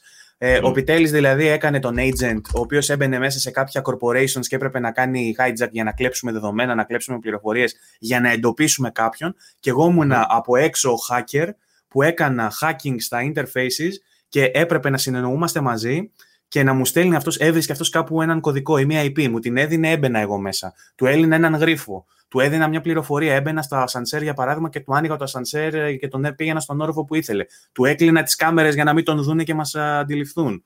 Ε, πάρα πολλές, ε, είναι πάρα πολύ ωραίο. Ε, έχει και Platinum Double, που πρέπει απλά να το τελειώσεις μία φορά σαν τον hacker, μία σαν τον agent. Και κάτσαμε χθες και λιώσαμε. Πολύ ωραίο. Ε, φτάσαμε σε σημείο να ρουλιάζουμε σε κάποια φάση, βέβαια, γιατί πρέπει να γίνεσαι πάρα πολύ περιγραφικός. Δεν έχει καμία σχέση το τι βλέπει ο ένας στην οθόνη του με το τι βλέπει ο άλλος. Οπότε πρέπει να του λες: Βλέπεις μπροστά σου δύο γραμμές. Η μία είναι, του λέω, σαν σημαίακι που έχει πούτσα. Του πήγαινε εκεί πέρα. ναι, Κάπως έτσι. Και ε, φωνάζαμε, ξέρω εγώ, ότι πήγαινε, κάνε αυτό, κάνε το άλλο. Είναι, ε, είναι πάρα πολύ ωραίο. Περάσαμε πάρα πολύ καλά. Δεν το έχουμε τελειώσει ακόμα. Μικρούλι ε, λένε είναι και αυτό. Ε, είναι κάνα δύο Είναι κάνα δύο, δύο ώρο με τρίωρο είναι και θέλει δύο playthroughs, καλά playthroughs, σύντομα ε, για να πάρεις το Platinum. Ε, βαθμολογίες βλέπω 6, 6, 72, 8. Τέσσερα reviews που υπάρχουν για PC, για τα υπόλοιπα δεν έχουν βγει. Φτιάχνουν ένα Metacritic 68 για PC, αλλά είναι μόνο με 4 reviews, οπότε δεν μπορούμε να το πιάσουμε πολύ σοβαρά υπόψη. Ε, στο, στο Steam βέβαια έχει 9 στα 10 βαθμολογία από τους χρήστες. Okay. Ε, ίσως επειδή παίζεται καλύτερα με ποντίκι, αυτό είναι αλήθεια. Γιατί σου έχει πάρα πολλά σημεία που πρέπει να κλικάρεις και με το mm χειριστήριο είναι λίγο δύσκολο γιατί σου βγάζει το point, το crosshair και πρέπει να σημαδέψεις με το αναλογικό. Ενώ στο PC με το ποντίκι είναι πιο practical. Ίσως γι' αυτό στο PC έχει καλύτερες βαθμολογίες. Δεν μπορώ να βρω άλλο λόγο. Λοιπόν, εξαιρετικό τέλος πάντων αυτό. Σου είπα τα άλλα δύο που έδωσε στο Plus δεν μου άρεσαν τόσο πολύ, αλλά το παιχνίδι που δώσαν για το 5 μου άρεσε πάρα πολύ. Ε, αυτά με τα παιχνίδια που δίνονται για τις υπηρεσίες. Να σου αναφέρω έτσι επιγραμματικά, γιατί δεν ξέρω αν ασχολείται πολλοί κόσμος και αν έχει νόημα να ασχοληθεί με αυτή την είδηση για πρακτικούς λόγους, επειδή δεν υπάρχουν στην αγορά, μιλάω για κάρτες γραφικών. Είχαμε την ανακοίνωση από την Nvidia για τις νέες κάρτες GeForce RTX 3080 Ti και 3070 Ti ε, οι οποίες θα είναι μια μισή φορά καλύτερες από τους προκατόχους, δηλαδή από την 3080 την απλή και την 3070 την απλή. Ε, θα έχει βελτιωμένες επιδόσεις φυσικά, ε, υποστήριξη για DLSS φυσικά και NVIDIA Reflex, το οποίο Reflex έχει να κάνει λίγο με το G-Sync, έχει να κάνει με, τις, με τα refresh rates, ας πούμε, που κάποιες τεχνολογίες δεν μπαίνω στα ενδότερα.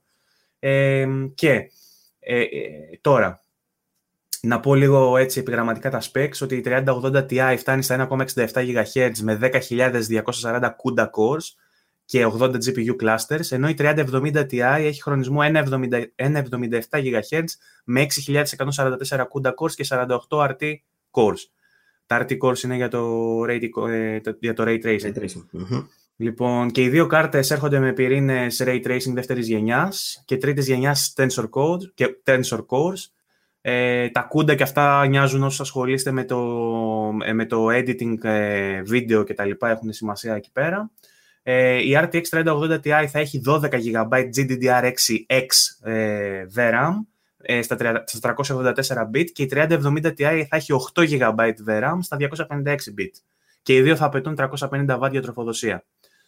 Λοιπόν, οι τιμές τους τώρα ε, θα είναι η 3080 Ti θα έρθει στις 3 Ιουνίου στα 1199 δολάρια, 1200 περίπου δηλαδή. Δεν λέμε καν πόσο θα έρθει η Ελλάδα. Ακριβώς, θα πάρει και το καπέλο για να έρθει η Ελλάδα, κάνα 1300-1400 σίγουρα. Λοιπόν, και η 3070 Ti θα έρθει στις 10 Ιουνίου με τιμή 600 δολάρια, 599. Ε, ε, οπότε να περιμένουμε γύρω στα 700 ευρώ εδώ πέρα. Ε, η οποία βέβαια με μια μισή φορά καλύτερη απόδοση από την 3070 θα μιλάμε μετά για την απόλυτη κάρτα, τον απόλυτο προορισμό για gaming. Έτσι, γιατί η 3080 ξεφεύγει σε τιμή. Ε, ήδη η 3070, να φανταστείτε, ας πούμε, ότι ε, τις κονσόλες πατάει, ας πούμε. Οπότε με, με την 3070 Ti ξεφύγατε, με, με 700 ευρώ ξεφεύγετε. Είναι βέβαια, εξακολουθεί να είναι μια πολύ, ένα πολύ ψηλό αντίτιμο, έτσι. Ε, τώρα η διαθεσιμότητα βέβαια θα είναι περιορισμένη. Το ξέρουμε ότι θα είναι περιορισμένη η διαθεσιμότητα. Οπότε και, και που το συζητάμε αυτό για την ανακοίνωση, δεν ξέρω αν έχει νόημα, γιατί κατά πάσα πιθανότητα δεν θα βρείτε να αγοράσετε. Σημασία βέβαια έχει ότι προχωράει η τεχνολογία και στη GPU και βλέπουμε ότι ήδη έχει ξεφύγει και ότι όταν θα περάσει αυτή η κατάσταση θα έχουμε έτοιμες κάρτες για αγορά ικανότατες. Λοιπόν, αυτά. Τώρα, το τελευταίο θέμα που έχω να συζητήσουμε, αν θες, είναι τα πέντε παιχνίδια που περιμένουμε για τον Ιούνιο. Και με αυτό ίσως πρέπει να κλείσουμε. Τώρα, ε, στην πρώτη θέση του πιο αναμενόμενου παιχνιδιού έχουμε το Ratchet Clank ε, Rift Apart που κυκλοφορεί στις 11 Ιουνίου για PS5, αποκλειστικό. Φυσικά υπάρχουν NDAs, υπάρχει το ένα, υπάρχει το άλλο. Δεν μπορούμε να πούμε αν το έχουμε, δεν μπορούμε να πούμε αν, ε, πώς μας φαίνεται, δεν μπορούμε να πούμε τίποτα. Στο επόμενο επεισόδιο θα μπορούμε να πούμε πράγματα που θα έχει ε, παρέλθει η κυκλοφορία ή θα έχει παρέλθει το embargo. Δεν θυμάμαι να σου πω ακριβώς. Και τα δύο.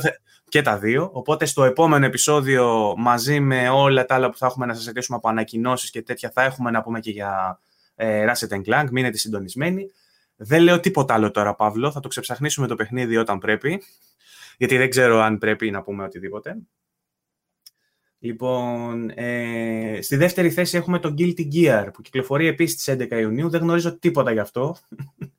Ε, το άρθρο το έγραψες εσύ, το, το επιμελήθηκες καθόλου. Έχεις ιδέα; Μπορώ να σου πω, Guilty Gear έχουμε πάρει ήδη για review, παραδόξως μας ήρθε νωρίτερα. Ε, είναι στην ουσία το νέο μέρος, μέλος της σειράς, το full ανανεωμένο. Ε, δεν ξέρω αν είναι νέα μηχανή γραφικών ή whatever, αλλά το στυλ του είναι full ανανεωμένο ε, πολύ αναμενόμενο για τους fans του Guilty Gear. Το έχει αναλάβει ήδη ο Στάμος στο review.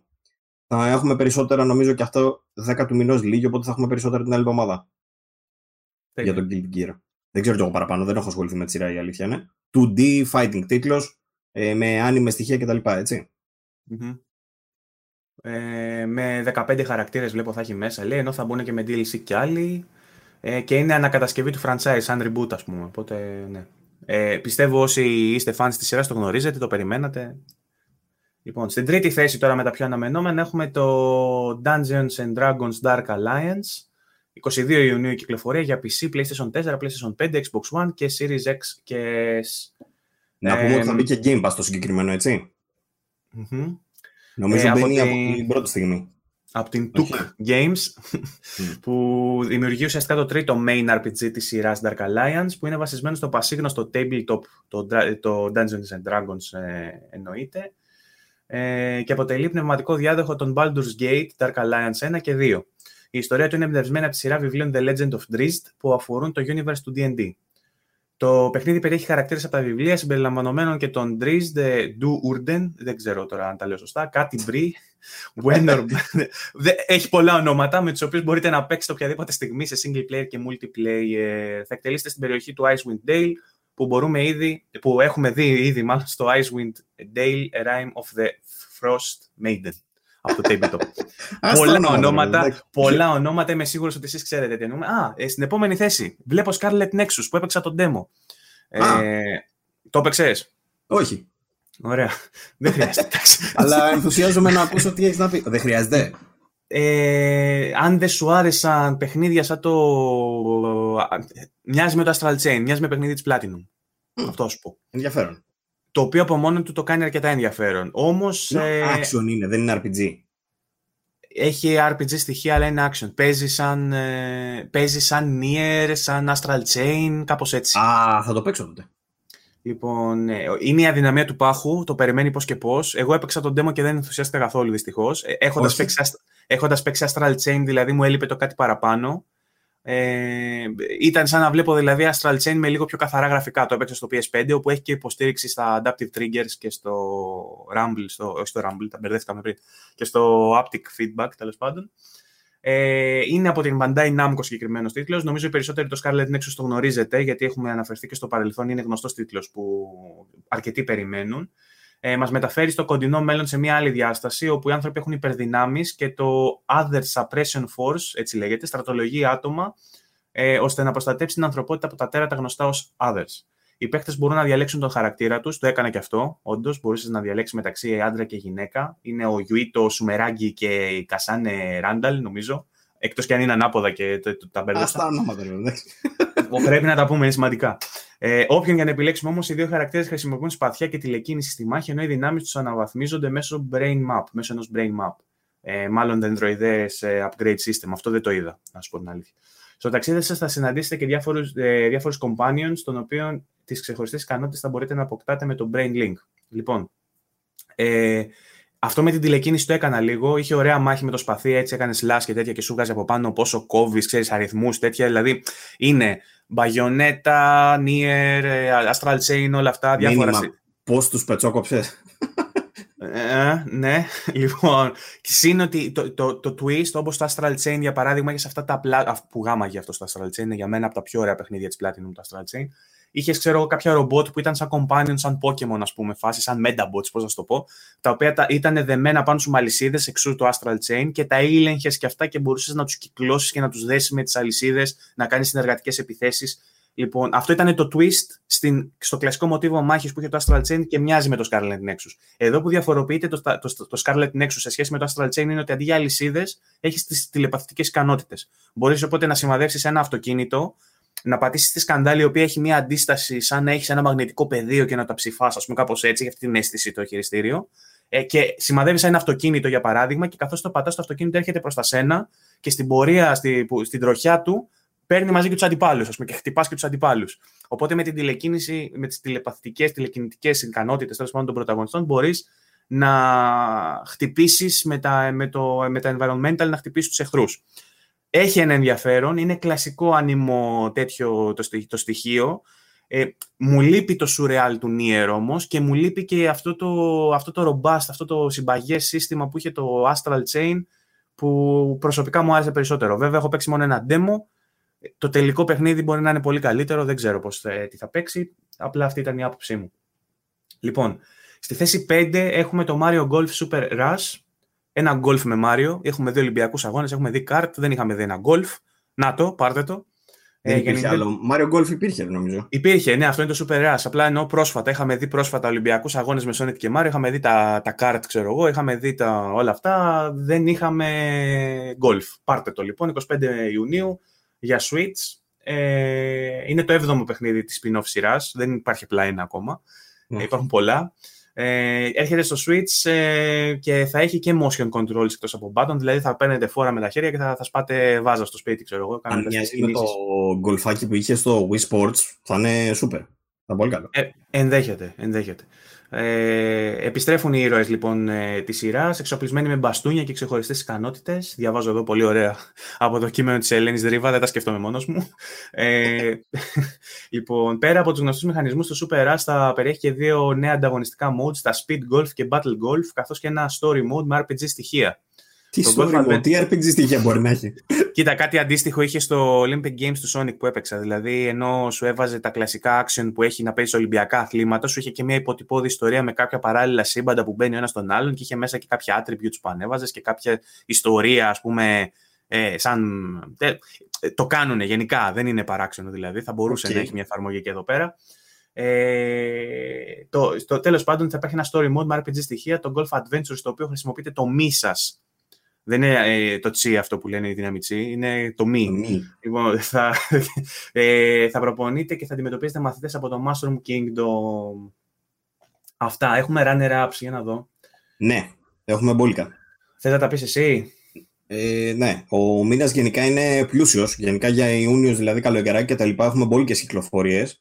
Ε, θα αναφέρω κάποια τα οποία δεν, δεν μπήκαν στα πιο αναμενόμενα για μας, αλλά είναι σίγουρα άξια αναφοράς κυρίως ε, έχουμε και επανεκδόσεις, αλλά και κάποιες επανεκδόσεις που αξίζουν, δηλαδή full, ίσως και περισσότερα από την πεντάδα μας. Απλά εμείς το έχουμε σαν κανόνα, ας πούμε, στην πεντάδα να μην βάζουμε όσο μπορούμε τέλος πάντων remasters και επανεκδόσεις και συλλογές. Αλλά παρόλα αυτά έχουμε μέσα.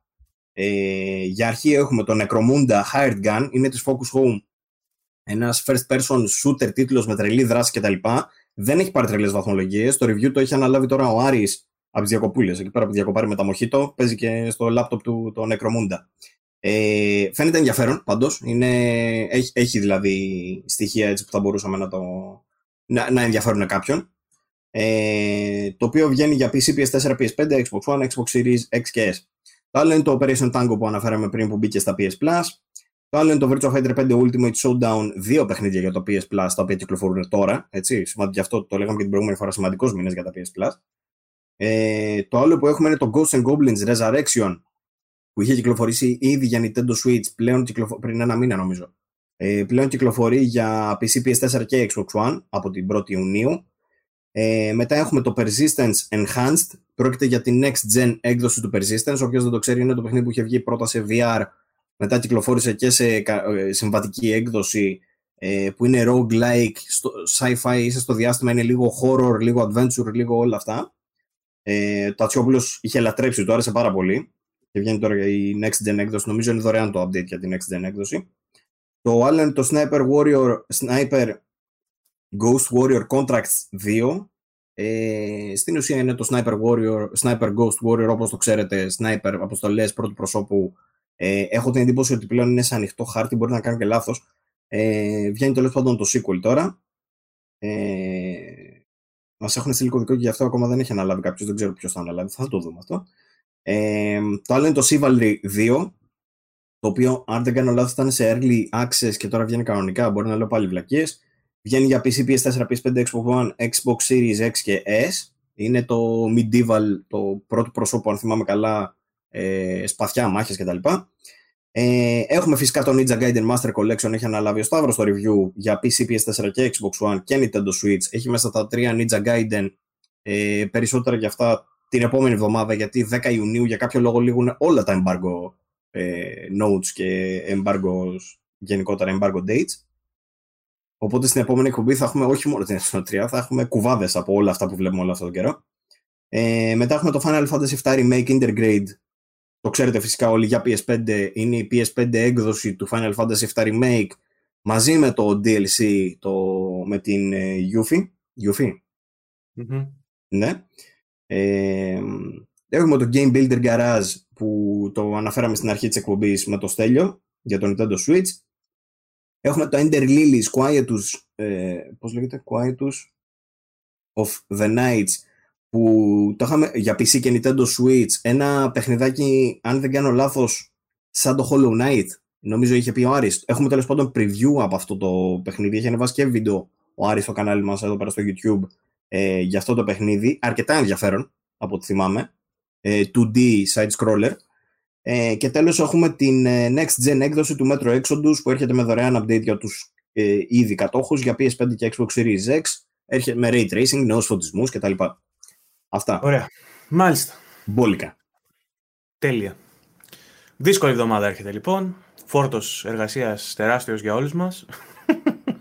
Ε, έχουμε πραγματάκια να κάνουμε, έχουμε πραγματάκια να πούμε. Υπομονή μέχρι το επόμενο. Ελπίζω, επειδή βομβαρδιζόμαστε με πληροφορίες, επειδή σήμερα πήραμε την πολύ ρίσκη απόφαση να γυρίσουμε Παρασκευή για να κυκλοφορήσει Δευτέρα, μέσα στο Σαββατοκύριακο να μην έχουμε κάποια συνταρακτική είδηση, την οποία δεν προλάβαμε να βάλουμε μέσα στο επεισόδιο ε, να μας συγχωράτε αν έγινε αυτό. Σίγουρα θα δείτε σχολιασμό στο γκρουπάκι βέβαια. Και να θυμίσω σε αυτό το σημείο ότι όσοι δεν είστε μέλος, πρέπει να γίνετε στο VG24 Gaming Community στο Facebook, όπου μέσα γίνονται όλες μας οι συζητήσεις και πατάει και η θεματολογία συνήθως της εκπομπής.